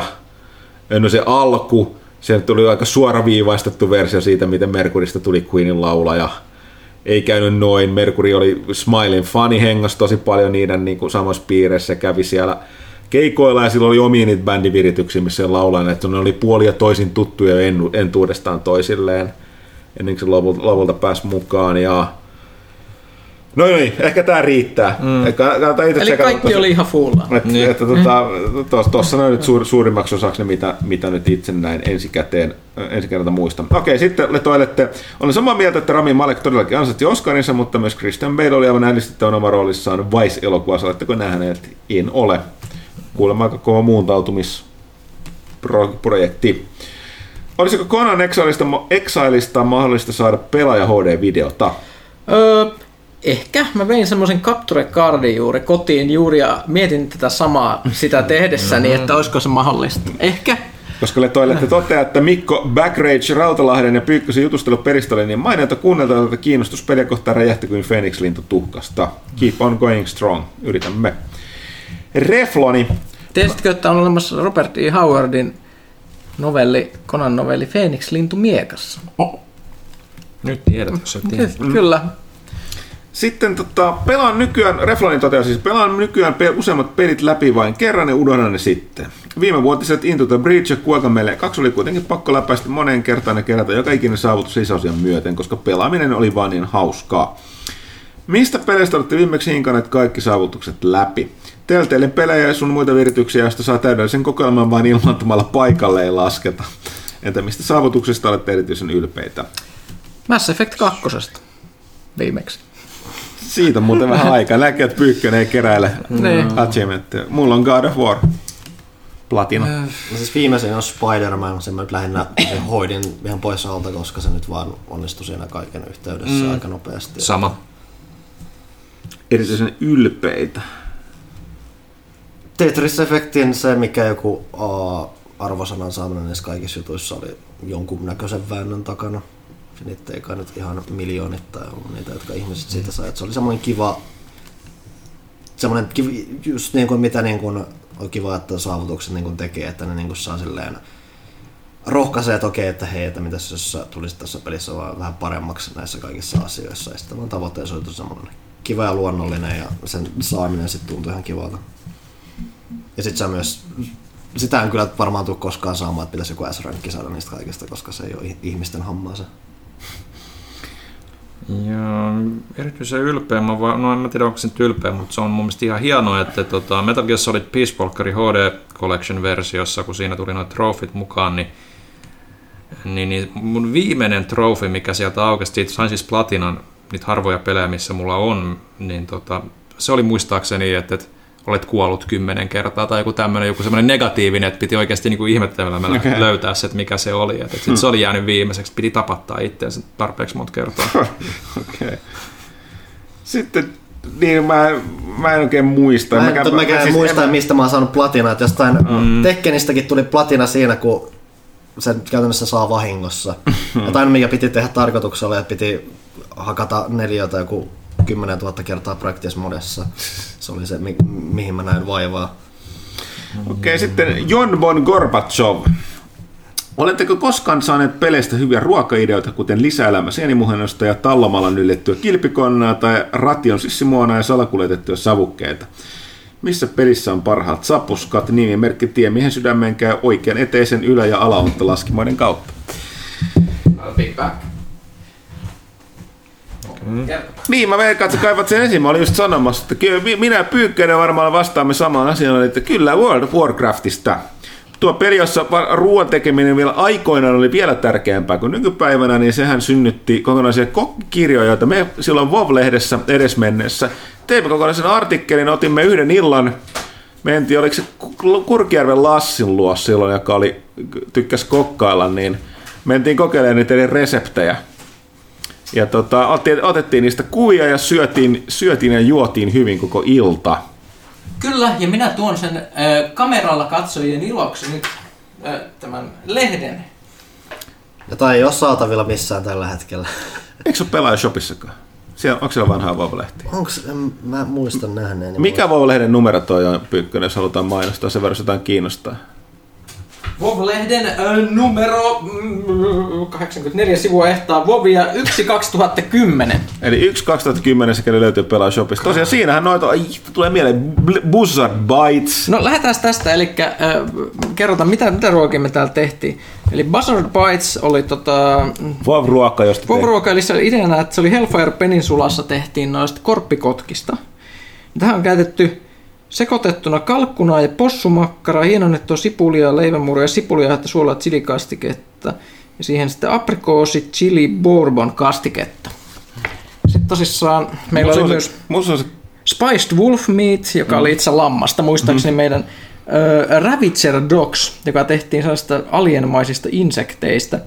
Niin oli tosissaan tämmöisessä hyvin etikkaisessa salaattipedissä olevaa tällaista kunnon sa- saksamakkaraa. Ja tota, mitäs vielä? Mutta sitten oli Dusky Crab Cake Tää- tää- tää ja oli meidän Alterac suosikki. Mana Cookie. Kyllä, Dusky Crab Cakes, eli tehtiin rapukakkuja. Onpas muuten hyvä. Siinä on tabaskoa, basilikaa ollut m- myös. Pitkäjyväistä riisiä ja pekonia tämän ravun kanssa. No. Ja sitten oli toi Alterac Mana Cookie, eli sininen keksi. Sinis, sinisiä keksii sinisellä elintarvikevälillä manan väriseksi. Sitten nämä, nämä, kaikki nämä on annettu ar, tämmöisiä arvosanojakin. Kyllä, kyllä se- sekä mana keksi että crab cakes on saanut neljä tähteä raadilta. Tai neljä, neljä noita cooking. Niin. No. Joskus harmittaa, että me ei ikinä kyetty tekemään pilaajassa mitään mm. näin hienoa. Mm. Se on tää, tää vaivaa, mitä me käytettiin. Vaiva oli uskomaton, kyllä. Joo, Ei ikävä kyllä saa pelaajasupista tällä hetkellä. Ok. tosi synkkä. Mä vien olemme- takaisin mun henkilökohtaiseen kokoelmaan. Ok, sitten Chadu. Kantsiiko Division 2 hommata, jos ei oikein ole peliseuraa? Eka Division on tuosta syystä kesken. No, kuten tässä aikaisemmin vähän puhun, niin on vähän siinä rajoilla. Sä pystyt kyllä tehtäviä pelaamaan sen matchmakingin kautta ja varmaan sen loppupelissäkin, mutta kyllä mä veikkaan, että sun pitäisi se yksi kaveri olla. Se on niin, niin, niin ra- vahvasti eri peli muiden kanssa pelatessa. Sitten Shadow kysyy, että oletteko katsoneet Black Lightningia, mitä mieltä onko teistä tehty Marvel-leffojen tyyli vai DC? Minä olen katsonut ekan kauden Black Lightningia ja tykkäsin siitä kyllä. Et sä puhunutkin sit kästissä Olen aiemmin? joskus varmaan puhunut. Se oli mun mielestä, no, kuten lähes kaikki supersankarisarjat, niin mä pidän niistä enemmän kuin ei ole Marvel Netflix-sarjoja, koska ne vaan ensimmäisen Jessica Jonesin ja ensimmäisen Daredevilin jälkeen vaan meni sellaiseksi puudutukseksi. Mutta mut Black Lightning oli, oli tietysti yllättäen hieman poliittinen kokemus myös, jos haluaa se, semmoista katsoa No hui. johtuen syistä, mutta, mutta niin joo, ihan, ihan viihdyttävä. Se, se on hyvä äh, funkahtava henki aina välillä, koska sehän on sellainen ikään kuin exploitaatio, blaxploitaatiosajan ajan sankari tämä Black Lightning ikään kuin tässä menneisyyden taustatarinassa. Siinä alkaa funkki soimaan, kun se lähtee kadulle kävelemään. Se on hienoa. Sitten mitäs mieltä tuosta Batman vs. Turtles-leffasta? Tuli tuossa maanantaina, äh, niin, äh, Niin siis sitten on tulossa joku tuommoinen. Joo, Mä näin, mä- näin mä näin trailerin siitä, Okei. niin se oli ihan, no se näytti sopivan pöljältä. Shredder menee Gothamiin ja Batman on silleen, että fuck this is my city. okay. Sitten sieltä tulee kaikki konnat. Syvällistä. Kyllä. No, Näytti ihan hauska. it prints money. Sitten Shadow toteaa, että tuli tuossa maanantaina päästyä pelaaja paitakerhoon, jos ymmärrätte mitä meinaa. Oho, uh, soosi. Onnittelut tästä. Shadowlla on hyvä maku. Dankkudude. Terveydysarvon kästiläiset. Onko kuka, kukaan koskaan pohtinut, minkä verestä hi, hiukset Huttusella on tai olisi? Ei, mutta tästä lähinnä sitä pohditaan aina. Aina kun katsoo se suuntaan. Kyllähän se parraväristä jotenkin niin vähän pystyy päättelemään. Mun kulmakarvat kai, että onko nämä ihan mustat? Mä Ei ne muistan. kyllä kauhean Ei. mustia. Joo, ei. Ei. No niin, eikä se kerro kaikki. Estääkö PlayStation Castin, PlayStationin Castin sponsorit teitä, teitä kutsumasta vaikka Xboxin Suomen edustajan mukaan Castin tai kehomasta yleisesti boksia ja pleikkaria paremmaksi? Dankurun ilmeisesti ei ole kuunnellut tätä Castia, koska mun mielestä tässäkin Castissa on puhuttu boksista parempana. Toinen vastaus tässä on, että mikä Xbox Suomi? Ei ole olemassa ei olemassa Xbox enää Suomea. Xbox Suomea. Tiedän, Xboxilla Suomella on äh, somekanavat, joita joku varsin asiakkaasti päivittää, mutta tota, Xbox Suomi Microsoftin osastona lakkasi olemasta jo pari vuotta sitten. Samaan aikaan kun kaikki muutkin Nordic-tasolla, nyt on sellainen Xbox Nordic, jota Pohjoismaissa edustaa, oliko noin viisi ihmistä, joka on vähemmän kuin esimerkiksi PlayStationin hoitaa Suomessa. Tämä kertoo tästä, että kun ollaan aikaisemmin puhuttu, niin Boxilla on maailmaa jaettu erilaisiin tiereihin. Suomi on kyseessä, ne ei ole penniäkään kiinni. Suomi ja Pohjoismaat on siellä niin pohjan pohjimmaisilla ja se näkyy myös tässä panostuksesta. Ei estäisi millään tavalla, mutta tätä henkilöstä ei enää ole. En tiedä, haluuko vanha Mr. Xbox, eli tota toi, toi, toi, toi Killi. killi tulla kehiin. Eikö se on joskus käynytkin pelaamaan? On kävi se silloin on aikana, joo joo, kävi, kävi. Sitten syövätkö kästiläiset koskaan hornetteja niitä vinksejä? Usein olen vinksien suuri ystävä, valitettavasti ne on niin rasvasia, että ne on super epäterveitä. En syö. Minusta kanan ainoa syötävä osa on rinta. Melkein lailla. Mun keskeisin ongelma on se, että jos lihassa on luuta, niin se on pilalla. Mutta kanarinnassa ei ole. Ei ole. Siellä ei ole. Dankkuruudesta vielä, että onko kästiläisellä mielenkiintoinen Dreamsia kohtaan? Pelit tulee tuskin olemaan mikään suuri myyntämenetys, vaan jää aika pienen yleisöleikkä Minua kyllä kiinnostaa suuresti. Haluan saada päässäni olevat visiot vihdoinkin ulos sieltä. Kuulostaa pelottavalta ja Dankkuruudelle ilo, ilo, iloinen uutinen on On se, syytäkin että, pelätä. Että tota, äh, Panu kävi ihan median molekulaista tutustumassa peliin ja jos satut olemaan tilaaja, niin tota, ensi kuun lehdessä voi olla isompaa juttua Dreamsista, josta saat tietää meidän mielenkiintoa lisää. Ja itse pel- siis tosiaan, että nyt kaupassa olevassa maaliskuussa pelaajassa on myös asia Dreamsissa, että se mikä tulee huhtikuun pelaaja on vähän eri näkökulmasta. Että Jep. Äh, Sitten Dankkudoiden kysymyspatterista jatkuu. Milloin Huttusen työn eräänlainen henkinen manttelinperia ja Markus Heinon entinen taistelupari Jarkko Grönberg aka Keinonahkatakki YouTubessa saadaan kästiin mukaan vieraaksi? Millä tavalla mun työn henkinen manttelinperi on? Viittaako tää tähän niinku alkuperäiseen muun TVn? Ehkä joo sitä kautta kyllä. todennäköisesti.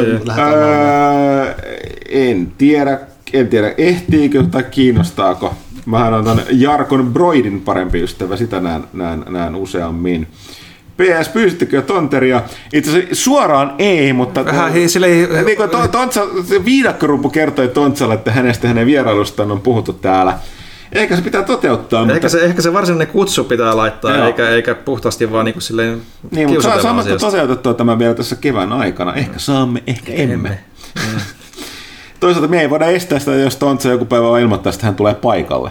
Niin, Niin, tota, se on aika äijäveto. sitten driftaileeko Pyykkönen koskaan Skodalla? Kyllä. Okei. Vastaus olikin aivan muuta kuin mä oletin. Jos on esimerkiksi silleen jäätä sopivasti, kun pitää kääntyä pihaan niin ja siinä on paljon tilaa, niin ehkä. Koska miksi ei? Eli ei tämä Fast and Furious-fani tuossa on ihan niinku, Ei, ihan ei. niinku Driftaus on siis ei ole harrastus, vaan elämäntapa. Yes. Äh, kästiläisten mietteitä, uh, hetkinen. Uh, niin, no joo, me tästä puhuttiinkin tästä Jakusa Judgment-jutusta. Uh, mietteitä Earthworldin jatkosta. Nää. Ehkä. Ha- hankala sanoa tässä vaiheessa mitä, että se peli, mitä tosiaan tällä hetkellä tekee, että Soulstormi, niin se on tavallaan he- henkinen tämmöinen uusioversio Apes Exodusesta, mutta kaikki mitä sitten on näyttöä kuullut saa myös kuvastamaan se, että se on hyvin erilainen peli kuin mitä mm. Apes Exodus oli, tällä, oli aikoinaan. Ja sitä on nähty niin, kuin mitään, niin vähän mitään konkreettista, se on tosi hankala sanoa, että mitä sieltä on tulossa. Et mikä toi animaatiopätkä, mikä vähän aikaa sitten nähtiin, mä en ole, siis ei se nyt huonolta mutta mä en ollut välttämättä niin su- ylin fani, että siinä ei mun mielestä tullut sitä Oddworld-henkeä, mistä, mistä mä tykkäsin just niin kuin Apes Odysseyssä ja Exoduksessa. Mutta katsotaan, kyllä se silti, että kuitenkin kiinnostaa aina mitä Oddworld Inhabitants ja Lauren Lanning ja kumppanit puuhailee, kun ne on kuitenkin osoittanut pystyvät tekemään ainakin paljon mielenkiintoisia juttuja. Sitten Oddworldin liittyen, miellyttääkö käsittelyssä silmään 90-luvun esirenderöidyt taustagrafiikat? Nähdäänkö PS1-tason 3D-grafiikoita jotka koskaan tulevaisuudessa enää hienona tai nostalgisena? Minä kyllä tykkään. Kyllä, ne on ihan kivoja. Okei, okay. tästäkin mä oon vähän yllättynyt. Swordward näyttää ihan menettävältä tänä päivänäkin. Mm. Ja kyllä jotkut, mitäs muuta nyt, nyt olisi ollut tällä hetkellä? Niin, niin vanhoissa ressoissa se rumin, rumin asia on ne hahmot, Hahmot, siinä, niin, että niin. ne ympäristöt, niistä, kyllä niistä saa selvää. Niin, Final Fantasyt ja siis 7. No seiskalla. Mm. Jos puhutaan noista vanhoista renderointityöstä, mutta tuli yhtäkkiä yksi peli mieleen, mistä et välttämättä tiedä, mistä mä tykkään. Mikä se oli se peli, minkä pääosassa oli Twinsen? Mä en muista sen nimeä enää meinaa, mutta muistan, että Twinsen oli sen pääosassa. Se oli jänskä grafiikkatyyli. Nyt ei sano yhtä, millainen peli se oli. Googlatkaa äkkiä Twinsen, niin me saadaan selville, että Twinsen. tämä on yllättävä paljastuspeli. Se josta mä tykkään. tuplaveellä vai miten? Niin, Twinsen. Tuo joku Twinsens Odyssey. Ehkä, mutta sillä oli joku toinen nimi. Eli joku LBA, Little Big Adventure. Little Big Little Adventure. Big Adventure, niin. Joo, se. joo. Se. Little Big Adventure. Niin siis tää on tää joku isometrinen. Mm. Joo. Okei. Okay. Okei, mutta hei. Sori, oliko joku kesken? Ei tässä ole mitään pointtia. Tää Da- vapaa. Dankkuduuden kysymyspatterista on loppupuolella. Mitkä on, hetkinen, onko väärin todeta Doomin uusien Wolfenstein-pelien ja Titanfall 2 olevan parhaat yksinpeli FPS-räiskinnät viimeiseen kuuteen vuoteen? Mitä muuta niitä on? No Far Cry, sitten Dishonored, jonka joku osa ei ehtinyt Ei se ilmeisesti. on räiskintä. Räiskintä. No se, okei, okay, no jos puhutaan räiskinnästä, niin ei itse asiassa Aika ole. kohille osu. Jos, niin, aika kohille osu. Niin. Joo. Aika pitkälti. Mitkä ovat kästiläisten mielestä ikonisimmat ja parhaat peliäänet kautta ääniefektit peleissä? Esimerkkinä vaikka Master Chiefin Shieldin lataantuminen. Tuossa vähän aikaa tuli mietitty, että en mä tiedä onko ne ikonisia tai muuta, mutta niin kuin Twitterissä nostettiin aika hyvin esiin, kun oli kans nämä Resident Evilit ja Devil May Cry taas pinnalla. Että Capcomilla on vaan tosi hyvät niin kuin valikkoääniefektit. Että niihin on niin kuin nähty vähän sitä ylimääräistä vaivaa, että niissä on semmoista umfia just hyvin mukana, ne on aika tunnistettavia kaikki. Hmm. No, vähän silleen, että niinku, taas niinku ikonisimmat parhaat on vähän vaikea kysymys, koska hyvä äänisuunnittelu, mä oon vasta viime vuosina alkanut kiinnittää enemmän su, niinku, huomiota, kuinka äänillä voidaan kertoa asioita paljon nopeammin. Ja ne yleensä aukeaa vasta peleissä, joita sä pelaat tosi paljon. Mutta jos jätän yhden esimerkin sanon, niin uusimmassa God of Warissa, tai tänä viimeisin, niin se ääni, kun se kirves palaa takas sun käteen. Sillä on ihan omanlaisensa ääni ja se fiilis. Se, on, niin kun, se, se ääni myös vaikutti siihen, että sitä vaan teki huvikseen, ties kuinka paljon. Jos sanotaan nyt joku ihan ääri-ikoninen, niin Super Mario vanappi. MGS huutomerkki. Joo, meidän just Se- sanoa, se se on- Ville taatusti sanoi sen. Mm. Mä, mä, mä, ajattelin, että mä oon tylsä ja ennalta arvatta, mutta mä, sit mä päätin olla kuitenkin. Okei, sitten mikä on Huttosen preferoima maastokuvia kuosi? Tämä on vaan helppo vastaus. Se on Flektarn. Tai koko nimeltä, eikö koko versio Flektarn Muster tai joku tämmöinen. Eikö se ole mitään hienoa numerosarjaa? Ei, ei, siis, siis ja mä tiedän, kaikki teistä on taatusti nähnyt tämän tavallista toisesta. Tämä on kuitenkin tämä on saksalainen viisivärinen mm. sellainen ma- maastokuvia. Flektarn. Okay. Se on. Cool. Kiitoksia vastauksesta ja hyvää loppumaaliskuuta kästiläisille. Sitten Bongarumpu. Viimeiset pari kästiä ovat olleet kiintoisia sellaisenaan, kiitos niistä ja syksynkin tuotoksista vieraineen. Rautalainen visitti tuo pientä lohtua Kaihtilan suorastaan kirkuvaan läsnäolottomuuteen. Kaitila on vierailut tämäkään joka toisessa jaksossa melkein. Ö, Olen jo, joka on yhtä paljon kuin se suunnilleen oli kästeissä silloin. Niin se siis, siis se jengi, jengi unohtaa se, että Kaitilahan lähti aina niin kuin jossain puolessa välissä Niin. kästiin tai tuli puolessa välissä, miten mm. pääsee nyt laskemaan. Mutta kato, se on selkeästi se laatu, ei se, se, on se määrä. laatu, Mm. niin. Ö, olen jo kovin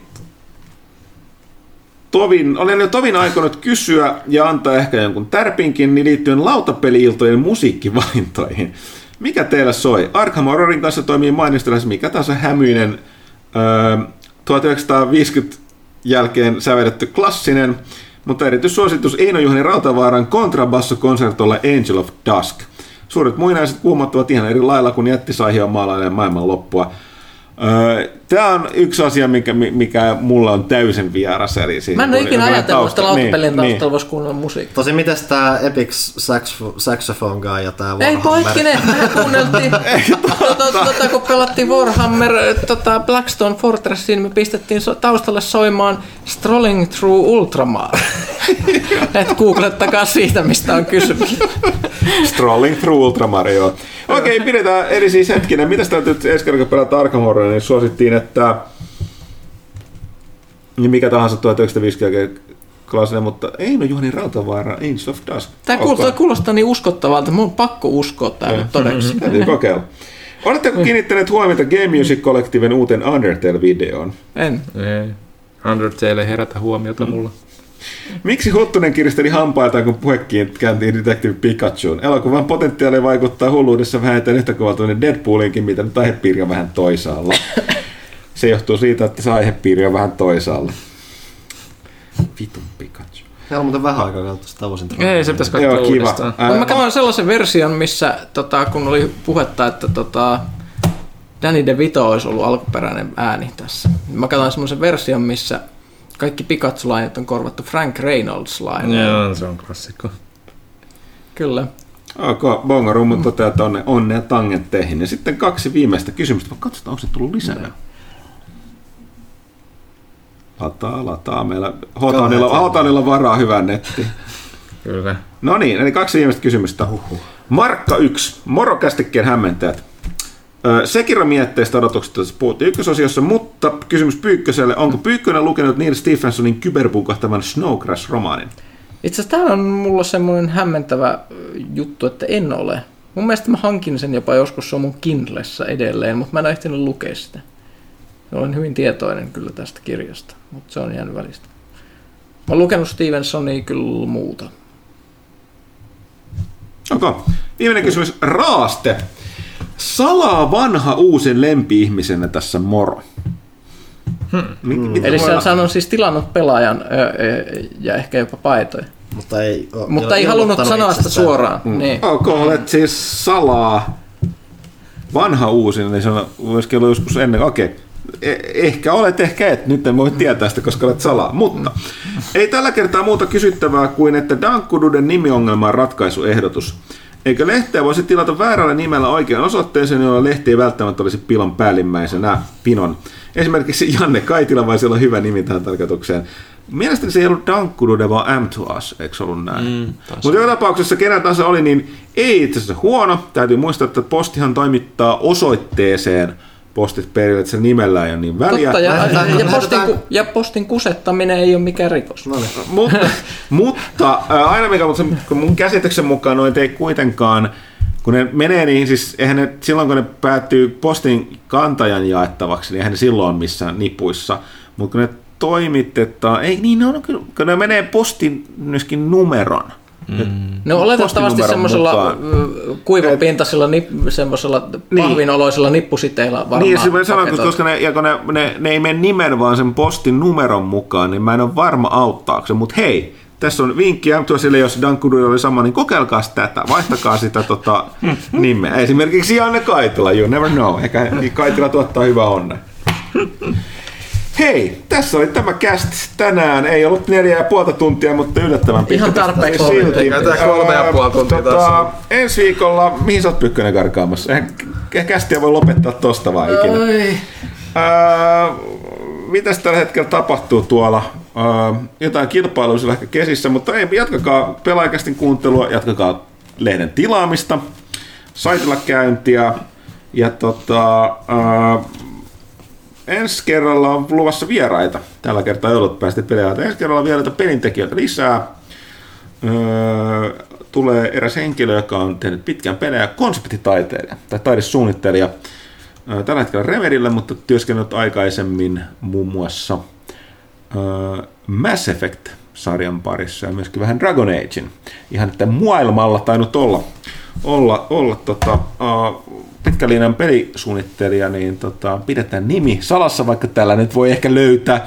Ei Suomessa montaa tekijää ehkä näiden pelien parista löydy, mutta tota, uh, ensi sitten juttelua pelejä nimenomaan taidesuunnittelun puolelta. Et ei ehkä Rautalahti on puhunut tuosta tuota käsikirjoittamisesta ja hmm. tälleen, mutta näin. Öö, ehkä sittenkin joskus pitäisi vaan lopettaa tämä kuin seinään, koska mä jatkan tätä jaarittelua Niin. aina Niin. jäästä ikuisuuteen. Niin, me kaikki Mut tässä mietitään. Niin, mutta tämä on nyt tänään loppu. Pelaajakästä 227 kiittää kuittaa.